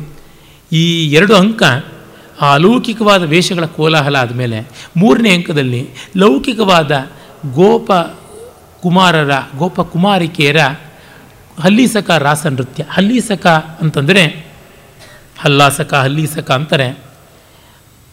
ಅದು ಒಂದು ಮಂಡಲಾಕಾರವಾಗಿ ಮಾಡುವ ನೃತ್ಯ. ಚಪ್ಪಾಳೆ ತಟ್ಟುಕೊಂಡು ಕುಣಿಯುವಂಥದ್ದು. ರಾಸ ಅಂದರೂ ಅಷ್ಟೇ ಮಂಡಲಾಕಾರವಾಗಿ ಮಾಡಿಕೊಂಡಂಥದ್ದು. ರಸಮಯವಾದದ್ದು ರಾಸ. ಅದು ಹಲ್ಲಿಸಕ ಅಂದರೆ ಒಂದು ಜಂಪ್ ಕೂಡ ಅಲ್ಲಿರುತ್ತೆ. ಎಗರು ಕುಣಿತ ಅಂತ ಗೊತ್ತಾಗುತ್ತದೆ. ಮಂಡಲಾಕಾರವಾಗಿ ಎಗರೆಗರಿ ತಲಸಂಸ್ಫೋಟನ ಅಂತಾರೆ. ಅಂಗೈ ತಟ್ಟಿಕೊಂಡು ಕುಣಿತಕ್ಕಂಥದ್ದು. ಎಲ್ಲ ಹಳ್ಳಿಗಳಲ್ಲಿ ನಾವು ನೋಡುವಂಥದ್ದೇ. ಅದು ಎಲ್ಲರೂ ಸೇರಿ ಲಯಬದ್ಧವಾಗಿ, ಸಪ್ರಮಾಣವಾಗಿ ಮಾಡಿದಾಗ ಆ ಸಿಂಕ್ರನೈಸೇಷನ್ ಇದೆಯಲ್ಲ, ಅದು ಆದಾಗ ತುಂಬ ಚೆನ್ನಾಗಿರುತ್ತೆ. ಆ ನೃತ್ಯ ಮಾಡ್ತಾ ಇದ್ದಾಗಲೇ ಅರಿಷ್ಟಾಸುರ ಬರ್ತಾನೆ, ಒಂದು ವೃಷಭ ರೂಪಿಯಾಗಿ ಗೂಳಿಯ ರೂಪದಲ್ಲಿ. ಅವನ ಜೊತೆಗೆ ಕೃಷ್ಣ ಫೈಟ್ ಮಾಡ್ತಾನೆ. ಹುಂಕಾರ ಶಬ್ದೇನ ಮಮೇಹ ಘೋಷೆ ಸ್ರವಂತಿ ಗರ್ಭ ವನಿತಾ ಜನಸ್ಯ ಕುರಗ್ರಪಾತೈ ಲಿಖಿತಾರ್ಥಚಂದ್ರ ಪ್ರಕಂಪತೆ ಸದ್ರುಮಕಾನನ ಭೂಹು. ನಾನು ಹುಂಕಾರ ಮಾಡಿದ್ರೆ ಈ ಗೊಲ್ಲರ ಕೇರಿಯಲ್ಲಿರುವಂಥ ಗರ್ಭಿಣಿಯರಿಗೆಲ್ಲ ಗರ್ಭಪಾತ ಆಗುತ್ತದೆ. ನಾನು ಅರ್ಧಚಂದ್ರಾಕಾರವಾಗಿ ಗೊರಸನ್ನು ಎಳಿತಾ ಬಂದರೆ ಕಾಡು ಮೇಡು ಸೇರಿದ ಭೂಮಿಯೇ ನಡಗುತ್ತೆ ಅಂತ. ಇಲ್ಲಿ ಕುರಾಗ್ರಪಾತೈರ್ ಲಿಖಿತಾರ್ಧ ಚಂದ್ರ ಅನ್ನುವುದಿದೆಯಲ್ಲ? ಇದು ತುಂಬ ಚೆನ್ನಾಗಿದೆ. ಗೂಳಿ ಗೊರಸನ್ನು ಹಿಂಗೆ ಎಳೆದ್ರೆ ಅದು ಅರ್ಧಚಂದ್ರದ ರೇಖೆಯನ್ನು ಉಂಟು ಮಾಡುತ್ತೆ ಅನ್ನುವ ಅಬ್ಸರ್ವೇಷನ್ ಇದೆಯಲ್ಲ. ಅದು ತುಂಬ ಸೊಗಸು ಕವಿಯ ಕಾವ್ಯದಲ್ಲಿ ಕಾಣಿಸುವುದು. ಹೀಗೆ ಅಬ್ಬರ ಮಾಡಿಕೊಂಡು ಬರ್ತಾನೆ. ಇದೆಲ್ಲ ಮನುಷ್ಯರೇ ಗೂಳಿಯಂತೆ ಕೊಂಬು ಕಟ್ಟಿಕೊಂಡು, ಮುಖವಾಡ ಹಾಕ್ಕೊಂಡು, ವೇಷ ಮಾಡಿಕೊಂಡು ಬರ್ತಾ ಇದ್ರು ಅಂತ ಗೊತ್ತಾಗುತ್ತದೆ. ಈಗ ಗೂಳಿಯ ಫೈಟ್ ರಂಗಸ್ಥಳದ ಮೇಲೆ ಎಷ್ಟು ಒಳ್ಳೆ ಸೀನಿಕ್ ಬ್ಯೂಟಿ ನೋಡಿ. ಒಂದು ಹಾಡು, ಒಂದು ಡಾನ್ಸು ಒಂದು ಫೈಟು ಈ ಮಾಡರ್ನ್ ಸಿನಿಮಾ ಫಾರ್ಮುಲಾ ನಾಟ್ಯಶಾಸ್ತ್ರದಲ್ಲಿರುವಂಥದ್ದು. ಹಾಡಿರಬೇಕು, ಕುಣಿತ ಇರಬೇಕು ಯುದ್ಧ ಇರಬೇಕು, ವಿನೋದ ಇರಬೇಕು ಇದಿದ್ದರೆ ಸಕ್ಸಸ್ಫುಲ್ ಆಗುತ್ತದೆ ಅಂತ ಅನ್ನೋದು ಎಲ್ಲ ಕಾಲದ ಫಾರ್ಮುಲಾ ಟೈಮ್ ಟೆಸ್ಟೆಡ್ ಫಾರ್ಮುಲಾ ಅದನ್ನು ಮಾಡ್ತಾ ಇರೋದು. ಆದರೆ ಅದು ರಸಪೋಷಕವಾಗಿ, ಕಥಾನುಕೂಲವಾಗಿ ಬರಬೇಕು. ಹಾಗಿದ್ದಾಗ ಚೆನ್ನ. ರಾಮ ನಾಲ್ಕು ಜನ ಹೆಣ್ಣ ಹೆಂಗಳ ಜೊತೆ ಕುಣಿದ ಅಂತಂದರೆ ಎಗರು ಬಿತ್ತು. ಈ ಥರ ಆಗಬಾರ್ದು. ಹಾಗಾಗಿ ಈ ನಾಟಕ ನನಗೆ ಈ ದೃಷ್ಟಿಯಿಂದ ಇಷ್ಟವಾಗುತ್ತದೆ. ಅವನು ರಾಸಲೀಲೆ ಒಂದಷ್ಟು ಆಡ್ತಾ ಇದ್ದ. ಅಷ್ಟು ಆದಮೇಲೆ ಈ ರಾಕ್ಷಸ ಬರ್ತಾನೆ. ಅದು ಆಗೋಕ್ಕೆ ಮೊದಲೇ ಬರೋದಿಲ್ಲ. ಅವನ ಟೈಮಿಂಗು ಪಾಪ ಉಂಟು. ಒಂದು ಹಾಡು ಡಾನ್ಸು ಆಗಲಿ ಅಂತ ಬರ್ತಾನೆ. ಹಾಗೆ ಬಂದ ಮೇಲಿಂದ ಯುದ್ಧ ಶುರುವಾಗುತ್ತದೆ. ಚೆನ್ನಾಗಿ ಸೆಣಸಾಟ, ಅವರಿಬ್ಬರ ಸಂವಾದ ಎಲ್ಲ ಆಗುತ್ತದೆ. ಏನೂ ಸ್ವಾರಸ್ಯ ಇಲ್ಲ. ಆದರೆ ಅಬ್ಬರ, ಹಾಹಾಕಾರ, ಹೋಹೋಕಾರ, ಒಬ್ಬರೊಬ್ಬರು ಮೂದಲೆ ಮಾಡಿಕೊಳ್ಳುವಂಥದ್ದು ಅವೆಲ್ಲ ಬರುತ್ತದೆ. ಅಥ ಮಮ ಭುಜದಂಡೈ ಪಿಡ್ಯಮಾನಶ್ಚ ಶೀಘ್ರಂ, ಯದಿನ ಪತಸಿ ಭೂಮೋ ನಾಸ್ಮಿ ದಾಮೋದರೋಹಂ ನಿನ್ನನ್ನು ನಾನು ನೆಲಕ್ಕೆ ಬೀಳಿಸಲಿಲ್ಲ ಅಂದರೆ ನನ್ನ ಹೆಸರು ಕೃಷ್ಣ ಅಲ್ಲ ಅಂತ ಅನ್ನುವಂಥದ್ದು. ಇದು ಭಾಸನ ಕೃತಿಗಳಲ್ಲಿ ಕಾಣಿಸುವ ಒಂದು ವಿಶಿಷ್ಟವಾದ ಭಾಷಾ ಪ್ರಯೋಗ. ಮುಂದೆ ಅಂತೂ ನಾವು ನೋಡುವ, ನಾಳೆ ನೋಡುವ ಪ್ರತಿಜ್ಞಾ ಯೋಗಂಧರಾಯಣ ನಾಟಕದಲ್ಲಿ ತುಂಬ ಬರುತ್ತದೆ. ನಾ ಎದೆ ನಾಸ್ಮಿ ಯೋಗಂಧರಾಯಣ ನಾಸ್ಮಿ ಯೋಗಂಧರಾಯಣ, ನಾನು ಈ ಕೆಲಸ ಮಾಡದೇ ಇದ್ದರೆ ಯೋಗಂಧರಾಯಣ ಅಲ್ಲ ಅಂತ. ಇವೆಲ್ಲ ದಾಕ್ಷಿಣಾತ್ಯರ ವಾಗ್ರೂಢಿಯಲ್ಲಿ ಜಾಸ್ತಿ ಬರುವಂಥದ್ದು ಅಂತ ಹೇಳ್ತಾರೆ. ಆದರೆ ಭಾರತೀಯ ಭಾಷೆಗಳಲ್ಲೆಲ್ಲ ವಾಗ್ರೂಢಿಗಳು ಒಂದೇ ರೀತಿ. ಬಹುಭೂತಿಯ ಮಾತನ್ನು ನೋಡಿದ್ರೆ ಅವನು ಮಧ್ಯ ಭಾರತದವನು ಸ್ಪಷ್ಟ. ಕನ್ನಡ ದೇಶದ ಮಾತಾ ಅಂತ ಅನಿಸುತ್ತೆ. ಮೃಚ್ಛಕಟಿಕ ನೋಡಿದರೆ ಅಪ್ಪಟ ಕನ್ನಡದ ಮಾತುಗಳು ಅನ್ನುವಂಥ ಅನಿಸುತ್ತೆ. ಈ ರೀತಿಯಾಗಿ ಕಾಣಿಸುವಂಥದ್ದು. ಮತ್ತು ಲೇವಡಿ ಮಾಡೋಕ್ಕೆ ಬಳಸ್ತಕ್ಕಂಥ ಹಸ್ತಮುದ್ರೆಗಳೆಲ್ಲ ಇದೆಯಲ್ಲ ಅದು ಕೂಡ ಕಾಣಿಸುತ್ತೆ ಮೃಚ್ಚಕಟಿಕದಲ್ಲಿ ಹಾಂ ಹಾಂ ನೀನೇನು ಈ ಸಂಪ್ರದಾಯದವನು ಅಂತ ಕೈ ಹತ್ರ ಈ, ಅಂದರೆ ಮುಂಗೈ ಯಾವುದಿದೆ? ಮುಂದೋಳು ಅಂತ ಯಾವುದನ್ನು ಅಂತೀವಿ ಫೋರ್ ಆರ್ಮ್ ಅದರ ಮೇಲೆ ತೋರು ಬೆರಳು ಮತ್ತು ಮಧ್ಯದ ಬೆರಳು ಸೇರಿಸಿ ಈ ಓಡಾಡಿಸ್ತಕ್ಕಂಥದ್ದು. ಅಂದರೆ ರೇಸರ್ನ ಶಾರ್ಪನ್ ಮಾಡೋದಕ್ಕೆ ಕ್ಷೌರಿಕರು ಮಾಡುವಂಥ ಪ್ರಯತ್ನ, ನಿಂದ ಆಕುಲವ ಅಂತ ಜಾತಿಯನ್ನು ಎತ್ತಿ ಆಡುವಂಥದ್ದು. ಹೀಗೆಲ್ಲ ಆ ಅಂಗಚೇಷ್ಟೆ ಮಾಡುವುದನ್ನೆಲ್ಲ ಮೃಚ್ಛಕಟಕದಲ್ಲಿ ನಾವು ನೋಡ್ತೀವಿ. ಅಂದರೆ, ಏನಂತ ಅರ್ಥ ಇದರದ್ದು? ನಮಗೆ ಸ್ಪಷ್ಟವಾಗಿ ತಿಳಿಯುತ್ತದೆ, ಇಲ್ಲೆಲ್ಲ ಈ ದೇಶೀಯತೆ ಎನ್ನುವುದು ಭಾಷಾ ಪ್ರಾಂತೀಯತೆಗೆ ಅಲ್ಲ, ಇಡೀ ಭಾರತಕ್ಕೆ ಅನ್ವಿತವಾಗುವಂಥದ್ದು ಅಂತ. ಆಮೇಲೆ, ಆ, ಅರಿಷ್ಟಾಸುರ ಕೆಳಗೆ ಬಿದ್ದು, ಇದು ರುದ್ರನೋ ಅಥವಾ ಬ್ರಹ್ಮನೋ, ಸಾಕ್ಷಾತ್ ಇಂದ್ರನೋ, ಇಲ್ಲ ವಿಷ್ಣುವೇ ಇರಬೇಕು ಸಾಮಾನ್ಯರಲ್ಲ ಅಂತ ಅಂದುಕೊಳ್ತಾನೆ. ಆಮೇಲೆ, ಏನೇ ಆದರೂ ಕೂಡ, ಭವತು ವಿಷ್ಣುನ ಹತಸ್ಯಾಪಿ ಅಕ್ಷಯೋ ಲೋಕೋ ಮೇ ಭವಿಷ್ಯತಿ. ವಿಷ್ಣುವಿನ ಕೈಯಲ್ಲಿ ಸತ್ತರೆ ನನಗೆ ಪುಣ್ಯ ಬರುತ್ತದೆ, ಪುಣ್ಯ ಲೋಕ ಸಿಗುತ್ತದೆ. ಅದಕ್ಕಾಗಿ ನಾನು ಸೋತರೂ ಕೂಡ ಸಾಯುವವರೆಗೂ ಸೆಣಸಾಡೋದು ಬಿಡೋದಿಲ್ಲ ಅಂತಂತಾನೆ ಕೃಷ್ಣನ ಕೈಯಲ್ಲಿ ಸಾಯ್ತಾನೆ ಅಂತ ಬರುತ್ತೆ. ಆ ಅಂಕದ ಕೊನೆಯಲ್ಲಿ ಕಾಲಿಯನಿಂದಾಗಿ ಯಮುನಾ ಮಡುವೆ ಎಲ್ಲ ಕಲಂಕಿತವಾಗಿದೆ, ಯಮುನೆಯ ಮಡು. ಹಾಗಾಗಿ ಅಲ್ಲಿರುವಂಥ ಜನಗಳು, ಜೀವರಾಶಿಗಳು ಎಲ್ಲ ಕಂಗಾಲಾಗಿದ್ದಾರೆ ಅಂತ ಒಂದು ಕರೆ ಬರ್ತದೆ. ಕೃಷ್ಣ ತಕ್ಷಣವೇ ಕಾಲಿಯೋ ನಾಮ, ಮಯಾಪಿ ಶ್ರೂಯತೆ ಸದರ್ಭ ಪನ್ನಗ ಸದರ್ಭ ಪನ್ನಗಪತಿ ಭವತು ಅಹಮಸ್ಯ ದರ್ಪ ಪ್ರಶಂ ಕರೋಮಿ. ಹಾಂ ಅವನನ್ನು ಬರ್ಧಿಸ್ತೀನಿ ಅಂತ ಹೊರಡ್ತಾನೆ. ಇಲ್ಲಿ ನಾವು ಕಾಣಬೇಕಾದ್ದೇನೆಂದರೆ ಮುಂದಿನ ಅಂಕದ ಸೂಚನೆಯೂ ಸಿಗಬೇಕು ಅಂತ ಸಂಸ್ಕೃತ ನಾಟಕಗಳಲ್ಲಿ ಉಂಟು. ಅಂಕಾಂತ್ಯದಲ್ಲಿ ಅಗ್ರಾಂಕದ ಒಂದು ಸೂಚನೆ ಇರಬೇಕು ಅಂತ. ಅಂಥ ಸೂಚನೆಯನ್ನು ನಾವು ಕಾಣ್ತೀವಿ. ಮತ್ತು ನಾಲ್ಕನೇ ಅಂಕ ಇನ್ನೊಂದು ರೀತಿಯಾದ ಎಕ್ಸೈಟ್ಮೆಂಟು ಹಾವಿನ ಡಾನ್ಸ್ ಕಾಲಿಯ ಕುಣದಾಟ, ಸಂಭ್ರಮ. ಜೊತೆಗೆ ಕೃಷ್ಣ ಅವನನ್ನು ಪಳಗಿಸುವಂಥದ್ದು. ಹೀಗೆ ಹಾವಿನ ಜೊತೆ ಫೈಟ್ ಕೃಷ್ಣನ ಬಾಲಲೀಲೆಯಲ್ಲಿ ಇಲ್ಲದ ಮಸಾಲೆ ಇಲ್ಲವಲ್ಲ. ಅಲ್ಲಿ ನೋಡಿ ಸಂಭ್ರಾಂತ ಗಲಿತೋತ್ತರೀಯ ವಸನಾ ಸಸ್ತಾಕುಲ ವ್ಯಾ ವ್ಯಾಹೃತಾ ಸಸ್ತಾ ಮಾಂ ಅನುಯಂತಿ ಪನ್ನಗಪತಿಂ ದೃಷ್ಟೈವ ಗೋಪಾಂಗನಾ ಗೋಪಸ್ತ್ರೀಯರು ಕೃಷ್ಣ ಆ ಕಾಲಿನ ಮಡುವಿನಲ್ಲಿ ಬೀಳ್ತಾನೆ ಅಂತ ಗೊತ್ತಾದ ತಕ್ಷಣ ಉತ್ತರೀಯ ಸೆರಗು ಜಾರುವುದು ಲೆಕ್ಕವಿಲ್ಲದೆ ಓಡೋಡಿ ಬರ್ತಾ ಇದ್ದಾರೆ. ಅಲಂಕಾರ ಜಾರು ಹೋಗ್ತಾ ಇದೆ. ಆದರೂ ಕೃಷ್ಣನ ಹಿಂಬಾಲಿಸಿಕೊಂಡು ಬೇಡ ಬೇಡ, ಆ ಮಡುವಿಗೆ ಬೀಳಬೇಡ ಅಂತಿದ್ದಾರೆ. ಓಡಿ ಹೋಗಿ ಬೀಳ್ತಾನೆ. ಅಲ್ಲಿ ಒಂದು ಪ್ರೌಢವಾದ ವೃತ್ತದ ಒಂದು ಪದ್ಯ ಇದೆ. ಪದ್ಯದ ಅರ್ಥ ಸ್ವಾರಸ್ಯ ಏನೂ ಇಲ್ಲ. ಅರೆ ಬೊಂಬಾಸ್ಟಿಕ್ ಸೌಂಡ್ಸ್ ಇದೆಯಲ್ಲ, ಅದನ್ನು ಕೇಳಿ. ನಿಷ್ಪಕ್ಷಿವ್ಯೂಹ, ನಿಷ್ಪಕ್ಷಿವ್ಯಾಲಯೂಥಂ, ಭಯಚಕಿತ ಕರಿವ್ರಾತ ವಿಪ್ರಕ್, ವಿಪ್ರೋಕ್ಷಿತಾಂಭೋ ಗಂಭೀರಂ, ಸ್ನಿಗ್ಧಧೀರಂ, ದ್ರುಮಮುದಧಿನಿಬಂ, ಹೃದಮುದಧಿನಿಬಂ, ಕ್ಷೋಭಯನ್ ಸಂಪ್ರವಿಶ್ಯ ಗೋಪಿ ವಿಶಂಕಿತಾಭಿ ಪ್ರೇಹಿತವಚನೈ ಪೇಶಲೈರ್ವಾರ್ಯಮಾಣ, ಕಾಲಿಂದೀವಾಸರಕ್ತಂ ಭುಜಗಪತಿಮಹಂ, ಭುಜಗಪತಿಬಲಂ, ಕಾಲಿಯಂ ದರ್ಶಯಾಮಿ ಅಂತ. ಏನೂ ಉಪ್ಪು, ಹುಳಿ, ಖಾರ ಇಲ್ಲ ಅರ್ಥದೃಷ್ಟಿಯ. ಆದರೆ ನಿಷ್ಪಕ್ಷಿವ್ಯಾಲಯೂಥಂ ಭಯಚಕಿತ ಕರಿವ್ರಾತ ವಿಪ್ರೋಕ್ಷಿತಾಂಭೋ ಗಂಭೀರಂ ಸ್ನಿಗ್ಧಧೀರಂ ಅಂತಂದರೆ ಏನೋ ಒಂದು ದೊಡ್ಡದಿದೆ ಅಂತ ಗೊತ್ತಾಗುತ್ತೆ ಅಷ್ಟೆ. Here sound is the sense ಆ ರೀತಿಯಾದ ಪದ್ಯ. ಈ ಮಡುವೆಲ್ಲ ಗಬ್ಬೆದ್ದೋಗಿದೆ. ಪಕ್ಷಿಗಳು ಅದರ ಮೇಲೆ ಹಾರೋಕ್ಕಾಗದಷ್ಟು ವಿಷಜ್ವಾಲಯ ಆ ಗಾಳಿ ಎಲ್ಲವನ್ನ ತೊಂದರೆಗೀಡು ಮಾಡ್ತಾ ಇದೆ. ಆಳವಾದ ಈ ಮಡು ಅಲ್ಲಿ ನಾನು ದಬಕ್ಕನೆ ಬಿದ್ದಾಗ ದಡದಲ್ಲಿರುವ ಗೋಪಿಯರು ಬೇಡ ಬೇಡ ಅಂತ ಮೃದುಕಾತರ ಸ್ವರದಿಂದ ಕೂಗ್ತಾ ಇದ್ದಾರೆ. ಈಗ ನಾನು ಆ ಭುಜಗಪತಿಯ ಬಲವನ್ನು ಎದುರಿಸ್ತೀನಿ, ಅವನನ್ನು ಹಣ್ಣುಗಾಯಿ ಮಾಡ್ತೀನಿ ಅಂತಂತಾನೆ. ಆಮೇಲೆ ಅದೇ ರೀತಿಯಾಗಿ ಕಾಲಿಯ ಮರ್ದನವನ್ನು ಮಾಡ್ತಾನೆ. ಮತ್ತು ಭೋಗೆ ವಿಶೋಲ್ಬಣ ಫಣಸ್ಯ ಮಹೋರಗಸ್ಯ ಹಲ್ಲೀಸಕಂ ಸಲ್ಲಿತಂ ರುಚಿರಂ ವಹಾಮಿ. ಈ ಭೋಗೆ ಈ ಹೆಡೆಯಲ್ಲಿ ವಿಷದಿಂದ ಉಲ್ಬಣವಾದ ಫಣಾಮಂಡಲ ಯಾವುದಿದೆ? ಅದು ಮಣಿಮಂಡಲ ಮಂಡಿತವಾದದ್ದು. ಹಾವಿನ ಹೆಡೆಯಲ್ಲಿ ಮಣಿ ಇದೆ ಅಂತ ಒಂದು ಕವಿ ಸಮಯ ಅಲ್ವೇ. ಅದು ನಿಜವಾಗಿ ಇಲ್ಲ. ಹಾವಿನ ತಲೆ ಮೇಲೆ ಮಣಿನೂ ಇಲ್ಲ, ಗಣಿನೂ ಇಲ್ಲ, ಏನೂ ಇಲ್ಲ. ಆದರೆ ಇವೆಲ್ಲ ನಮಗೆ ಕಾವ್ಯವಾಗಿದ್ದರೆ ಚೆನ್ನ. ಅದರ ಮೇಲೆ ನಾನು ಹಲ್ಲಿಸಕ ನೃತ್ಯ ಮಾಡ್ತೀನಿ ಅಂತ ಅಲ್ಲಿ ಮುಗಿಸಿದ ನೃತ್ಯವನ್ನು ಇಲ್ಲಿ ಮತ್ತೆ ಮುಂದುವರಿಸ್ತೀನಿ ಅಂತ ಬಿಟ್ಟು ನೃತ್ಯವನ್ನು ಮಾಡ್ತಾನೆ. ಹೀಗೆ ಹಾವಿನ ಜೊತೆ ಸೆಣಸಾಟ, ಹಾವಿನ ಹೆಡೆಯ ಮೇಲೆ ಕುಣಿಸಾಟ ಎಲ್ಲವೂ ಆಗುತ್ತದೆ. ಆಮೇಲೆ ಕಾರ್ಯ ಹೇಳ್ತಾನೆ ಚತುಸ್ಸಾಗರ ಪರ್ಯಂತಾಂ ಸಸಪ್ತಕುಲ ಪರ್ವತಾಂ ದಹೇಯಂ ಪೃಥ್ವೀಂ ಕತ್ಸ್ನಾಂ ಕಿಂ ಭುಜಂ ನ ದಹ ದದ ದಹಾಮಿಂತೆ. ಏನು ನಿನ್ನ ತೋಳನ್ನು ನಾನು ಸುಡೋಕ್ಕಾಗಲ್ವಾ? ವಿಷಜ್ವಾಲೆ ಬೀರ್ತಿ ಅಂತ ಏನು ಮಾಡಿದ್ರೂ ಆಗದೆ ಪೂರ್ತಿ ಹಣ್ಣುಗಾಯಿ ನೀರುಗಾಯಿ ಮಾಡಿ ನಿನಗೆ ಅಭಯ ಕೊಟ್ಟಿದ್ದೀನಿ ಅಂತಾನೆ. ಮಮ ಪಾದೇನ ನಾಗೇಂದ್ರ ಚಿಹ್ನಿತಂ ತವ ಮೂರ್ಧನಿ ಸುಪರ್ಣ ಸುಪರ್ಣ ಸುಪರ್ಣ ಏವ ದೃಷ್ಟ್ವೇಮಂ ಅಭಯಂ ತೇ ಪ್ರದಾಸ್ಯತಿ. ಇವನ ಪಾದ ಪದ್ಮಗಳ ಚಿಹ್ನೆ ಇರುವುದರಿಂದ, ಚರಣ ಚಿಹ್ನೆ ಇರುವ ಕಾರಣ ಗರುಡನು ಏನೂ ಮಾಡೋಲ್ಲ. ನೀನು ಮತ್ತೆ ರಮಣಕ ದ್ವೀಪಕ್ಕೆ ಹೋಗಿ ನೆಮ್ಮದಿಯಾಗಿರು ಅಂತ ಆಶೀರ್ವಾದ ಮಾಡಿ ಕಳಿಸ್ತಾನೆ. ಎಲ್ಲರೂ ಸಂತೋಷಪಟ್ಟು ಕೃಷ್ಣನನ್ನು ಆಧರಿಸ್ತಾರೆ ಅಲ್ಲೆಲ್ಲ ಸಣ್ಣ ಸಣ್ಣ ಸಣ್ಣ ಮಾತುಗಳ ಸಂವಾದ ಬರ್ತದೆ ವಿಶೇಷ ಇಲ್ಲ, ಆದರೆ ರಂಗಸ್ಥಳದ ಮೇಲೆ ತುಂಬ ಜನ ಇದ್ದರೇ ಒಂದು ಸ್ವಾರಸ್ಯ ಬಂದುಬಿಡುತ್ತೆ. ಗ್ರೂಪ್ ಮ್ಯಾನೇಜ್ಮೆಂಟ್ ಬಹಳ ಕಷ್ಟ. ಇವತ್ತು ನಮ್ಮ ನಾಟಕ ಅಕಾಡೆಮಿ ನಿರ್ದೇಶಕರಾಗಿ ಅಧ್ಯಕ್ಷರಾಗಿರುವ ಡಾಕ್ಟರ್ ಬಿ ವಿ ರಾಜಾರಾಮ್ ಅವರ ರಂಗಪ್ರಯೋಗಗಳಲ್ಲಿ ನಾನು ಸಮೂಹವನ್ನು ತುಂಬ ಚೆನ್ನಾಗಿ ಮ್ಯಾನೇಜ್ ಮಾಡೋದು ನೋಡಿದ್ದೀನಿ. ಬಿ ವಿ ಕಾರಂತರು ಹಾಗೆ ತಮ್ಮ ರಂಗಪ್ರಯೋಗಗಳಲ್ಲಿ ಸಮೂಹವನ್ನು ತುಂಬ ಚೆನ್ನಾಗಿ ಬಳಸ್ಕೊಳ್ತಾರೆ. ಅದೊಂದು ಟೆಕ್ನಿಕ್ ಎಲ್ಲರಿಗೆ ಬರೋಲ್ಲ. ಚಲನಚಿತ್ರ ಪ್ರಪಂಚದಲ್ಲಿ ಹಾಲಿವುಡ್ನಲ್ಲಿ ಡೆಮಿಲ್ ಬಿ ಸಿಸಿಲ್ ಅಂತ ಈ ten commandments greatest show on earth ಮೊದಲಾದಂಥ ಸಿನಿಮಾಗಳನ್ನು ಮಾಡಿದವರು. ಆತ ಈ ಗ್ರೂಪನ್ನು, ಸಮೂಹವನ್ನು ಮ್ಯಾನೇಜ್ ಮಾಡೋದ್ರೊಳಗೆ ಅದ್ವಿತೀಯರಾಗಿದ್ದರು ಅಂತ ಪ್ರಸಿದ್ಧಿ ಉಂಟು. ಆ ಸಿನಿಮಾಗಳು ನೋಡಿದಾಗ ಹಾಗೆ ಅನಿಸುತ್ತೆ. ಟೆನ್ ಕಮ್ಯಾಂಡ್ಮೆಂಟ್ನ ಎಕ್ಸೋಡಸ್ ನೋಡಿದ್ರೆ ಗೊತ್ತಾಗುತ್ತದೆ, ಏನು ಮ್ಯಾನೇಜ್ಮೆಂಟ್ ಆತಂದು ಸಮೂಹ ನಿವಾ, ನಿರ್ವಾಹ ಅಂತ.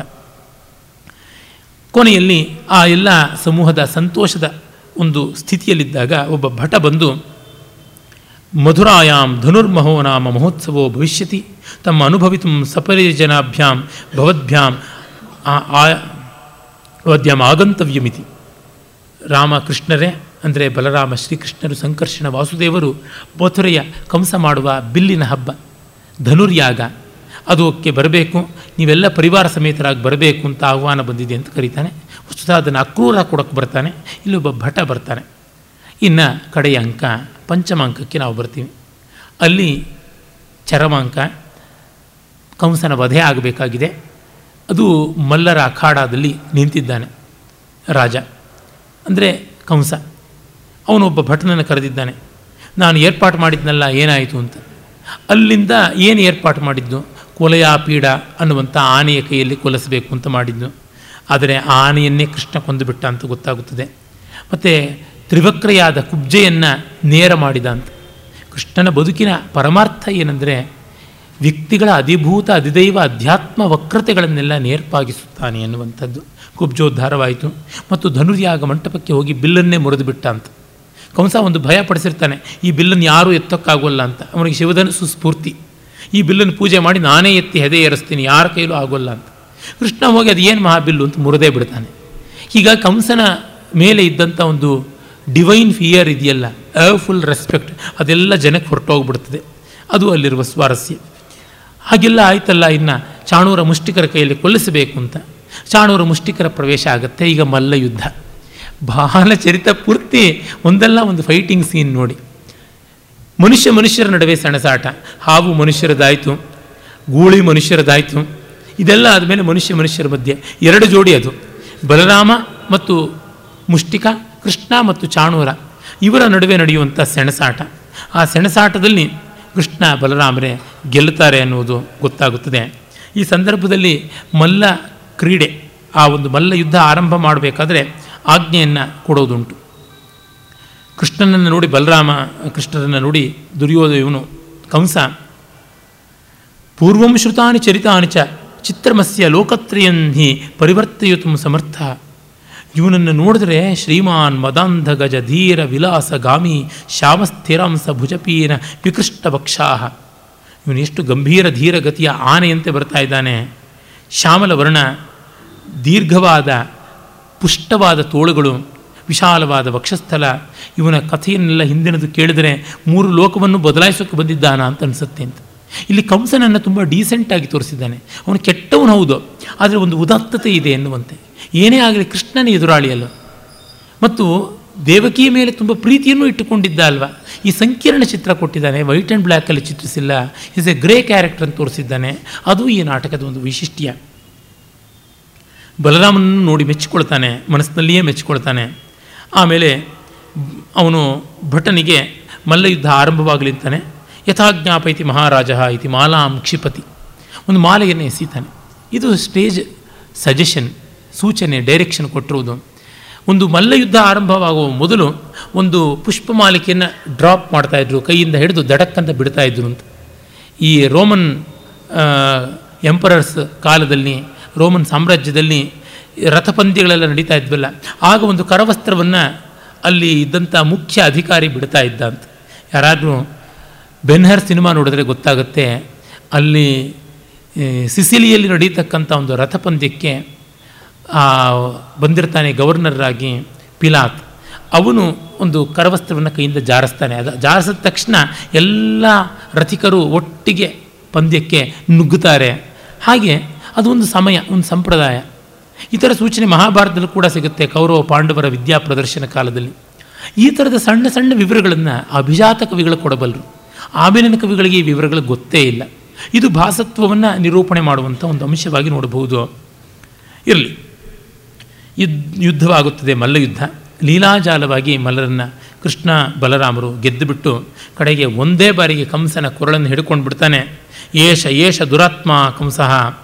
ಅಂಥೇಳಿ ತಮ್ಮ ಶಿರಸಿ ನಿಗೃಹ್ಯ ಪಾತಯಿತ್ವ, ವಿಸ್ತೀರ್ಣ ಲೋಹಿತ ಮುಖ, ಪರಿವೃತ್ತ ನೇತ್ರ, ಭಗ್ನಾಂಸ ಕಂಠ ಕಟಿಜಾನು ಕರೋರು ಜಂಗ, ವಿಚ್ಛಿನ್ನ ಹಾರ ಪತಿ, ಪತಿತಾಂಗದ ಲಂಬಸೂತ್ರ ವಜ್ರ ಪ್ರಭಿಜ್ಞ ಶಿಖರ ಪತಿತೋ ಯಥಾದ್ರಿ.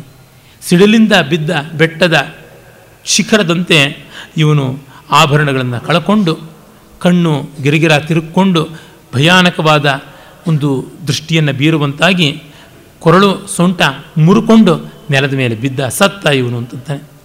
ಇನ್ನು ಜನಗಳೆಲ್ಲ ದಂಗೆ ಎದ್ದು ಬಿಡ್ತಾರೆ. ಇದು ಒಂದು ವಿಚಿತ್ರ ಇಲ್ಲಿ ಮಾಡುವಂಥದ್ದು. ಅಂದರೆ ನಮ್ಮ ರಾಜ ಸತ್ತ ಅಂತ, ಅಯಂ ಖಲು ಭರ್ತೃಪಿಂಡ ನಿಷ್ಕ್ರಮಸ್ಯ ಕಾ ನಿಷ್ಕ್ರಯಸ್ಯ ಕಾಲ ಇದು ಬಂತು ಭರ್ತೃಪಿಂಡ ಅಂದರೆ ಸ್ವಾಮಿಯ ಋಣ, ಉಪ್ಪಿನ ಋಣ, ಜೋಳದ ಪಾಳಿ ಅಂತ ಕರೀತಾರಲ್ಲ, ಅದನ್ನು ತೀರಿಸುವಂಥ ಕಾಲ ಬಂದಿದೆ, ಶೀಘ್ರಂ ಮಾಯಾಂತು ಭವಂತಹ ಅಂತ ಹೇಳ್ಬಿಟ್ಟು ವೃಷ್ಣಿಯೋದಾಹ ಅಂತ ಎಲ್ಲ ಯಾದವ ಯೋಧರೇ, ಬನ್ನಿ, ನಮ್ಮ ಸ್ವಾಮಿಯನ್ನು ಕೊಂದ ಬಾಲಕರ ಮೇಲೆ ಸೇಡು ತೀರಿಸ್ಕೊಳ್ಳೋಣ ಅಂತ ಬರ್ತಾ ಇದ್ದಂತೆ ಕೃಷ್ಣ ಹೇಳ್ತಾನೆ, ಅಣ್ಣ, ತಡೆಯೋಣ ಇವರನ್ನು ಇಲ್ಲದೇ ಇವರು ನಮಗೆ ಬಲಿಯಾಗ್ತಾರೆ ಅಂತಾನೆ.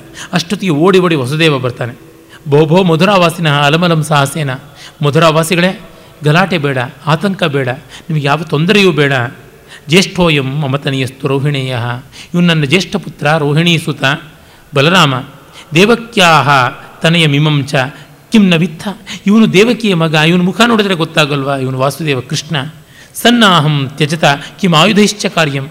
ಆಯುಧ ಯಾಕೆ, ಯುದ್ಧ ಯಾಕೆ? ಕಂಸಾರ್ಥಂ ಸ್ವಯಮೇ ವಿಷ್ಣು ರಾಜಗಾಮ. ಕಂಸನ್ನು ಕೊಲ್ಲೋದಕ್ಕೆ ಬದ ವಿಷ್ಣುವೇ ಇವನು ಅಂತ. ಎಲ್ಲ ನೋಡ್ತಾರೆ ಸಂತೋಷ ಪಡ್ತಾರೆ ಇಲ್ಲಿ ಮತ್ತೆ ನೋಡಿ, ನಿರ್ವಹೇ ಅದ್ಭುತಂ, ನಿರ್ವಹಣ ಸಂಧಿ, ಕಡೆಯ ಸಂಧಿಯಲ್ಲಿ ಮುಖ, ಪ್ರತಿಮುಖ, ಗರ್ಭ ಅವಮರ್ಶ ನಿರ್ವಹಣ ಅಂತ ಐದು ಸಂಧಿಗಳು ನಾಟಕದಲ್ಲಿ. Action reaction confrontation confusion and clarification ಅಂತ. ಈ ಕ್ಲಾರಿಫಿಕೇಷನ್ ಅನ್ನುವ ಕಡೆಯ ಅಂಕದಲ್ಲಿ ಅದ್ಭುತ ಬೇಕು ಅಂತ. ಜನಗಳೆಲ್ಲ ಬಂದು ಕೋಲಾಹಲ ಮಾಡೋಕ್ಕಿದ್ದವರು, ಜಗಳ ಆಡಬೇಕು ಅಂತಿದ್ದರು ಓಹೋ ಇವನೇ ಕೃಷ್ಣನ ನಮ್ಮನ್ನು ಉದ್ಧಾರ ಮಾಡುವ ಅವತಾರ ಪುರುಷನ ಅಂತ ಸಂತೋಷ ಪಡುವಂಥದ್ದು. ಇಲ್ಲಿ ಮತ್ತೆ ರಂಗ ತುಂಬುವಷ್ಟು ಜನ ಮೊದಲವರೆಲ್ಲ ಯುದ್ಧಕ್ಕೆ ನಿಲ್ಲುವಷ್ಟು ಕೋಲಾಹಲ ಮಾಡುವುದು. ಕಡೆಗೆ ಕೃಷ್ಣ, ಅವನು ವಸುದೇವನ ಮಗ ವಾಸುದೇವ, ಸಾಕ್ಷಾತ್ ನಾರಾಯಣ ಅವತಾರ ಅಂತ ಗೊತ್ತಾಗಿ ದಂಡವತ್ ಪ್ರಣಾಮ ಮಾಡಿ ಚಪ್ಪಾಳೆ ತಟ್ಟುಕೊಂಡು ಕುಣಿಯೋದು. ಹೀಗೆಲ್ಲ ಆಗಿ ಈ ಗೊಲ್ಲರು ಬರ್ತಾರೆ. ಹೀ ಹೀ ಗೋಪಾಲಕಾನಾಂ ರಾಜ್ಯಂ ಸಮೃದ್ಧಂ ಓಹೋ, ಇದನ್ನು ನಮ್ಮ ಗೊಲ್ಲರದೇ ರಾಜ್ಯ ಅಂತ ಅವರು ಚಪ್ಪಾಳೆ ತಟ್ಕೊಂಡು ಕುಣಿಯೋದಕ್ಕೆ ಶುರು ಮಾಡ್ತಾರೆ. ಅಂದರೆ ಈ ರಂಗ ತುಂಬುವ ತಂತ್ರ ಆದ್ಯಂತ ಬಂದಿರುವಂಥದ್ದು ಗೊತ್ತಾಗುತ್ತದೆ. ವಸುದೇವ ಹೇಳ್ತಾನೆ, ಆಹಾ, ದೇವವೃಷ್, ದೇವತೆಗಳು ಪುಷ್ಪವೃಷ್ಟಿ ಮಾಡ್ತಾ ಇದ್ದಾರೆ. ಅಂತರಿಕ್ಷದಿಂದ ದೇವದೊಂದಿಗಳು ಮೊಳಗುತ್ತಾ ಇವೆ ಅಂತ. ಈಗ ರಂಗವೆಲ್ಲ ಒಂದು ಅಲೌಕಿಕ ಸಂಭ್ರಮದಿಂದ ತುಂಬಿ ಹೋಗ್ಬಿಡುತ್ತೆ.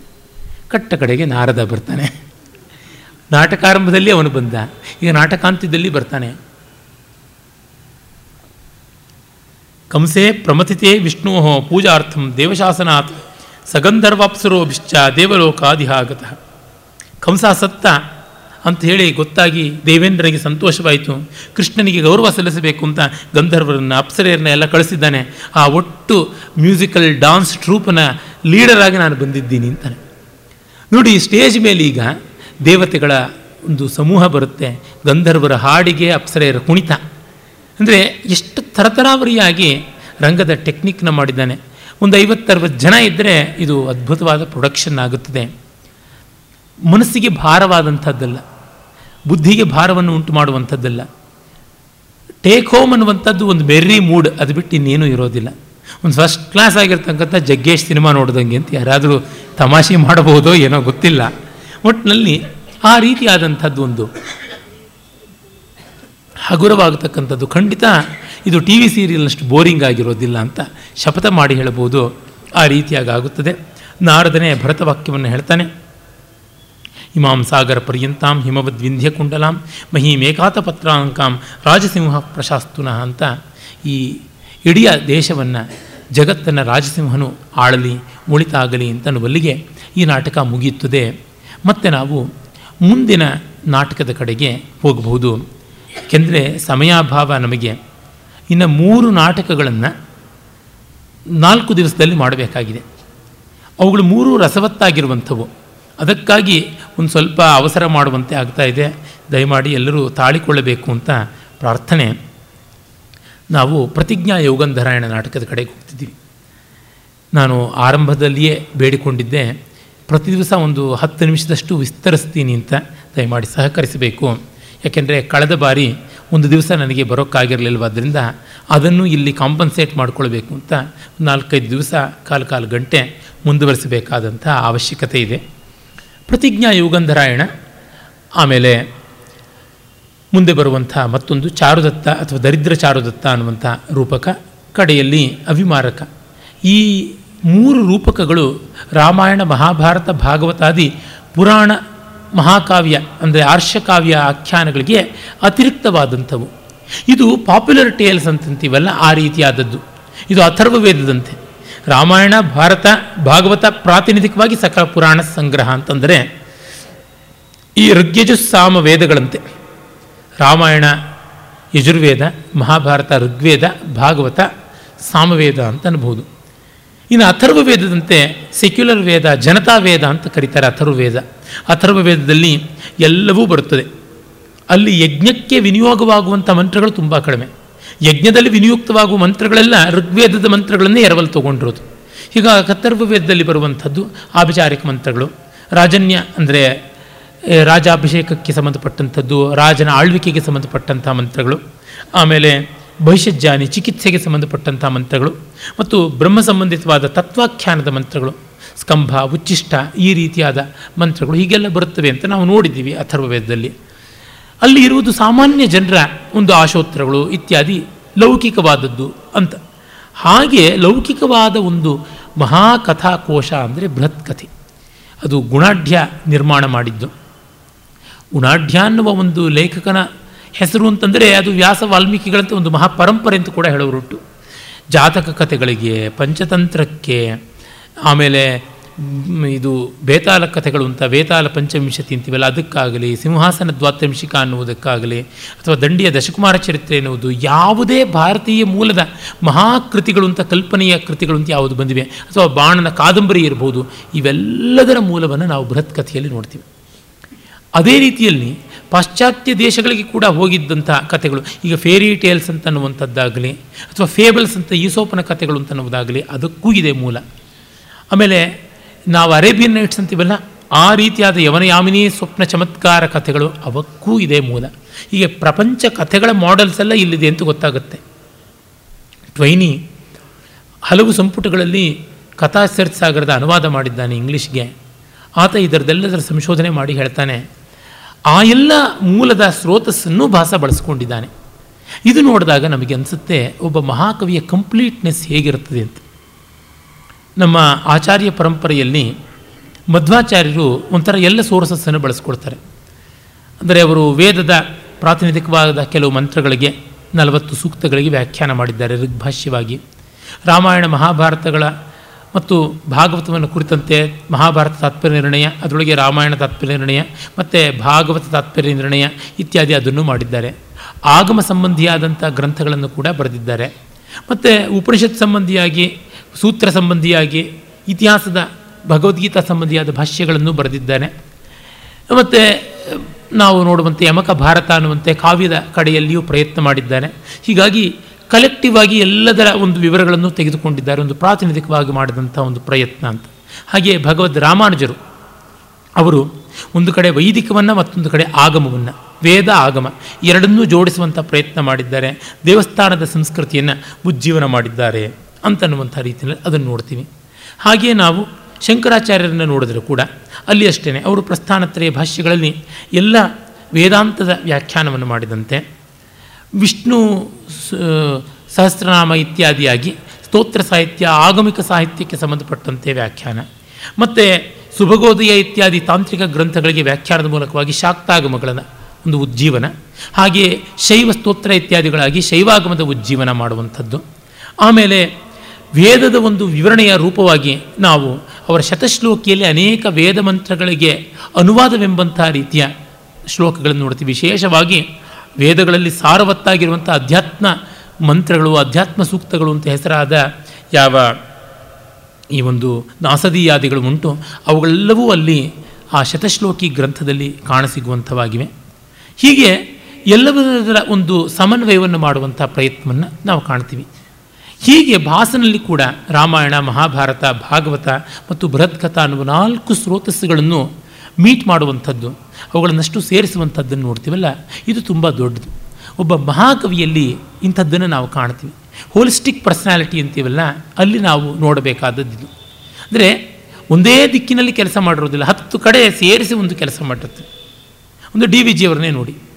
ಅವರು ಕಾವ್ಯ ಬರೆದರು, ನಾಟಕ ಬರೆದರು ನೀತಿಕಥೆಗಳನ್ನು ಬರೆದರು, ಮಕ್ಕಳ ಸಾಹಿತ್ಯವನ್ನು ಬರೆದರು, ಜ್ಞಾಪಕ ಚಿತ್ರಗಳನ್ನು ಬರೆದರು ಮೆಮೋರಿಸ್ ಅಂತಿವಲ್ಲ, ವ್ಯಕ್ತಿ ಚಿತ್ರಗಳನ್ನು ಬರೆದರು, ರಾಜ್ಯಶಾಸ್ತ್ರಾದಿ ಶಾಸ್ತ್ರ ಗ್ರಂಥಗಳನ್ನು ಬರೆದರು, ವೇದಾಂತದ ಬಗ್ಗೆ ಗಮನ ಹರಿಸಿ ಬರೆದರು, ಪತ್ರಿಕೆಯ ಬಗ್ಗೆ ಬರೆದರು. ಹೀಗೆ ಹತ್ತು ಹಲವು ಬಗೆಯಲ್ಲಿ ಸೇರಿಕೊಂಡಂಥದ್ದಾಗಿರುತ್ತದೆ. ಅಂದರೆ ಒಂದು ಸಮಗ್ರತೆ ಅನ್ನೋದು ಬರಬೇಕಲ್ಲ. ವೆರೈಟಿ ಕೂಡ ಬಹಳ ಮುಖ್ಯವಾಗಿರ್ತಕ್ಕಂಥದ್ದು. ಒಂದು ಯೂನಿಡೈರೆಕ್ಷನಲ್ ಆದಂಥ ಸಂಶೋಧನೆಯ ಜೊತೆಗೆ ಅದು ಇರಬೇಕಾದದ್ದು ಅಂತ. ನಮ್ಮ ವೆಂಕಟಾಚಲ ಶಾಸ್ತ್ರಿಗಳು ನೋಡಿ, ಛಂದಸ್ ಇರ್ಬೋದು, ನಿಘಂಟು ಇರ್ಬೋದು, ವ್ಯಾಕರಣ ಇರ್ಬೋದು, ಅಲಂಕಾರ ಇರ್ಬೋದು, ಗ್ರಂಥ ಸಂಪಾದನೆ ಇರ್ಬೋದು, ಶಾಸನ ಇರ್ಬೋದು, ಹತ್ತು ಬಗೆಯಲ್ಲಿ ಕೆಲಸ ಮಾಡಿರುವಂಥದ್ದು ಕಾಣಿಸುತ್ತೆ. ಇದು ಒಂದು ವ್ಯಕ್ತಿಯ ಟೋಟ್ಯಾಲಿಟಿಯನ್ನು ತೋರಿಸುವಂಥದ್ದು. ಎಸ್ ಶ್ರೀಕಂಠ ಶಾಸ್ತ್ರಿಗಳು, ಮಹಾವಿದ್ವಾಂಸರು, ಇತಿಹಾಸ ಅಂತ ಅನ್ನೋದು ಅವರೊಂದು ಮುಖ ಆದರೆ, ಅವರು ತಂತ್ರದ ಬಗ್ಗೆ ಬರೆದಿದ್ದಾರೆ. ಯಜುರ್ವೇದವನ್ನು ಅನುವಾದ ಮಾಡಿದರು. ಇಷ್ಟಸಿದ್ಧಿ ಅಂತ ತರ್ಕ ಕರ್ಕಶವಾದ ಅದ್ವೈತ ಗ್ರಂಥವನ್ನು ಅನುವಾದ ಮಾಡಿದರು. ಶಾಕ್ತ ಶೈವ ವೈಷ್ಣವಾದಿ ಆಗಮಗಳ ಬಗ್ಗೆ ಸಂಶೋಧನೆ ಮಾಡಿದರು. ಅವರ ಬಿಡಿ ಲೇಖನಗಳಲ್ಲಿ ನೀವು ದೀಪಾವಳಿ ಬಗ್ಗೆ ಒಂದು ಇನ್ಸೈಟ್ಫುಲ್ ಆದ ಲೇಖನವನ್ನು ನೋಡ್ಬೋದು. ಜ್ಯೋತಿಷಾಸ್ತ್ರದ ಬಗ್ಗೆ ಒಂದು ನೋಡಬಹುದು ದ್ವೈತ ವೇದಾಂತದ ತರ್ಕ ಗ್ರಂಥಗಳ ಬಗ್ಗೆ ನೋಡಬಹುದು ಕಠೋರವಾದ ಅದ್ವೈತಿ, ದ್ವೈತ ತರ್ಕ ಗ್ರಂಥಗಳು ಜೈತೀರ್ಥರ ಬಗ್ಗೆ, ವ್ಯಾಸತೀರ್ಥರ ಬಗ್ಗೆ ಎಲ್ಲ ಬರೆದಿದ್ದಾರೆ.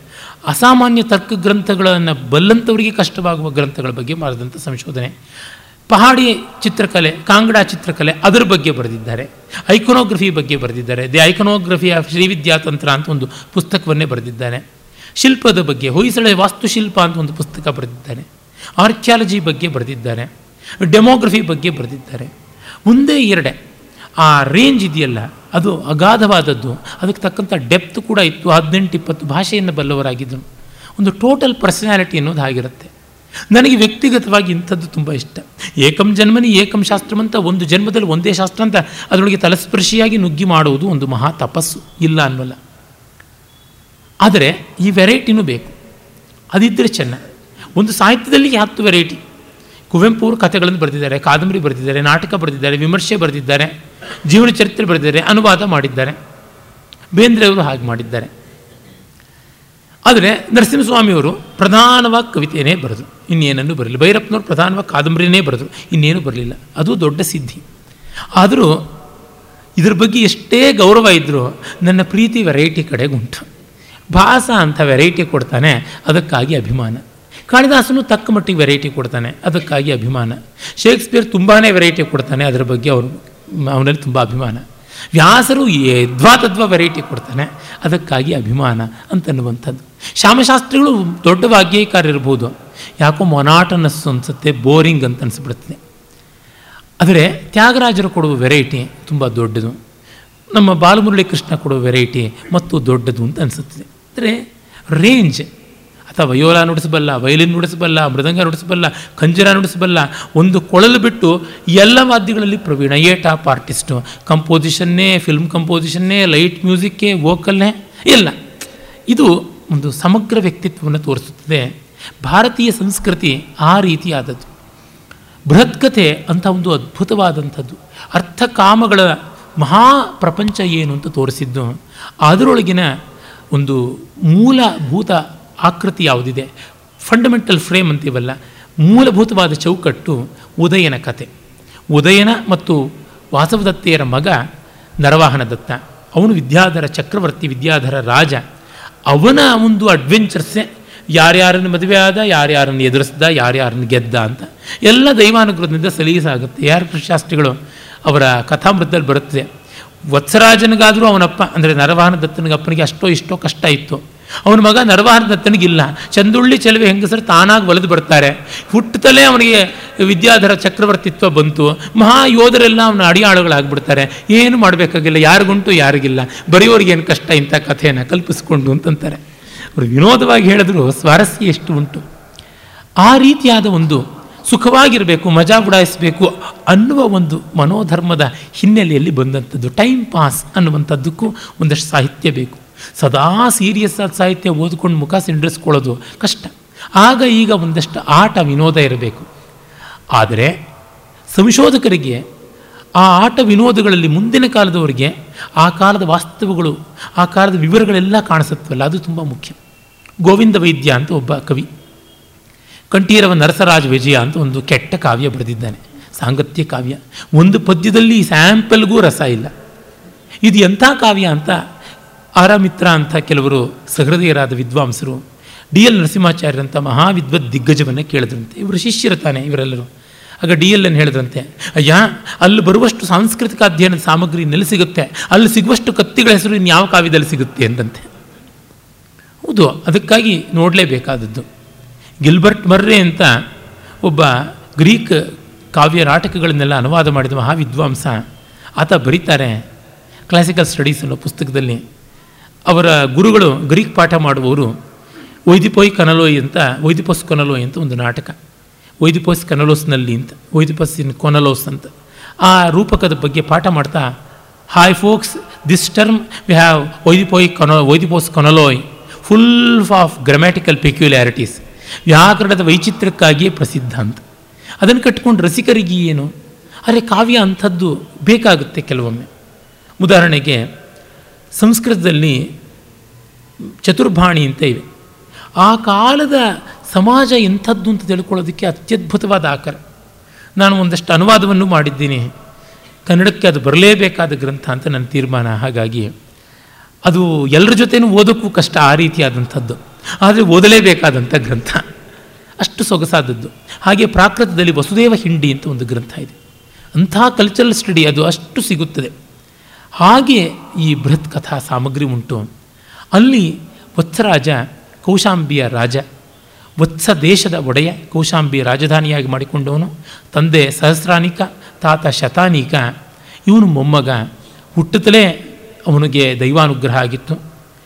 ಸಹಸ್ರಾನಿಕನ ತಂದೆ ಶತಾನಿಕ ಜನಮೇಜಯನ ಮಗ, ಜನಮೇಜಯ ಪರೀಕ್ಷಿತನ ಮಗ, ಪರೀಕ್ಷಿತ ಅಭಿಮನ್ಯುವನ ಮಗ, ಅಭಿಮನ್ಯು ಅರ್ಜುನನ ಮಗ. ಹೀಗಾಗಿ ಅರ್ಜುನನ ಮರಿಮಗನಾದ ಜನಮೇಜಯನ ಮರಿಮಗ ಉದಯನ. ಹೀಗೆ ಪಾಂಡವ ವಂಶದ ಕುಡಿ. ಹಸ್ತಿನಾವತಿಯನ್ನು ಬಿಟ್ಟು ಕೌಶಾಂಬಿಯಲ್ಲಿ ಬಂದು ನೆಲೆಸಿದ್ದವನು. ಅಲ್ಲಿ ಅವನು ಯೌಗಂಧರಾಯಣ ಅನ್ನುವ ಮಂತ್ರಿ, ರುಮಣ್ವಂತ ಅನ್ನುವಂಥ ಸೇನಾಪತಿ ಹಾಗೂ ವಸಂತಕ ಅನ್ನುವ ನರ್ಮ ಸಚಿವ ವಿದೂಷಕರ ಜೊತೆಗೆ ಸೊಗಸಾಗಿ ರಾಜ್ಯ ಆಳ್ತಾ ಇದ್ದ. ಅವನಿಗೆ ದೇವದತ್ತವಾದ ಒಂದು ಗಂಧರ್ವ ಪ್ರದತ್ತವಾದ ಘೋಷವತಿ ಅಂತ ಒಂದು ವೀಣೆ ಇತ್ತು. ಆ ವೀಣೆಯನ್ನು ನುಡಿಸುವ ಮೂಲಕ ಇಂಥ ಆನೆಗಳನ್ನು ಪಳಗಿಸಿಕೊಳ್ಳಬಲ್ಲವನಾಗಿದ್ದ. ತರುಣ, ಸುಂದರ, ವಿದ್ಯಾವಂತ, ರಸಿಕ, ಕಲಾವಿತ್, ಕಲಾಪ್ರೇಮಿ, ಪ್ರಜಾಹಿತ, ಕಾಂಕ್ಷಿ, ಅದ್ವಿತೀಯನಾದ ರಾಜ, ಒಳ್ಳೆಯ ಸಾಮರ್ಥ್ಯ ಇದ್ದ ಯೋಧ, ಇನ್ನೇನು ಬೇಕು, ಏನು ಬೇಡ, ಎಲ್ಲ ಗುಣಗಳು ಇದೆ. ಅದಕ್ಕಾಗಿ ಅವನು ಸ್ವಲ್ಪ ಅಪ್ಸ್ಟಾರ್ಟ್ ಹೆಡ್ ಸ್ಟ್ರಾಂಗ್ ಸ್ವಲ್ಪ ಬಿಂಕದವನು. ಯಾರು ಮದುವೆ ಪ್ರಪೋಸಲ್ಸ್ ಕಳಿಸಿದ್ರೆ ಇವಳು ಚೆನ್ನಾಗಿಲ್ಲ, ಅವಳು ಚೆನ್ನಾಗಿಲ್ಲ ಏನು ಇವರೇನು ಅಂತಿದ್ದವನು. ಮಹಾಸೇನ ಉಜ್ಜಯಿನಿಯ ಮಹಾರಾಜ, ಚಂಡ ಮಹಾಸೇನ ಅಂತ ಹೆಸರಾದ ಪ್ರದ್ಯೋತ, ದೇದೀಪ್ಯಮಾನ ಅಂತಲೇ ಅದರ ಅರ್ಥ. ಅವನಿಗೆ ತನ್ನ ಮಗಳು ವಾಸವದತ್ತೆಯನ್ನು ಇವನಿಗೆ ಕೊಟ್ಟು ಮದುವೆ ಮಾಡಬೇಕು ಅಂತ. ಈ ಸಂದರ್ಭದಲ್ಲಿ ಬಿಗಿದುಕೊಂಡು ನಿಂತ ವರ್ಣನ್ನು ಪಳಗಿಸುವ ಕಥೆ ಪ್ರತಿಜ್ಞಾ ಯೋಗಂಧರಾಯಣ. ಅವನ ಅಭಿಮಾನವನ್ನು ಉಳಿಸುವ ಮಹಾಮಂತ್ರಿಯ ಸಂಕಲ್ಪ ಇದು.